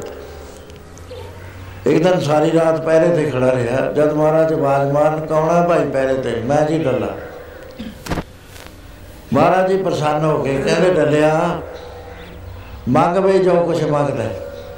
ਤੈਨੂੰ ਰਾਜ ਦਵਾ ਦਿੰਨੇ ਆ ਜੋ ਮੰਗਿਆ ਤੈਨੂੰ ਗੁਰੂ ਨਾਨਕ ਦੇ ਘਰੋਂ ਦਵਾ ਦਿੰਨੇ ਆ। ਕਹਿੰਦਾ, ਸੱਚੇ ਪਾਤਸ਼ਾਹ, ਜੋੜੀ ਪੁੱਤਰਾਂ ਦੀ ਹੈ। ਜ਼ਮੀਨ ਲੱਖਾਂ ਏਕੜ ਹੈ। ਮਾਲਕੀ ਹੈ ਮੇਰੀ ਇਕੱਲੇ ਦੀ। ਫੌਜਾਂ ਮੈਂ ਰੱਖਦਾ। ਸਭ ਚੀਜ਼ਾਂ ਮੇਰੇ ਕੋਲ ਹੈਗੀਆਂ। ਫੇਰ ਕੀ ਚਾਹੁੰਦਾ ਹੈ? ਕਹਿੰਦਾ, ਮੈਨੂੰ ਆਪਣੀ ਦਰਗਾਹ 'ਚ ਪੀੜੀ ਜੋਗਾ ਥਾਂ ਦੇ ਦਿਓ। ਮਹਾਰਾਜ ਨੇ ਕੋਈ ਜਵਾਬ ਨਾ ਦਿੱਤਾ। ਕਹਿੰਦੇ ਡੱਲਿਆ ਤੇਰੀ ਗੱਲ ਦਾ ਤਾਂ ਮੈਂ ਜਵਾਬ ਨਹੀਂ ਦਿੰਦਾ ਹਾਂ, ਦੁਨੀਆ ਦੀ ਚੀਜ਼ ਕੋਈ ਮੰਗਦਾ ਹੈ। ਉਹ ਤਾਂ ਮਹਾਰਾਜ ਤੁਸੀਂ ਪਹਿਲਾਂ ਹੀ ਦਿੱਤੀ ਹੋਈ ਹੈ ਮੈਂ ਤਾਂ ਤੁਹਾਡੀ ਦਰਗਾਹ ਦੇ ਵਿੱਚ ਥਾਂ ਮੰਗਦਾ ਮਹਾਰਾਜ ਕਹਿੰਦੇ, ਡੱਲਿਆ, ਤੇਰਾ ਤੇ ਮੇਰਾ ਜੇ ਸੰਬੰਧ ਨਹੀਂ ਜੁੜਿਆ ਤੈ ਨਾਮ ਦੀ ਦਾਤ ਨਹੀਂ ਪ੍ਰਾਪਤ ਕਰੀ, ਉਹ ਤਾਂ ਕਹਿੰਦਾ, ਤੁਹਾਨੂੰ ਪਤਾ ਹੈ ਵੈਰੂ ਵੈਰੂ ਤੁਹਾਡੇ ਸਿੰਘ ਕਰਦੇ ਆ, ਅਸੀਂ ਵੀ ਵੈਰੂ ਵੈਰੂ ਕਰੀ ਜਾਂਦੇ ਹਾਂ। ਕਹਿ ਡੱਲਿਆ 100 ਸਾਲ ਦਾ ਵੈਰੂ ਵੈਰੂ ਕੀਤਾ ਹੈ ਨਗੁਰੇ ਦਾ। ਗੁਰੂ ਵਾਲੇ ਦੇ ਇੱਕ ਘੜੀ ਦੇ ਬਰਾਬਰ ਹੋਇਆ ਕਰਦਾ। ਹੈ। ਦੁਨੀਆ ਦਿੰਦਾ ਗੁਰੂ ਮੰਗ ਲਓ ਗੁਰੂ ਗ੍ਰੰਥ ਸਾਹਿਬ ਤੇ ਗੁਰੂ ਸਾਹਿਬ ਨੂੰ ਕਰ ਲਓ ਚਾਹੇ ਗੁਰੂ ਧਾਰਿਆ ਹੈ, ਚਾਹੇ ਨਹੀਂ ਧਾਰਿਆ। ਇਹ ਤਾਂ ਉਹਦਾ ਬਿਰਧ ਹੈ ਜੋ ਮੰਗੇ ਠਾਕਰ ਆਪਣੇ ਤੇ ਸੋਈ ਸੋਈ ਦੇ ਦੇਣਾ ਹੀ ਹੈ ਉਹਦੇ ਤਾਂ। ਪਰ ਜੇ ਗੁਰੂ ਦੇ ਨਾਲ ਸੰਬੰਧ ਜੋੜਨਾ ਹੈ ਵੀ ਮੈਨੂੰ ਸੱਚੇ ਪਾਤਸ਼ਾਹ ਜਮਦੂਤਾਂ ਦੇ ਵਿਚਾਲਾ ਉਹ ਜਮਦੂਤਾਂ ਦੇ ਵੱਜਦਾ ਨਹੀਂ, ਜਿਹਦਾ ਜਿਹਦਾ ਗੁਰੂ ਹੀ ਨਹੀਂ ਹੈ, ਉਹਨੂੰ ਕੌਣ ਬਚਾਊਗਾ? ਇਹਦਾ ਗੁਰੂ ਨੇ ਹੀ ਸਹਾਇਤਾ ਕਰਨੀ ਹੈ, ਅੰਤ ਵੇਲੇ। ਤੇ ਸਾਨੂੰ ਬਣਨਾ ਪੈਣਾ ਹਰ ਹਾਲਤ ਦੇ ਵਿੱਚ। ਉਹ ਉਹ ਤਰੀਕਾ ਇੱਕ ਹੋਈ ਹੈ ਹੁਣ ਅਸੀਂ ਇਹਦੇ ਤਾਂ ਬੇਵਾਸਾ ਮੈਂ ਤਾਂ ਨਾਮ ਦੇ ਨਹੀਂ ਸਕਦਾ ਕਿਸੇ ਨੂੰ। ਜੇ ਕੋਈ ਮੈਨੂੰ ਕਹੇ ਜੀ, ਮੈਨੂੰ ਨਾਮ ਦੇ ਦਿਓ, ਮੈਂ ਤੁਹਾਨੂੰ ਗੁਰੂ ਧਾਰਨ ਕਰ ਲੈਣਾ। ਇਹ ਤਾਂ ਗੁਰੂ ਘਰ ਦੇ ਵਿੱਚ ਕੋਈ ਮਰਿਆਦਾ ਹੀ ਨਹੀਂ ਹੈ, ਨਾ ਕੋਈ ਨਾਮ ਦਿੰਦਾ ਸੰਤ। ਸੰਤ ਮੈਂ ਪਹਿਲਾਂ ਹੀ ਦੱਸਿਆ ਵੀ ਜੁਗਤੀ ਦਾ ਦਾਸ ਦਿੰਦੇ ਨੇ। ਕਬੀਰ ਸੇਵਾ ਕੋ ਦੋਏ ਭਲੇ ਇੱਕ ਸੰਤ ਇੱਕ ਰਾਮ। ਰਾਮ ਜੇ ਦਾਤਾ ਮੁਕਤ ਕੋ, ਸਤ ਜਪਾਵੇ ਨਾਮ। ਸੰਤਾਂ ਦੀ ਡਿਊਟੀ ਹੈ ਨਾਮ ਜਪਾਉਣ ਦੀ। ਗੁਰੂ ਬਣਨ ਦੀ ਨਹੀਂ ਹੈ। ਵੈਸੇ ਤਾਂ ਗੁਰੂ ਅਸੀਂ ਜਿਹੜਾ ਸਾਈਕਲ ਦਿਖਾਵੇ, ਉਹਨੂੰ ਵੀ ਕਹਿੰਦੇ ਆ ਗੁਰੂ ਹੈ। ਆ ਯੂਪੀ ਦੇ ਵਿੱਚ ਸਾਡੇ ਬੱਚੇ ਪੜ੍ਹਦੇ ਸੀ। ਉਹ ਇੱਕੋ ਗੱਲ ਹੀ ਕਰੇ ਮੇਰੇ ਮੈਥਮੈਟਿਕਸ ਦੇ ਗੁਰੂ ਨੇ ਅੱਜ ਇਹ ਦੱਸਿਆ, ਤੂੰ ਇਹਨੇ ਕਹਿਣਾ ਮੇਰੇ ਇੰਗਲਿਸ਼ ਵਾਲੇ ਗੁਰੂ ਨੇ ਇਹ ਦੱਸਿਆ ਹੋਰ ਗੁਰੂ ਇੰਨਾ ਸਸਤਾ ਮਿਲਦਾ ਇੱਥੇ। ਕਹਿੰਦੇ ਜੀ, ਸਾਡੇ ਸਕੂਲ ਤਾਂ ਗੁਰੂ ਹੈ ਕਹਿੰਦੇ ਨੇ। ਉਹ ਗੁਰੂ ਦਾ ਅਸੀਂ ਕਹਿੰਦੇ ਆ ਅਸੀਂ ਰੂਹਾਨੀ ਗੁਰੂ ਦੀ ਬਾਤ ਕਰਦੇ ਹਾਂ। ਮੇਰੇ ਗੁਰੂ ਨਾਨਕ ਦੇ ਘਰ ਨਾਲ ਜੁੜਨਾ ਗੁਰੂ ਦੇ ਸਵੇਸ਼ ਦੇ ਨਾਲ ਜੁੜਨਾ ਫਿਰ ਸਾਨੂੰ ਪੰਜ ਪਿਆਰਿਆਂ ਦੇ ਆ ਕੇ ਗੁਰੂ ਘਰ ਦਾ ਨਾਮ ਲੈਣਾ ਪੈਣਾ, ਫਿਰ ਉਹਦੀ ਕਮਾਈ ਕਰਨੀ ਪੈਣੀ ਹੈ। ਫਿਰ ਜਾ ਕੇ ਉਹਨਾਂ ਦੀ ਦਰਗਾਹ ਦੇ ਵਿੱਚ ਵਾਸਾ ਹੋਣਾ ਕਹਿੰਦੇ ਡੰਡਿਆ ਅਜੇ ਪਿਆਰਿਆ, ਸੇਵਾ ਤੇਰੀ ਬਹੁਤ ਹੈ, ਸੇਵਾ ਦਾ ਬਦਲਾ ਲੈ ਲੈ ਸਾਡੇ। ਪਰ ਜਿਹੜਾ ਤੂੰ ਦਰਗਾਹ 'ਚ ਥਾਂ ਮਿਲਦਾ, ਇਹ ਨਹੀਂ ਮਿਲਦਾ। ਇਹ ਮਿਲੇਗਾ ਉਸ ਵੇਲੇ ਜਦ ਤੂੰ ਅੰਮ੍ਰਿਤ ਛਕ ਲੈ ਸੋ ਇਸ ਤਰ੍ਹਾਂ ਜੋ ਅੰਮ੍ਰਿਤ ਦਾ ਮੈਂ ਕੱਲ ਤੋਂ ਲੈ ਕੇ ਹੁਣ ਨਹੀਂ ਗੱਲ ਕਰਦਾ ਰਿਹਾ, ਉਹ ਬਹੁਤ ਕੀਮਤੀ ਚੀਜ਼ ਆ ਜਿਹੜੀ ਸਾਡੇ ਅੰਦਰ ਰੱਖੀ ਹੋਈ ਹੈ। ਪਰ ਉਹ ਨਿਕਲਣੀ ਤਾਂ ਹੈ ਜਦ ਵਾਹਿਗੁਰੂ ਪੰਜ ਪਿਆਰਿਆਂ ਤੋਂ ਮਿਲਿਆ, ਚਾਬੀ ਮਿਲੀ। ਫਿਰ ਉਹ ਚਾਬੀ ਨਾਲ ਖੁੱਲ ਜਾਂਦਾ। ਨਾਮ ਜਪਾਂਗੇ, ਅੰਦਰੋਂ ਫਵਾਰੇ ਚੱਲ ਪੈਣਗੇ, ਉਹਦੇ ਨਾਮ ਜਪਣ ਵਾਲਿਆਂ ਦੇ ਹੁੰਦੇ ਹੀ ਸਾਰੇ ਦੇ। ਦੂਜਾ ਇਹ ਹੈ ਵੀ ਸਾਨੂੰ ਮੌਤ ਦਾ ਪਾਉ ਪਾਇਆ ਹਟ ਜਾਏਗਾ। ਮਰਨ ਦਾ ਨਹੀਂ ਮਰਨਾ ਸਾਰਿਆਂ ਨੇ ਆ। ਜਿਹਨੂੰ ਇਹ ਪਤਾ ਵੀ ਮੈਂ ਮਰ ਕੇ ਕਿਤੇ ਨਹੀਂ ਜਾਣਾ, ਮੈਂ ਤਾਂ ਆਪਣੇ ਗੁਰੂ ਕੋਲ ਜਾਣਾ। ਉਹ ਤਾਂ ਵੀ ਖੁਸ਼ੀ ਨਾਲ ਜਾਂਦਾ। ਰਹਿਤਾ ਰੱਖੀਆਂ ਹੋਈਆਂ। ਦੋ ਤਰ੍ਹਾਂ ਦੀਆਂ ਰਹਿਤਾ ਨੇ, ਇੱਕ ਤਾਂ ਪੰਜ ਪਿਆਰੇ ਦੱਸਦੇ ਨੇ ਵਿਆਹ ਕਰਾਇਆ ਤਾਂ ਅਰਹਿਤ ਜਦ ਗੁਰੂ ਬਣਾਦਾ ਗੁਰੂ ਗ੍ਰੰਥ ਸਾਹਿਬ ਨੂੰ ਗੁਰੂ ਗ੍ਰੰਥ ਸਾਹਿਬ ਰਹਿਤਾ ਦੱਸਦਾ ਫਿਰ ਸਾਰੀਆਂ, ਵੀ ਆਹ ਨਹੀਂ ਕਰਨਾ ਆ ਨਹੀਂ ਕਰਨਾ ਆ ਨਹੀਂ ਕਰਨਾ। ਜਿਹੜਾ ਇਸ ਦੇ ਮੁਤਾਬਕ ਚੱਲਦਾ ਹੈ, ਉਹ ਫਿਰ ਜਿਵੇਂ ਦੂਤਾਂ ਦੇ ਪੱਲੇ ਨਹੀਂ ਪੈਂਦਾ। ਉਹਨੂੰ ਲੈਣ ਵਾਸਤੇ ਵੀ ਸਿੰਘ ਆਉਂਦੇ ਨੇ। ਤੇ ਜਾਂਦਾ ਵੀ ਗੁਰੂ ਦੇ ਕੋਲ ਹੈ। ਸਾਡਾ ਗੁਰੂ ਨਾਲ ਕਨੈਕਸ਼ਨ ਜੁੜ ਜਾਂਦਾ, ਗੁਰੂ ਸਾਡਾ ਜ਼ਿੰਮੇਵਾਰ ਬਣ ਜਾਂਦਾ ਹਲਤ ਪਲਤ ਦਾ। ਇੱਥੇ ਦਾ ਵੀ, ਉੱਥੇ ਦਾ ਵੀ। ਸੋ ਇਸ ਤਰ੍ਹਾਂ ਦੇ ਨਾਲ ਜੋ ਸਿੱਖ ਇਤਿਹਾਸ ਹੈ ਆਪਣਾ, ਗੁਰੂ ਦਸਵੇਂ ਪਾਤਸ਼ਾਹ ਦਾ, ਕਿਉਂਕਿ ਦਿਨ ਉਹਨਾਂ ਦੇ ਚੱਲ ਰਹੇ ਕੱਲ ਸੁਧਾਰਾ ਸੀ। ਕੱਲ ਰਾਤ ਨੂੰ ਤੜਕੇ ਵੇਲੇ ਕਿਲੇ ਜੋ ਮਹਾਰਾਜ ਕਿਲਾ ਛੱਡਿਆ। ਛੱਡਣ ਦੀ ਵਜ੍ਹਾ ਕੀ ਸੀ ਉਹਦੇ ਵਿੱਚ ਇੱਕ ਬੜਾ ਇੱਕ ਸੰਕਟ ਸੀ ਜ਼ਬਰਦਸਤ ਉਹ ਇਹ ਸੀ ਗੁਰੂ ਮਹਾਰਾਜ ਜਾਣਦੇ ਸੀ ਵੀ ਇਹ ਧੋਖੇ ਕਰਨਗੇ, ਛਲ ਕਰਨਗੇ ਕਪਟ ਕਰਨਗੇ। ਲੇਕਿਨ ਬਹੁਤ ਸਾਰੇ ਗੁਰਸਿੱਖ ਜਿਹੜੇ ਸੀਗੇ, ਉਹਨਾਂ ਦੀ ਰਾਏ ਕੁਝ ਹੋਰ ਤਰ੍ਹਾਂ ਹੋ ਗਈ, ਲਗਾਤਾਰ ਜੁੱਧ ਕਰ ਰਹੇ। ਜਦੋਂ ਦਾ ਇਹ ਹਾਲ ਹੋਇਆ ਕਿ ਦਰਖਤਾਂ ਦੇ ਪੱਤੇ ਨਹੀਂ ਨਜ਼ਰ ਆਉਂਦੇ ਛਿੱਲ ਵੀ ਨਹੀਂ ਆਉਂਦੀ, ਤੇ ਐਸੇ ਸੰਕਟ ਦੇ ਵਿੱਚੋਂ ਖਾਲਸਾ ਲੰਘ ਰਿਹਾ ਉਸ ਵੇਲੇ ਕੁਦਰਤੀ ਹੈ ਜਿਹੜੇ ਛੋਟੇ ਫੇਰ ਤੇ ਬੰਦੇ ਸੀ, ਉਹ ਮਹਾਰਾਜ ਨੂੰ ਕਹਿਣ ਲੱਗੇ ਮਹਾਰਾਜ ਨੇ ਕਿਹਾ, ਵੀ ਸਾਡੀ ਗੱਲ ਤੁਸੀਂ ਮੰਨਣੀ ਹੈ, ਕਦੇ ਤੁਹਾਡੀ ਮੰਨੇ। ਕਹਿੰਦੇ, ਮਹਾਰਾਜ, ਅਸੀਂ ਜਿਹੜੀ ਗੱਲ ਕਰਦੇ ਆ ਉਹਨਾਂ ਨੇ ਜਦ ਕਹਿਤਾ ਵੀ ਛੱਡ ਜਾਓ ਕਿਲਾ ਕੁਝ ਨਹੀਂ ਕਹਿੰਦੇ। ਮਹਾਰਾਜ ਕਹਿੰਦੇ, ਫਿਰ ਛੱਡ ਜਾਓ। ਕਹਿੰਦੇ, ਮਹਾਰਾਜ, ਅਸੀਂ ਤਾਂ ਤੁਹਾਨੂੰ ਕਹਿ ਰਹੇ ਹਾਂ, ਕਹਿੰਦੇ, ਤੁਸੀਂ ਵੀ ਸਾਡੇ ਗੁਰੂ ਹੋ। ਸਿੱਖ ਦਾ ਫਰਜ਼ ਹੁੰਦਾ ਗੁਰੂ ਦੀ ਬਾਤ ਮੰਨਣਾ। ਗੁਰੂ ਨੂੰ ਗੁਰੂ ਸਰਬ ਕਲਾ ਸਮਰੱਥ ਹੁੰਦਾ। ਸਮੁੰਦ ਬਰੋਲ ਸ਼ਰੀਰ ਹਮ ਦੇਖਿਆ, ਇੱਕ ਬਾਸਤਵ ਰੂਪ ਦਿਖਾਈ। ਗੁਰ ਗੋਬਿੰਦ ਗੋਬਿੰਦ ਗੁਰੂ ਹੈ, ਨਾਨਕ ਭੇਦ ਨਾ ਪਏ ਪਿਆਰਿਓ, ਜੇ ਨਿਸ਼ਚਾ ਤੁਹਾਡਾ ਮੇਰੇ ਤੇ ਨਹੀਂ ਨਾ ਹੈ, ਫਿਰ ਤੁਸੀਂ ਜਾ ਸਕਦੇ। ਪਰ ਲਿਖ ਦੋ ਕਾਗਜ਼ ਤੇ। ਬਹੁਤ ਸਾਰੇ ਸਿੰਘਾਂ ਨੇ ਲਿਖਤਾ। ਹੁਣ ਜੇ ਅਸੀਂ ਕਹੀਏ ਵੀ ਉਹਨਾਂ ਨੇ ਐ ਕਰਿਆ, ਉਹ ਗੱਲ ਉਹਨਾਂ ਦੀ ਵੀ ਠੀਕ ਸੀ, ਉਹ ਇਹ ਚਾਹੁੰਦੇ ਸੀ ਬਈ ਜੇ ਕਿਸੇ ਤਰੀਕੇ ਨਾਲ ਬੇੜਾ ਟਲ ਜਾਵੇ, ਫੇਰ ਫੇਰ ਸਾਨੂੰ ਕਿਹੜਾ ਕਿਸੇ ਨੇ ਬੰਧਿਆ ਹੋਇਆ? ਵੀ ਕਿਹੜਾ ਛੱਡ ਦਈਏ? ਮਹਾਰਾਜ ਕਹਿੰਦੇ ਸੀ ਨੇ ਉਹਨਾਂ ਨੇ ਬੇਦਾਵਾ ਲਿਖ ਕੇ ਚਲੇ ਗਏ ਘਰਾਂ 'ਚ। ਫੇਰ ਆਈ ਚਿੱਠੀ, ਦੂਰੀ ਬਾਰੀ ਫੇਰ ਹੋਰ ਪਖੰਡ ਨਾਲ ਆਈ ਵੀ ਥਾਲੀ ਦੇ ਵਿੱਚ ਕੁਰਾਨ ਗਊ ਦਾ ਬਣਾ ਕੇ ਕਢਾਈ ਹੋਈ ਤੇ ਨਾਲ ਗੀਤਾ ਦੀ ਪੋਥੀ ਰੱਖੀ ਹੋਈ। ਵੀ ਇਹਦੀ ਸਖੰਦ ਖਾਣੇ ਦੂਸਰੇ ਪਾਸੇ ਜਿਹੜੀ ਔਰੰਗਜ਼ੇਬ ਦੀ ਲੈਟਰ, ਖਾਸ ਔਰੰਗਜ਼ੇਬ ਦੀ ਮੋਹਰ ਲੱਗੀ ਹੋਈ ਤੇ ਉਹਨੇ ਕੁਰਾਨ ਦੀ ਕਸਮ ਖਾਧੀ। ਕਸਮ ਇਹ ਨਹੀਂ ਖਾਧੀ ਕੁਰਾਨ ਸ਼ਰੀਫ ਨਾਲ ਲਿਆਂਦਾ। ਜਿਹੜਾ ਵਕੀਲ ਆਇਆ, ਕੁਰਾਨ ਸ਼ਰੀਫ ਲੈ ਕੇ ਆਇਆ, ਕਹਿੰਦਾ, ਮਹਾਰਾਜ ਆ ਕੁਰਾਨ ਸ਼ਰੀਫ ਦੀ ਜਾਮਨੀ ਦੇ ਕੇ ਅਸੀਂ ਤੁਹਾਨੂੰ ਬੇਨਤੀ ਕਰਦੇ ਹਾਂ ਵੀ ਕਿਲਾ ਛੱਡ ਦਿਓ। ਬਹੁਤ ਸਾਰੇ ਸਿੰਘਾਂ ਨੇ ਕਿਹਾ ਕਿ ਮਹਾਰਾਜ ਕਿਲਾ ਛੱਡ ਦਈਏ, ਠੀਕ ਹੈ ਬਾਹਰ ਚੱਲਾਂਗੇ। ਇਹ ਨਹੀਂ ਉਹ ਸ਼ਰਤ ਹੈ ਮਹਾਰਾਜ, ਕਹਿੰਦੇ ਨਹੀਂ, ਸ਼ਰਤ ਇਹ ਤਾਂ ਹੈਗੀ ਗਲਤ। ਇਹਦਾ ਤਾਂ ਤਵਾਰ ਕੋਈ ਨਹੀਂ ਹੈ। ਵੀ ਕੁਰਾਨ ਸ਼ਰੀਫ ਦੀ ਮਹਾਰਾਜ ਕਹਿੰਦੇ ਨੇ, ਰੰਗ ਦੇ ਬੜਾ ਕੁਰਾਨ ਨੂੰ ਮੰਨਦਾ, ਕਹਿੰਦੇ ਇਹ ਵੀ ਝੂਠ ਹੈ। ਹੁਣ ਸਾਡੇ ਮੂਰੇ ਇੱਕ ਬੜਾ ਸੰਕਟ ਆ ਗਿਆ ਵੀ ਅਸੀਂ ਜੇ ਧਰਮ ਪੋਥੀ ਦਾ ਆਦਰ ਨਹੀਂ ਕਰਦੇ, ਕੌਣ ਕਰੂ ਦੁਨੀਆ 'ਚ? ਉਹ ਤਾਂ ਬੇਈਮਾਨ ਨੇ। ਇਹ ਸਾਨੂੰ ਇਹਦਾ ਆਦਰ ਕਰਨਾ ਪੈਣਾ। ਚਿੱਠੀ ਦਾ ਅਸੀਂ ਕੋਈ ਨਹੀਂ ਕਰਦੇ ਜਦ ਕਿਲਾ ਛੱਡਿਆ 16 ਤਰੀਕ ਦੀ ਬਾਤ ਹੈ। ਤੇ ਮਹਾਰਾਜ ਨੇ ਅਧੀ ਰਾਤ ਤੋਂ ਬਾਅਦ ਕਿਲਾ ਛੱਡਿਆ। ਛੱਡਣ ਦੀ ਦੇਰ ਸੀ, ਉਸੇ ਵੇਲੇ ਹਮਲਾ ਸ਼ੁਰੂ ਹੋ ਗਿਆ। ਬਹੁਤ ਭਾਰੀ ਹੱਲਾ ਹੋਇਆ। ਤੇ ਗੁਰੂ ਮਹਾਰਾਜ ਜਿਸ ਵਾਰ ਸਰਸੇ ਦੇ ਕੰਢੇ ਆਏ, ਮੀਂਹ ਪੈ ਗਿਆ ਰਾਤ ਨੂੰ, ਬਹੁਤ ਪਾਣੀ ਆ ਗਿਆ। ਹੁਣ ਸੋਨਾ ਜਿੰਨੀ ਦੌਲਤ ਸੀ ਕਿਲੇ ਦੇ ਅੰਦਰ ਮਹਾਰਾਜ ਨੇ ਸਤਲੁਜ ਸਟਾ ਦੀ ਸਾਰੀ। ਮਾਤਾ ਜੀ ਨੇ ਕਿਹਾ ਵੀ ਤੁਸੀਂ ਸਿੰਘਾਂ ਨੂੰ ਦੇ ਦਿਓ, ਮਹਾਰਾਜ ਕਹਿੰਦੇ, ਮਾਤਾ ਜੀ, ਤੁਸੀਂ ਸਾਨੂੰ ਜ਼ਹਿਰ ਦੇ ਸਕਦੇ ਹੋ।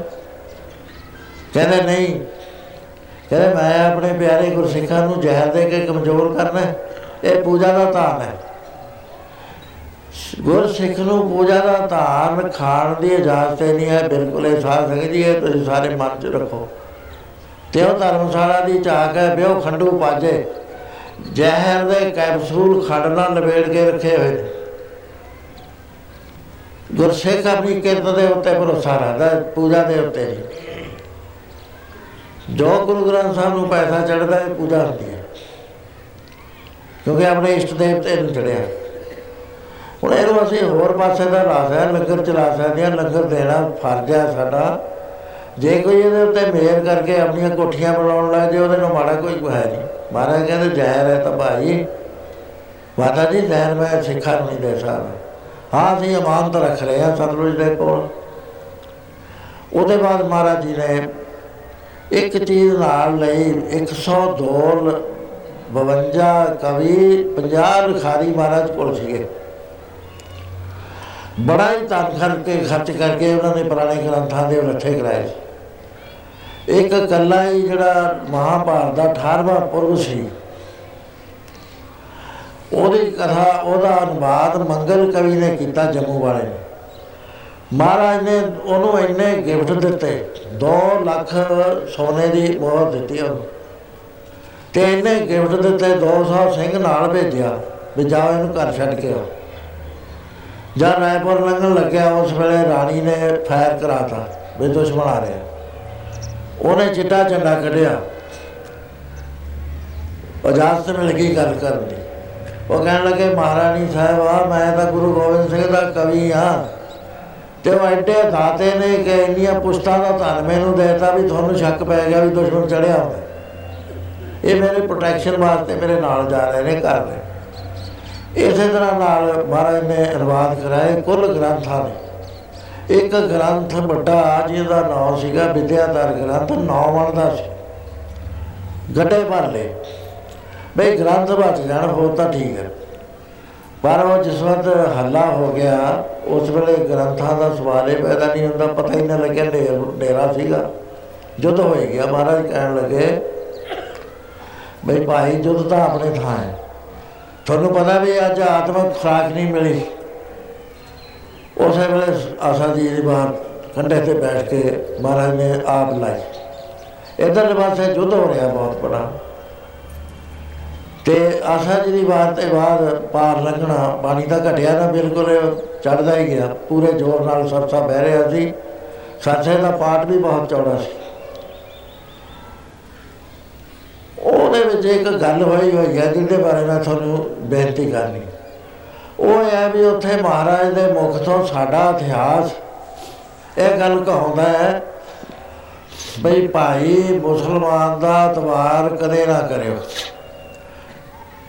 ਜੇ ਉਹ ਸੁਗੰਧ ਖਾਵੇ, ਇੰਨੀਆਂ ਸੁਗੰਧਾਂ ਖਾਵੇ ਵੀ ਗੁੜ ਦੇ ਨਾਲ ਬਾਹਰ ਲਵੇੜ ਕੇ ਤਿਲਾਂ 'ਚ ਰੱਖ ਕਰ ਲੋ ਜਿੰਨੇ ਤਿਲ ਲੱਗ ਜਾਣ, ਇੰਨੀਆਂ ਸੌਂ ਖਾਵੇ ਤਾਂ ਨਾ ਤਵਾਰ ਕਰੋ। ਤੇ ਇਹ ਗੱਲ ਪ੍ਰੈਕਟਿਸ ਵਿੱਚ ਨਹੀਂ ਹੈ। ਇਤਿਹਾਸਕਾਰ ਜਿਸ ਨੇ ਲਿਖੀ ਹੈ, ਗਲਤ ਲਿਖੀ ਹੈ। ਕਿਉਂ?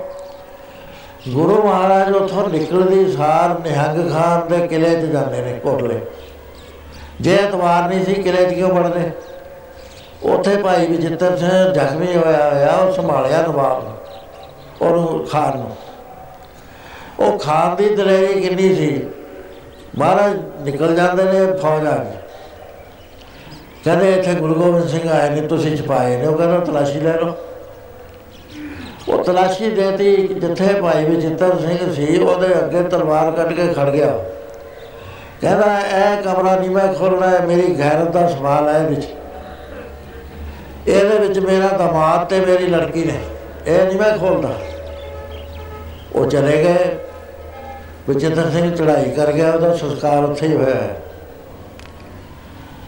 ਉਹਦੇ ਬਾਅਦ ਉਹਦੀ ਲੜਕੀ, ਉਹ ਕਹਿੰਦੀ, ਅੱਬਾ ਜਾਨ, ਤੇਰੇ ਮੂੰਹ ਤੋਂ ਨਿਕਲ ਗਿਆ ਵੀ ਮੇਰਾ ਦਮਾਦ ਮੇਰਾ ਤਾਂ ਜਿਹੜਾ ਖਾਵੇਂਦਾ ਉਹ ਫੌਤ ਹੋ ਗਿਆ। ਹੁਣ ਮੈਂ ਨਹੀਂ ਵਿਆਹ ਕਰਾਉਣਾ ਸਾਰੀ ਜ਼ਿੰਦਗੀ। ਉਹਦੇ ਪਿਆਰ ਨਾ ਹੁੰਦਾ, ਗੁਰੂ ਨਾਲ ਪਰ ਆਈਆਂ ਜੇ ਗੱਲਾਂ ਹੁੰਦੀਆਂ ਫਿਰ। ਫਿਰ ਤੁਸੀਂ ਦੇਖੋ, ਜਦ ਗੁਰੂ ਮਹਾਰਾਜ ਮਾਛੀਵਾੜੇ ਤੋਂ ਨਿਕਲਦੇ, ਉਸ ਵੇਲੇ ਕੋਈ ਉਹਨਾਂ ਦੀ ਹਾਮੀ ਭਰਨ ਵਾਲਾ ਨਹੀਂ ਸੀ। ਇੱਕ ਵੀ ਬੰਦਾ ਉਸ ਵੇਲੇ ਪੰਜ ਮੁਸਲਮਾਨ ਆਏ। ਨਬੀ ਖਾਨ ਗਨੀ ਖਾਨ ਤੇ ਅਨਾਇਤ ਅਲੀ, ਕਾਜੀ ਪੀਰ ਮੁਹੰਮਦ ਸਲੋ ਵਾਲਾ ਤੇ ਹਸਨ ਅਲੀ ਮੋਠੂ ਮਾਜਰੇ ਦਾ। ਉਹ ਪੰਜਾਂ ਨੇ ਬਿਆਨਤ ਕਰੀ ਪਹਿਲਾਂ ਬੈਠ ਕੇ ਵੀ ਗੁਰੂ ਗੋਬਿੰਦ ਸਿੰਘ ਨੂੰ ਅਸੀਂ ਕਿਵੇਂ ਲਗਾਉਣਾ ਹੁਣ ਉਹ ਮੌਕਾ ਐਸ ਇਹ ਜਿਹਾ ਸੀ ਵੀ ਉਹਨਾਂ ਨੂੰ ਜਿੰਨਾ ਜੀ ਕਰਦਾ ਨਾਮ ਲੈ ਲੈਂਦੇ। ਇਹ ਬੜੀ ਮਾਣ ਪ੍ਰਾਪਤ ਕਰਦੇ। ਦੂਜੇ ਪਾਸੇ ਜਦੋਂ ਕਹਿੰਦੇ ਨੇ, ਇਹ ਤਾਂ ਉੱਚਦੇ ਪੀਰ ਨੇ। ਉਹ ਜੇ ਪਤਾ ਲੱਗ ਜਾਂਦਾ ਉਹਨਾਂ ਨੂੰ, ਤਾਂ ਉਹਨਾਂ ਨੂੰ ਕਿੰਨੀ ਸਖਤ ਸਜ਼ਾ ਮਿਲਣੀ ਸੀ। ਵੀ ਇਹਨਾਂ ਨੇ ਗੁਰੂ ਗੋਬਿੰਦ ਸਿੰਘ ਬਾਕੀ ਜਿਹੜਾ ਸਰਕਾਰ ਦਾ, ਉਹਨੂੰ ਆਏ ਤਰੀਕੇ ਨਾਲ ਸਾਡੇ ਵਿੱਚੋਂ ਕੱਢਿਆ ਫੌਜਾਂ ਸੀ ਇਹ ਗੱਲਾਂ ਗਾਹ ਮਹਾਰਾਜ ਕਿੱਥੇ ਜਾਂਦੇ ਨੇ? ਦੀਨੇ ਜਾਂਦੇ ਦੀਨੇ ਤੇ ਉਰਲੇ ਪਾਸੇ ਜਾ ਰਾਏਕੋਟ ਜਾਂਦੇ ਨੇ। ਉੱਥੇ ਰਾਏ ਕੱਲਾ ਮੁਸਲਮਾਨ ਹਾਕਮ ਹੈ। ਉਹ ਮਹਾਰਾਜ ਜੀ ਦੇ ਦਰਸ਼ਨ ਕਰੇ। ਮਹਾਰਾਜ ਰੋਣ ਲੱਗ ਗਿਆ ਵੀ ਮਾ ਸੱਚੇ ਬਾਦਸ਼ਾਹ ਬਹੁਤ ਜ਼ਿਆਦਾ ਧੱਕਾ ਕਰਿਆ ਨਾ ਲੋਕਾਂ ਨੇ। ਉਹ ਚਿੱਠੀ ਆਈ ਸਰੰਦ ਦੇ ਨਵਾਬ ਦੀ, ਬਈ ਰਾਏ ਕੱਲਾ, ਬਹੁਤ ਅੱਛਾ ਹੋਇਆ ਤੂੰ ਗੁਰੂ ਗੋਬਿੰਦ ਸਿੰਘ ਨੂੰ ਰੋਕ ਲਿਆ। ਪਰ ਹੁਣ ਇਹ ਕਰ, ਜੇ ਤਾਂ ਤੇਤੇ ਫੜ ਹੁੰਦੇ ਨੇ, ਤੂੰ ਫੜ ਲੈ, ਨਹੀਂ ਅਸੀਂ ਆ ਕੇ ਫੜ ਲਈਏ, ਬਾਦਸ਼ਾਹ ਨੂੰ ਫੜਾਵਾਂਗੇ। ਉਹਨੇ ਜਵਾਬ ਦਿੱਤਾ, ਕਹਿੰਦਾ, ਨਵਾਬ ਸਾਹਿਬ, ਮੇਰੇ ਜਿੱਥੇ ਗੁਰੂ ਗੋਬਿੰਦ ਸਿੰਘ ਹਿੰਦੂਆਂ ਦੇ ਗੁਰੂ ਨੇ, ਮੇਰੇ ਪੀਰ ਨੇ। ਪੀਰ ਦੇ ਵਾਸਤੇ ਮਰੀਜ਼ ਜਿਵੇਂ ਕੱਟ ਕੇ ਮਰ ਜਾਂਦੇ ਨੇ, ਕਹਿੰਦਾ, ਜਦ ਤੱਕ ਮੇਰੀ ਰਿਆਇਆ ਦੇ ਵਿੱਚ ਇੱਕ ਵੀ ਬੰਦਾ ਹੈ, ਤੁਸੀਂ ਗੁਰੂ ਗੋਬਿੰਦ ਸਿੰਘ ਵੱਲ ਨਹੀਂ ਝਾਕ ਸਕਦੇ ਅੱਜ ਕਹਿ ਕੇ ਦਿਖਾਵੇ ਤਾਂ ਕੋਈ ਹਾਕਮ ਸੈਂਟਰ ਦੇ ਮੂਹਰੇ ਕਰਕੇ ਦਿਖਾਵੇ ਕਰ ਉਹ ਤਾਂ ਬਹੁਤ ਕੋਈ ਦਲੇਰ ਬੰਦਾ ਸੀ ਜਿਹੜਾ ਇਹ ਗੱਲ ਕਹਿ ਗਿਆ। ਹੁਣ ਜੇ ਮਹਾਰਾਜ ਨੇ ਗੁਰਮਤ ਦੇ ਆਧਾਰ ਤੇ ਉਹਨਾਂ ਨਾਲ ਕੀਤੀ ਕਚਹਿਰੀ ਦੋ। ਦਿਨ, ਤਿੰਨ ਦਿਨ ਜਾਂਦੇ ਰਹੇ। ਸਾਡੇ ਇਤਿਹਾਸਕਾਰਾਂ ਨੂੰ ਗੱਲ ਨਹੀਂ ਲੱਭ ਰਹੀ ਵੀ ਅਸੀਂ ਸਾਹਿਬਜ਼ਾਦਿਆਂ ਨੇ ਕਿਹੜੀ ਗੱਲ ਕਰੀ। ਤਿੰਨ ਦਿਨ ਉਹ ਪੇਸ਼ੀ ਹੁੰਦੀ ਹੈ, ਉਹ ਕਿਤੇ ਮਾਮ ਹੋ ਕੇ ਖੜੇ ਰਹੇ ਬੋਲੇ ਹੀ ਨਹੀਂ ਹੈ। ਫੇਰ ਕਚਹਿਰੀ ਉਹਦੇ ਵਿੱਚ ਜ਼ਿਕਰ ਆਉਂਦਾ ਵੀ ਸਾਰੇ ਚੁੱਪ ਹੋ ਗਏ ਨਿਰੁੱਤਰ ਹੋ ਗਏ। ਉਹ ਕਿਹੜੇ ਵਜਨ ਸੀ ਜਿਹੜੇ ਸਾਹਿਬਜ਼ਾਦਿਆਂ ਨੇ ਕਰੇ? ਸਾਹਿਬਜ਼ਾਦਿਆਂ ਨੂੰ ਬੱਚੇ ਨਾ ਸਮਝੋ ਵੀ 5 ਸਾਲ ਦਾ 7 ਸਾਲ ਦਾ ਸੀ। ਗੁਰੂ ਹਰਕ੍ਰਿਸ਼ਨ ਮਹਾਰਾਜ ਕਿੰਨੀ ਉਮਰ ਦੇ ਸੀ? ਉਹ ਪੂਰਨ ਪੁਰਖ ਸੀ ਗੁਰਮਤਿ ਦੇ ਅੰਦਰ ਰੰਗੇ ਹੋਏ। ਉਹਨਾਂ ਨੇ ਉਹ ਕਚਹਿਰੀ ਦੇ ਅੰਦਰ ਸਾਰਿਆਂ ਨੂੰ ਝੂਠੇ ਬਣਾਇਆ। ਇਹਦਾ ਮੈਂ ਜ਼ਿਕਰ ਕੱਲ ਨੂੰ ਕਰਾਂਗਾ। ਹਿਮ ਜਰਾ ਹਿੰਮਤ ਨਾਲ ਆਇਓ ਆਖਰੀ ਦਫਾਨ ਹੈ। ਕਈ ਪ੍ਰੇਮੀ ਇੱਥੋਂ ਵੀ ਬੋਲਣ ਵਾਲੇ ਹੁੰਦੇ ਨੇ। ਬਾਕੀ ਅਮਰਤ ਬਾਰੇ ਤੁਹਾਨੂੰ ਦੱਸ ਦੇਣਗੇ ਹੁਣ। ਪ੍ਰੋਗਰਾਮ ਸੁਣਿਆ ਤੇ ਉਹਦੇ ਮੁਤਾਬਕ ਜੋ ਮਹਾਰਾਜ ਦਾ ਹੁਕਮ ਹੈ, ਆਪਾਂ ਸਾਲ ਭਰ ਦੇ ਅੰਦਰ ਫੇਰ ਮੁੜ ਕੇ ਬੈਠਦੇ ਆ ਵਾਹਿਗੁਰੂ ਜਾਣਦਾ ਵੀ ਗਾਣ ਨੂੰ ਬੈਠਾਂਗੇ ਕਿ ਨਹੀਂ। ਸੋ ਮੇਰੇ ਅੰਦਰੋਂ ਇਹ ਹੁੰਦਾ ਵੀ ਆਪਾਂ ਗੁਰੂ ਦੇ ਬਣ ਗਏ, ਜਿਹੜੇ ਨਹੀਂ ਹਾਲ ਤੱਕ ਨਾ, ਉਹਦੇ ਬੋਝ ਤਾਂ ਹੈ ਨਹੀਂ, ਕੋਈ ਅਸੀਂ ਵੀ ਤਾਂ ਜਿਉਂਦੇ ਫਿਰਦੇ ਆ ਕਿਰਪਾਨ ਬਈ ਅਸੀਂ ਪੰਜ ਸੇਰ ਦਾ ਚੱਕੀ ਫਿਰਦੇ ਗੁਰੂ ਨੇ ਨਾਮ ਦੇਣਾ ਹੈ। ਉਹ ਅਸੀਂ ਨਾਮ ਜਪਣਾ ਹੋਰ ਗੱਲ ਕੋਈ ਨਹੀਂ। ਛਟਕਾਰਾ ਕਰਨਾ ਹੈ ਆਪਣਾ। ਸੋ ਇਸ ਕਰਕੇ ਕੱਲ ਨੂੰ ਸਾਰੇ ਹਿੰਮਤ ਨਾਲ ਜ- ਇੱਕ ਜਲਦੀ ਆ ਜਾਓ ਤਾਂ ਕਿ ਸਾਰੇ ਬਚਨ ਆਪਾਂ ਇਕੱਠੇ ਕਰ ਲਈਏ। ਤੇ ਹੁਣ ਜਿਹੜਾ ਬਾਕੀ ਦਾ ਪ੍ਰੋਗਰਾਮ ਹੈ, ਭਾਈ ਲਖਮੀਰ ਸਿੰਘ ਹੋਣੀ ਪੂਰਾ ਕਰਨਗੇ। ਸੋ ਮੈਨੂੰ ਇੱਥੇ ਹੀ ਇਜਾਜ਼ਤ ਦਿਓ, ਵਾਹਿਗੁਰੂ ਜੀ ਕਾ ਖਾਲਸਾ, ਵਾਹਿਗੁਰੂ ਜੀ ਕੀ ਫਤਿਹ।